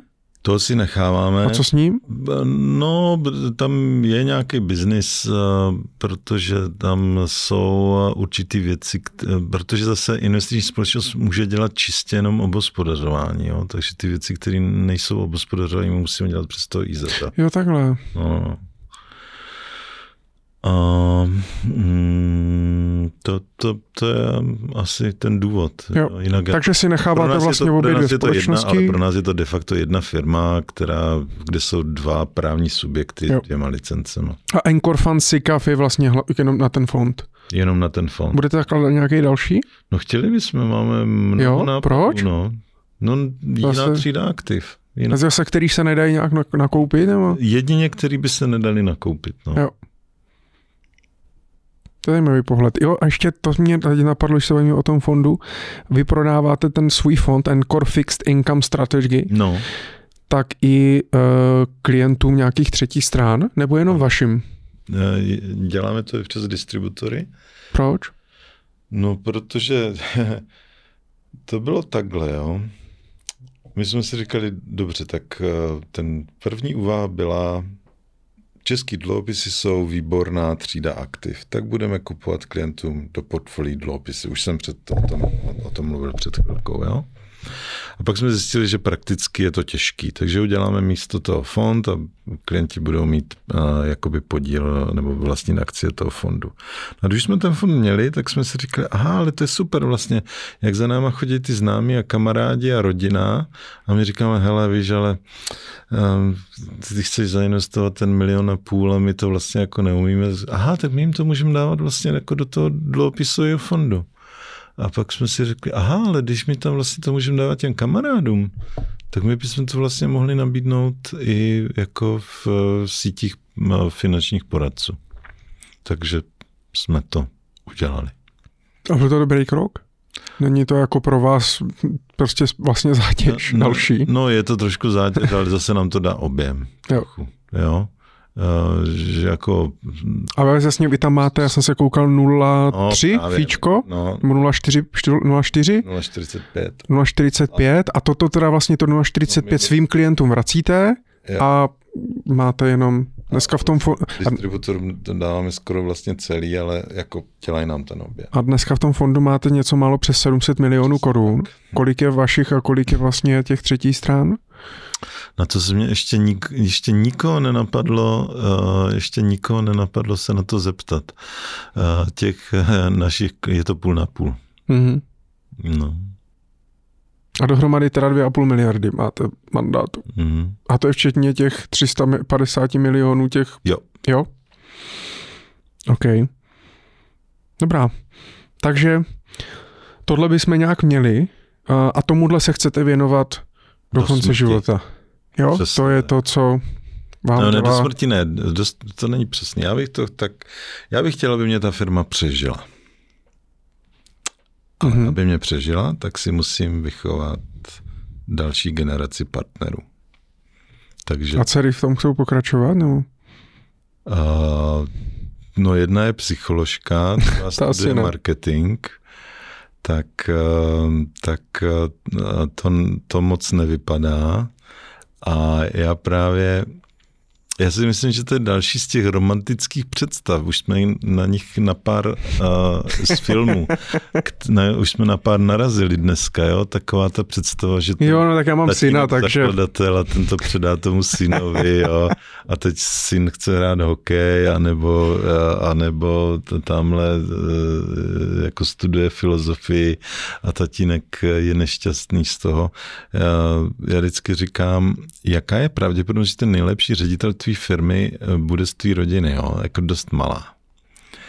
A Může být eh, mm, finanční investor, může být akcionář, to může, může jako, či- já, já si myslím, že vlastně ty podnikatelské rodiny by měly ty další generace naučit, jak vybírat správce Ten- jejich ten- majetku jo, a správce jejich firm, pokud hmm. tu firmu chtějí nechat, jo, že to je ta jejich kompetence. A vy chcete teda, aby, takže- si, aby si to nechali, tu, tu, tu firmu? Já, Nebo... já, mám, já, mám tu, já mám ten vzor, jak funguje jako partnership z McKinsey. Mhm. kde to funguje už vlastně jako 100 let. A takže eh, prostě to funguje tak, že prostě nějakým sítem si vychováte lidi, kteří tím sítem projdou, ti se stanou novými partnery a těm vlastně prodáte pomalu, postupně svůj podíl ve své firmě, až vám v ní nic nezůstane a oni mají všechno a oni si vychovávají další generaci. Mhm. Takže spíš jakoby ta firma bude nějak pokračovat, než by byla prodatelná. A vy jste Um, vyexitoval a Mm, to jste rozdal. trošku, no já jsem neříkal rozdat, já jsem říkal prodat, ale, ale jako prodat to nějaký bance nebo tak, tak um, nikdy neříkej nikdy, ale, a, ale a, a, asi bych měl pocit, že jsem nedosáhl to. No ale je to vlastně prodatelný, chtěl by to někdo? No to si myslím, že je, no. Jo. Hmm. Jenže ti klienti jsou hodně navázaný na vás, ne? No, tak jako to je u, jako u každého jiného biznisu, jo, tak já nevím, vyrábíte okna, tak prostě jste ten podnikatel, tak taky tam tak. těch klientů bude navázaný na vás. Ne, ne myslím klienta jako pána, co si staví barák, jo, ale uh, na vás budou navázaný eh, ti jo, ti dodavatelé jo, jo, ti hmm. distributoři hmm. budou na vás. Navázaný. Celá ta firma. Hmm. Protože vždycky ten eh, podnikatel, ten zakladatel vlastně jako dělá ten prodej to, toho svého produktu, takže a, a jako to nemluvím jen tak do větru, jo, to, to je zrovna mm, jako minulý týden jsem seděl s tím takovým pánem a prostě mm, hodně, skoro většinou, nebo velice typicky se stává, že je mi 65, 70 a si řeknu, už to mám dost, tak teď tu firmu prodám. A já vlastně tam nemám nikoho, kdo by tu firmu řídil, protože jsem ji až do těch 70 řídil já. Hmm. A bez mě ta firma se sesype během půl roku. A najednou já zjistím, že ji nikdo nekoupí ode mě, když já už tam nebudu a jedině konkurent, který si tam nasadí eh, svého člověka, ale to v tom případě si strašně zmenšuju, zužuju si to spektrum těch, kdo to můžou koupit. Jo? Vlastně celý finanční, jako je všechny finanční investory, jako prostě tím odstřívám, takže jako každý, kdo má firmu, by si měl pěstovat, eh, pěstovat eh, vlastně management. Hmm. Já furt přemýšlím, vám je 56 let? Hmm. A vždycky se, nebo většinou se hostů ptám, jestli mají jako někdy vlastně v plánu zvolnit a začít třeba čerpat rentu a dělat něco jiného, než pracovat. Ale vy jste vlastně teďka takový startupista. já, jsem, vlastně, já jsem starý, že... já jsem přestárlej startupista. Teď vy si vlastně ten život teďka vlastně musíte hrozně užívat, Taky, takže asi úplně jako myšlenky na důchod. Nebo vám to... Ne, já bych chtěl tak 10 let. To ještě já myslím, jo? že za 10 let to bude uh, firma, která bude mít, jak jsem říkal, tu novou generaci partnerů a obejde se bez země. A co pak? No, tak eh, doufám, Jak se vidíte? Doufám, že, da, já se strašně těším na vnoučata, jo? ne, že by mm-hmm. nějaký byli na cestě, to ještě ne, nejsou. A, ale, Minimálně 9 měsíců. Ale nějaký, no a to bude víc, no. Takže nějaký budou a, a já si myslím, že to jsou, že ti rodiče vlastně jako, uh, máte děti? Mm-hmm, mám syna, no, čtyřletáka. máte, no, tak, tak to víte, no, tak co teď děláte? Jako bavíte se se synem nebo tady s nějakým magorem děláte podcast? Jo, děláte podcast, sedíte v práci, jo, tak to máme všichni a je to tak normální, protože ty, lidi, ty, ty rodiče přece musí zabezpečit tu obživu těch dětí, jo, a celý ty domácnosti, jo. No a pak se tam ta další generace, jo. A já si myslím, že to je jako, kde ještě jako člověk má roli jo, aby jako přenesli ty rodinné hodnoty a ty rodinné zkušenosti prostě ob tu jednu generaci. Před na to máte čas.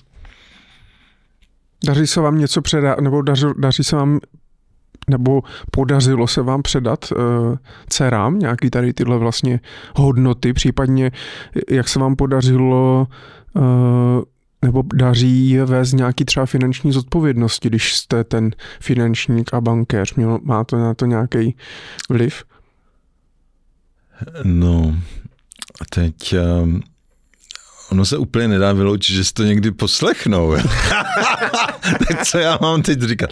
Tak určitě, eh, tak jako, dostáváme se dobře, tak dostáváme se od financí k rodičovství.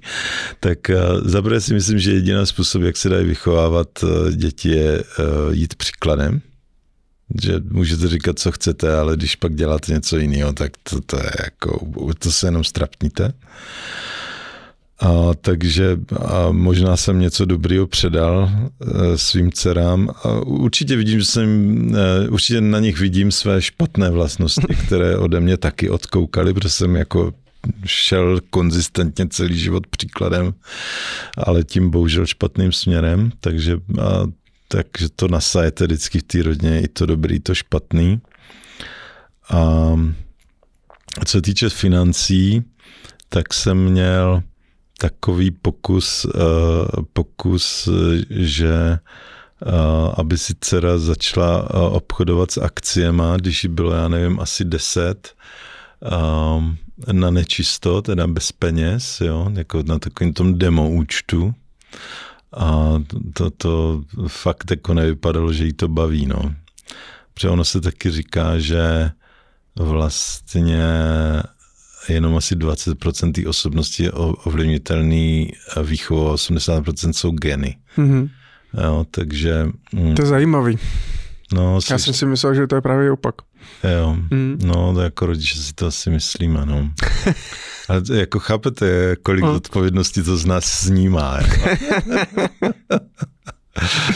Uh, no, Kolik je dcerám? Jenom? Je 22 a 27, takže ta starší jako je psycholožka, pracuje v Bohnicích a, a ta mladší studuje marketing, teď promovala bakalářskou promoci, ještě chce dělat magistra. Dostali od vás nějaký peníze do začátku? Do začátku nedostali peníze a já jsem řekl, že jim, já jsem, když byli malí, tak jsem řekl, že jim zaplatíme s manželkou jakoukoliv školu, na kterou se budou schopni dostat. Mm-hmm. Jo? A, a to je všechno. A že zbytek, zbytek možná zdědí něco, pokud to nestihneme prošustrovat. Kam chodili do školy?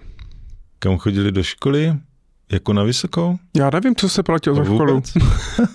Jestli jste pro od školky jste tak, se... Uh, základní škola Mnichovice.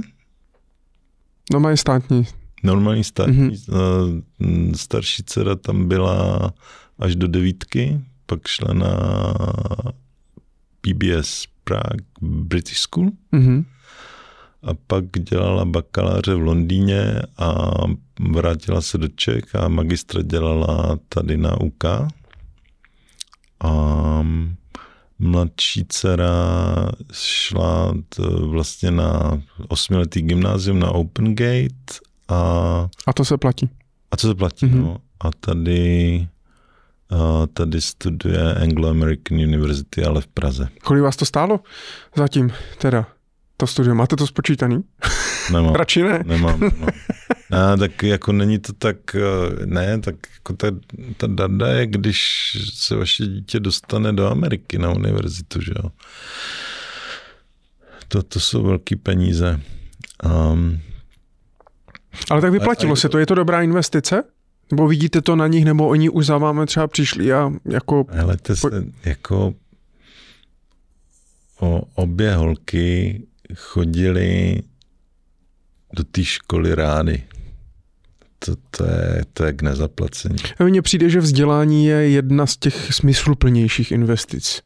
Jo, proto se na to ptám, ale to, to, je otázka, jak to vnímali oni, jo? Si všichni myslíme, já nevím, jak to eh, vnímali oni, jako u mladší dcery se to vlastně ještě, jako, ještě neví, protože to teprve studuje, ta starší dcera, myslím, že jako byla eh, z toho Londýna v, v psychologii jako velice dobře připravená, uh, ale ještě jednou bych rád podtrhl to, že prostě on, on oni neměli nechuť chodit do školy a to je možná úplně to nejdůležitější, protože když chodíte rádi do školy, tak se tam i rádi učíte pravděpodobně, že jo.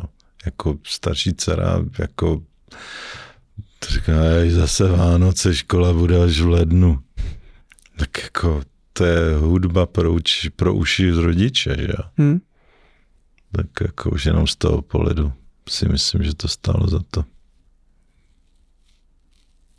Stále je pro vás nejideálnější dovolená chatrč v horách?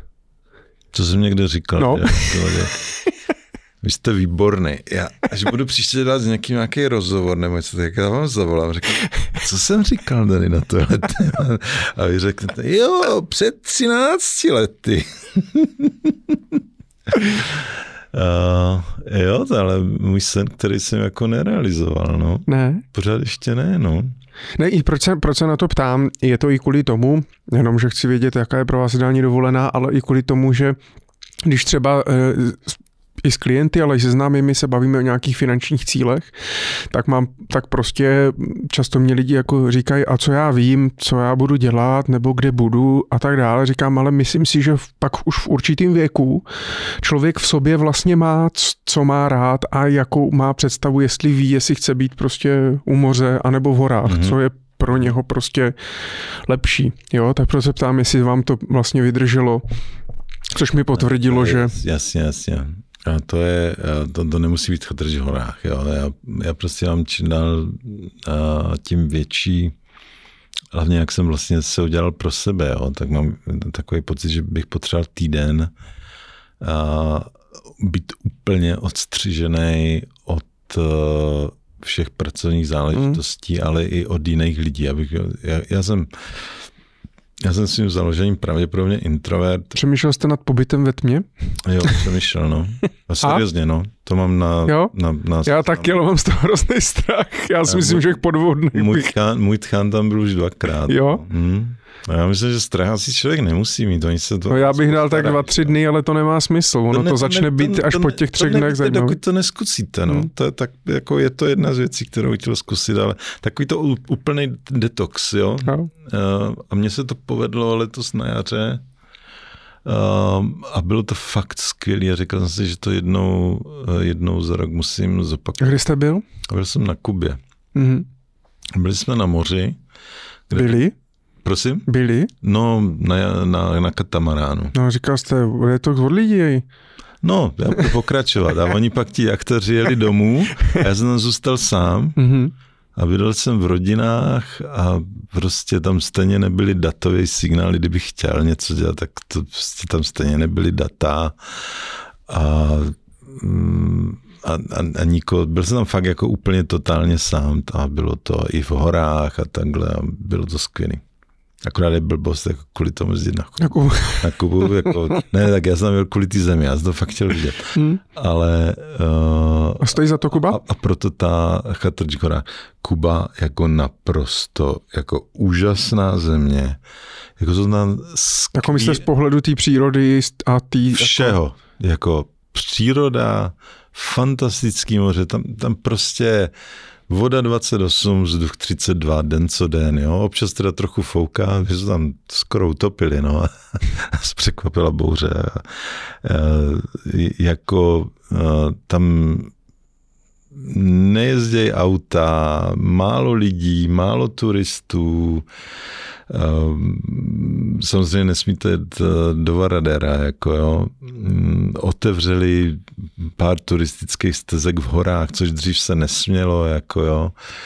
Ehm, na tom moři prostě tam, tam nic není. My jsme viděli, kolik 20 lodí za, za 9 dní jako celkem. Ale pořád ten život těch místních asi nic moc, ne? Nebo už se to no, jako... to jsem chtěl zrovna dodat, jo, ale mm. těch lidí mi bylo strašně líto, mm. jo. To nejde o to, že oni jsou oproti nám chudí, jo. To, to nevadí, jo.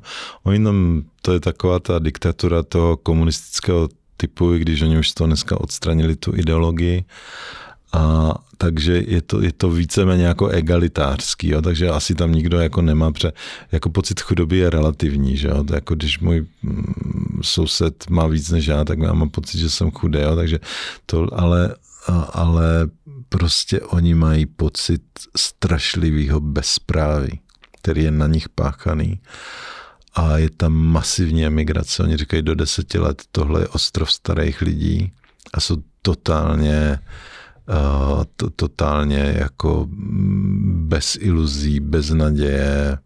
A jako říkám to proto, že jsem bydlel v rodinách a ty lidi hmm. se rozpovídali.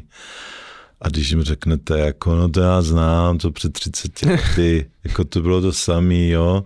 A taky stojíte tu frontu na maso a oni říkají, jo, jo, jo, přesně, jo. A najednou, a najednou se... To mi dneska taky budeme stát. Já to vždycky zapomínám, že vy už to neznáte. tak, eh, tak prostě bylo mi jich líto, no. no ale ono Nebo to je, naději, no. No ale ono, mm, to je druhá stránka, že ubývá ti lidi, kteří si to pamatujou, jo? A my ty, U co, nás. no jasně, No jasně, a my, no. co si to nepamatujeme a bereme to jako samozřejmost, tak vlastně zapomínáme na to, že Jako, to, co jsme tady vytvořili, není samozřejmost. já, já jsem vlastně kvůli tomu chtěl jet, jo, to, to, to moře bylo takový jako trošku nad plán, a, ale jako to, to je fakt, jako to je jak přes kopírák, jako vexláci na ulici, uh, nic není v obchodech, lidi se bojejí, jo, to bylo přesně to samé. Hmm. Přesně to samé. Hmm. Až, až mi to bylo trapný. Hmm. Dobře, eh, jak vy dneska máte sv- svoje vlastní peníze rodinný, hlavně v, třeba v tom vašem fondu a v, tým, v tom vašem, eh, v té vaší jako správě, nebo děláte si i nějaký eh, private equity eh, investice, tak podobný, tak jak právě bylo to Fincentrum? Um, v zásadě, v zásadě je to jako pro naše klienty, ale musím to trošku dovysvětlit. Jo. Ta první je spíš jako taková anekdota, že uh, vždycky dostanu nějaký fantastický nápad, jako jak přechytračím trh, jo. A to bych pro klienty jako si nic takový ty rizikující bych si nedovolil, jo, ale prostě si řeknu, no to vyjde, a ono to většinou nevíde. Takže jsem asi před, já nevím, rokem a půl začal investovat podle těch našich strategií. Jo. Takže to, to je jedna věc. A protože jakože nic lepšího fakt jako nevymyslím. A druhá věc, takový ty private equity věci, my se je naopak snažíme dostat do portfolií těch klientů. Takže jo, Mhm. ale my se snažíme dostat do portfolií klientům. Teď jsme asi našli jednu jako strašně dobrou cestu, ale máme tam i takový, takový, že dáme nějakého překlenovací půjčku a nějakému developerovi zajištěnou pozemkem. Jasně, ale vyloženě tak, jak v tom Fincentru, že jste byl v dozorčí radě nebo a, teď, a jsme, má... nebo teď jsme dělali jeden, eh, jeden projekt vlastně výstavby eh, kancelářských, eh, kancelářské budovy eh, ve Varšavě a tam jsme realizovali equitu, takže mm, vlastně my se snažíme, aby tyhle věci byly dostupné našim klientům. Mhm. Eh, Vy máte i eh, podíl v FC Baník Ostrava od roku. Nemám podíl, Ne? podíl, já jsem jenom dozorčí radě. Vy jste jenom dozor, No. tak to zase, že Žalman vlastní Baník Ostrava, to tak mi to tak přijde. To neříkejte, Vašek Brabec mě nepustí na Celtic týden. Ne, s- sto, No, vy jste tam st- Václav Brabec vlastní 100% baníku. A vždycky to tak bylo? Nebo tak vy jste tam stoupil prý s nějakýma čtyřma, pěti majetnýma investorama, tak já nevím, co jste Hele, tam to, stoupil. To, to, to slyším už po druhý, to je úplný nesmysl. Úplný.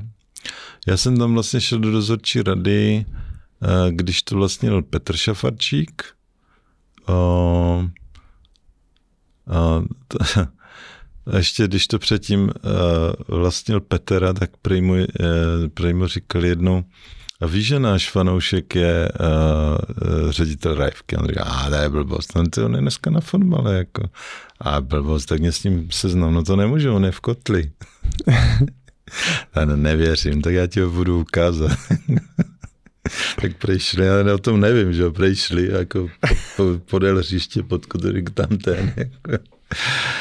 A, a, a, a, no a vlastně a, za Petra Šafarčíka tak kdo by nechtěl mít ředitele banky, že jo, jako v dozorčí radě fotbalového klubu. Protože on Proč kvůli jako s- No, Sponzorství to, to, nebo- to, to, to fakt není sranda financovat jako Hmm. fotbal, hokej, a to je, to, to je na medaili o zásluhy pro ty lidi, kteří to vlastně ty kluby. A, a já vím, že se tam děje spoustu špatného a jako vadí mi to, jako jo, ale ne ve všech klubech eh, se dějou ty špatné, nebo dělí ty špatné věci, doufáme, že já o hokej nemám přehled, jo, ale o fotbal doufáme, že ten fotbal fakt jako prochází nějakou očistou dneska. A, a prostě, Takže na Chelsea jste neuvažoval.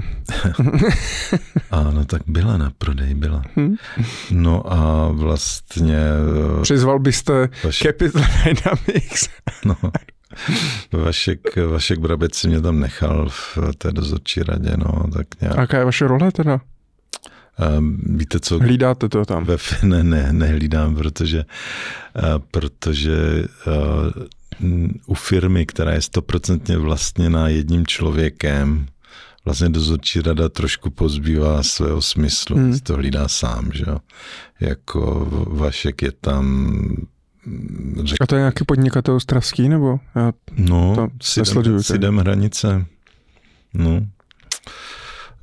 Um, a to si koupil pro kšef nebo pro, jako, si to, je to vlastně vůbec ne, dá? my jsme všichni postižení. Fanoušci. My jsme všichni postižení stejně.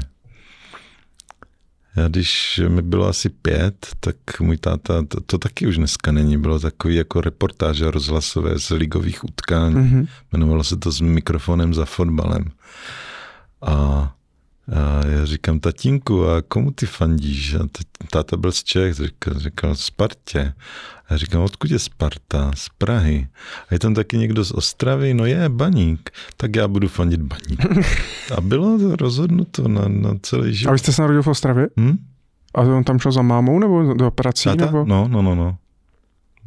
Jo. A, tak, takže, jak říkám, jako když jeden člověk vlastní 100% jednu firmu, tak jako uh, Vašek, on je tam čtyři dny v týdnu, on tam jako prostě je tam. A Křetinský si taky teda koupil jako, pro, jako fanoušek, to asi ne, ne? To nevím. Vlastní Spartu, ne? To nevím. No vlastní Spartu, no nevím, nevím, jaké byly jeho motivace. Jako chápu, proč si Abramovič koupil Chelsea, to jako pro ně asi byla stupenka do té konzervativní londýnské high society. A Křetinský nic takového asi jako nepotřebuje a tak podle, pravděpodobně ho fakt jako baví fotbal. No. Hmm. Tak já vím, že s naším majitelem mm, jako se o fotbalu baví a, a asi je to fakt, no tak asi tak jako Václav tím žije. Jako, jo. A podle mě Křetinským to taky není jako lostý. Tak asi něco, jasně, tak asi někdy koupil do balónu. No. Vy hrajete fotbal? A jo, jo, doteď, no. Hezky. Když jsem si natrosval, tak se chystám na návrat. Ale takový ten, ne jako soutěžní fotbal, to jsem nikdy nehrál. Takový ten, s takovou partou právníků chodím jako jednou týdně. Ještě no hejbal hraju. To už je mému věku vhodnější. Super. Miluju to. I, i, I jako koukat na fotbal, hrát fotbal. Já nevím, proč to mám tak rád. A, takže a baník Ostrava si nekoupíte nikdy asi? Nebo nikdy neříkejte ten, nikdy? Ten je teď ve výborných rukou. Jo? Výborných rukou. Dobře. Děkuju moc, budu vám moc držet palce, abyste teda Já taky. těch 30 miliard. Budu Dobrý. se těšit, že si to za pár let teda zopákne. Prima. Naši posluchači vás můžou pravidelně teďka poslouchat v podcastu ve Vatě, pokud by se ještě dál chtěli dozvědět o tom, co umíte, tam se budete taky dělit o svoje nějaké zkušenosti. Co máte? Děkuju moc, pevné zdraví a ať se vám daří. I vám, mějte se moc hezky a děkuji za pozvání. No a nakonec ještě řeknu samozřejmě eh, ještě jednou díky, velké díky našemu partnerovi společnosti Raynet, která vyvíjí eh, a poskytuje nejoblíbenější české CRM řešení. Ve finančnictví jej používají jak poradci na volno neze, tak velké finanční skupiny a dokonce eh, mají i vytvořený modul právě pro finanční poradce, eh, které, který reflektuje vlastně přesně potřeby eh, vaší poradenské praxe. Eh, tak se zkuste mrknet, mrknout na jejich stránky. Rejnet si můžete vyzkoušet zdarma a když to uděláte přes adresu, kterou najdete v popisku našeho rozhovoru, budete mít Rejnet i na první půl rok za polovic. Tak ještě jednou díky, že jste to doposlouchali do konce. Pokud se vám tato epizoda líbila, Budeme rádi za hodnocení nějakou hvězdičku v Apple Podcast nebo sdílení na sociálních sítích. Díky a ať se vám daří.